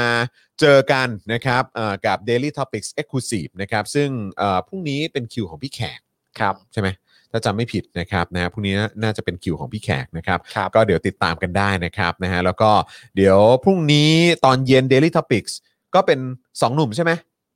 ใช่ครับ ป่ะสองหนุ่มเหมือนเดิมนะ ใช่ครับ อ่าโอเคนะครับนะฮะก็เดี๋ยว อันนี้คือเซอร์วิส อ่าครับผม อันนี้ แฟน คือ เซอร์วิส แฟนเซอร์วิสแล้วจริงๆ เพราะเราต้องการจะไปให้ถึงหมื่นห้าให้ได้ ถูกต้อง เราต้อง ครับ แฟนเซอร์วิ ผ ส ม ทุก ครับ วิ ผ ถี ม ทาง ใช่แล้วนะครับนะฮะแล้วก็เอ่อเพราะฉะนั้นพรุ่งนี้เช้าเจอพี่แขกนะครับนะฮะแล้วก็เอ่อช่วงบ่ายก็มีโค้ชแขกด้วยนะค ครั รับบ แล้วก็พอเอ่อพอตอนเย็นเนี่ยก็จะมี Daily Topics กับ เย่ เอ่อคุณปาล์มแล้วก็ครูทอมด้วย ครับ นะครับ ครับ นะแล้วก็มีผมกับอาจารย์แบงค์อยู่ด้วยนะครับนะฮะเพราะฉะนั้นก็เตรียมตัวติดตามกันได้นะครับ ขอบคุณคุณผู้ชมด้วยนะครับที่สมัครเมมเบอร์เข้ามานะครับนะฮะเอ่อคุณมีนาใช่ไหมบอกว่าสมัครเมมเบอร์มาหลายวันแล้วนะครับแต่อยากอวดอ่าขอบคุณมาก อวดเลยครับ นะอ อ ว ว ด ด เลยค อ รับ วดได้เลยครับ อ่า อวดเพื่อนด้วยนะครับ นะครับนะฮะเอิ่มคุณราหูอ่าโอเคนะครับเอิ่ คน ม บอกว่าผ่านหกพันแล้วอย่าลืมหนึ่งเรื่องเล่านะครับ หนึ่งหกพันนะครับ ตอนนี้เราหกพันแล้วนี่ ใช่ ใช่ไหมเออนะครับผมนะครับเอ่อเดี๋ยวเดี๋ยวเดี๋ยวขอไปเขาเรียกว่าอะไรรวบรวมเรื่องราวที่จะมาเล่าก่อน ใช่ เอ้นี่เราจะมีเรื่องเผาครูทอมไหมเนี่ย เราไม่ต้อง มีผมีม เรื่องเผาครูทอม เรา เออ ควรจะให้ครูทอมเผาตัวเอง ไม่มีผมไม่มีอะไรให้เผาเลย จริง เอ้ยเอ้ยแล้วดูแล้วดูเก่าอย่างเงี้ยเออดูอ่ะ คนที่พูดอย่างเงี้ย เออ ไม่มีไม่มีผมไม่มีอะไรเผาเลย ครับ จริง ครับ จริงๆจริง ๆ ผมอ่ะ จริง คลีนสุดแล้ว คลีนสุดแล้วเหรอ เออ อโอเค ปกติคนพูดแบบนี้นี่เขาจะเป็นตัวท็อปกันนะ ครับผม เฮ้ย ครับผมนะฮะ ๆ ผมว่าไอ้ไอ้ความคลีนไม่คลีนเนี่ยอาจจะให้คุณผู้ชมเป็นคนตัดสิน ฮะ ครูทอมก็เพียงแต่ต้องเล่ามาก่อน อ่า ไม่มีผมจะเอาอะไรมาเล่า เอ้ย เออผมผมจะเล่าก็เรื่องเอ เสีย อง ผ เสียงมไป อ่อยใช่ไหม ผมไป เสียง จัด อ่อยล กิ ง จกรรมติวการกุศล โอ้โห ให้น้องๆกันต่างๆเออ อะไรแบบนี้ ก็ก็เล่าได้ ครับผม ครูทอมเล่าเรื่องที่ดีและถูกต้องก็ได้ ฮะ แล้วเดี๋ยวผมกับคุณจรดึงทิ้งดึงขว้างเอง ขนาดสัมภาษณ์อาจารย์แบงค์ ครับ ครับ เรื่องเกี่ยวกับแฝด ครับ เรื่องเนี่ย มันไม่มีกระจุกใหญ่ ๆ เลย เออ กูก็ ก็ ดึง ขยี้ได้ ได้ได้ได้ได้เออ ได้หมดแหละเออแล้วก็รบกวนคุณผู้ชมนะครับ ครับ เอ่อหลังจากที่คุณผู้ชมอ่าสมัครเป็นเมมเบอร์เสร็จเรียบร้อยแล้วเนี่ย ครับ เอ่อเอาคลิปอะฮะคลิปที่คุณจร อืม อ่าน่าจะถ่ายไว้ใช่ไหม อ่าอ่าครับ คลิปนั้นน่ะ ช่วยกันแชร์ไปด้วย อ๋อ ก็ได้ ฝากแชร์ได้ไหมฮะ ฝากแชร์ไปด้วยนะครับ เออ จะได้ นครับ จะได้เป็นการช่วยกระจายเสียงกันต่อไป ครับผม นะ ค ค รั รั บบ ผมนะฮะอ่ะก็เดี๋ยวเดี๋ยวฝ่ายอาจารย์แบงค์ช่วยเอาลิงก์ช่วยเอาลิงก์เอ่อของคลิปคลิปเอ่อเชิญชวนใน YouTube ก็ได้นะฮะ ครับ เออใน YouTube แล้วก็ Facebook นะครับนะฮะลองแชร์เข้าไปในช่องคอมเมนต์หน่อยละกันนะครับ ครับ นะฮะอ่ะโอเคนะครับ ก็วันนี้นะครับคุณผู้ชมครับนะฮะก็ 2 ชั่วโมงครึ่งเลยเนี่ยวันนี้ ใช่ครับ 2 ชั่วโมงครึ่งครับนะฮะแล้วก็เดี๋ยววันนี้ครูทอมมีไลฟ์อะไรอีกหรือเปล่า วันนี้ไม่มีครับ ไม่มีนะชิลแล้ว ครั นะคบรับ ผม นะฮะส่วนเอ่อคุณปาล์มก็นะครับเอ่อกลับไปดูน้องเอรินะครับ กลับไปเลี้ยงลูก กลับไปดูลูก แล้วก็ดูแลภรรยาสุดที่รัก ปรนนิบัติภรรยา เออ ตามสไตล์ของคนที่เป็นคนดี อ่า คนดี ครับผม คำว่าคนดีเนี่ย เออ คือเคย คำว่าคนดี เคยรู้สึกไหมว่าพูดออกไปแล้วพอจบประโยคแล้วแบบ พูดทำไมวะ เออ พูดออกไปทำไม เออ ไม่น่าเลยนะไม่น่า คนดี คนดี ไม่ไม่ที่ที่มีความรู้สึกว่าพูดออกไปทำไมอ่ะ เออ มันมันแค่แค่รู้สึกว่า ถึงไม่พูดคนก็รู้อยู่แล้ว อ๋อ ไม่ไม่รู้จะแบบ เอื้อนเอิบจะดู จริงพี่ผมไม่รู้จะปฏิเสธแทนยังไงเลย ใช่ใช่ใช่คำพูดได้ สายตาไม่เอาสายตาไม่เอาอ่ะเรียบร้อยครับคุณผู้ชมครับ เอ้ยเมื่อสักครู่นี้มีคอมเมนต์หนึ่งผมโอ้โหเขาบอกว่ายอมลดเงินเติมเกมเพื่อรายการดีๆเลยครับ ขอบคุณนะครับ ขอบคุณครับ อืมขอบคุณนะครับนะฮะ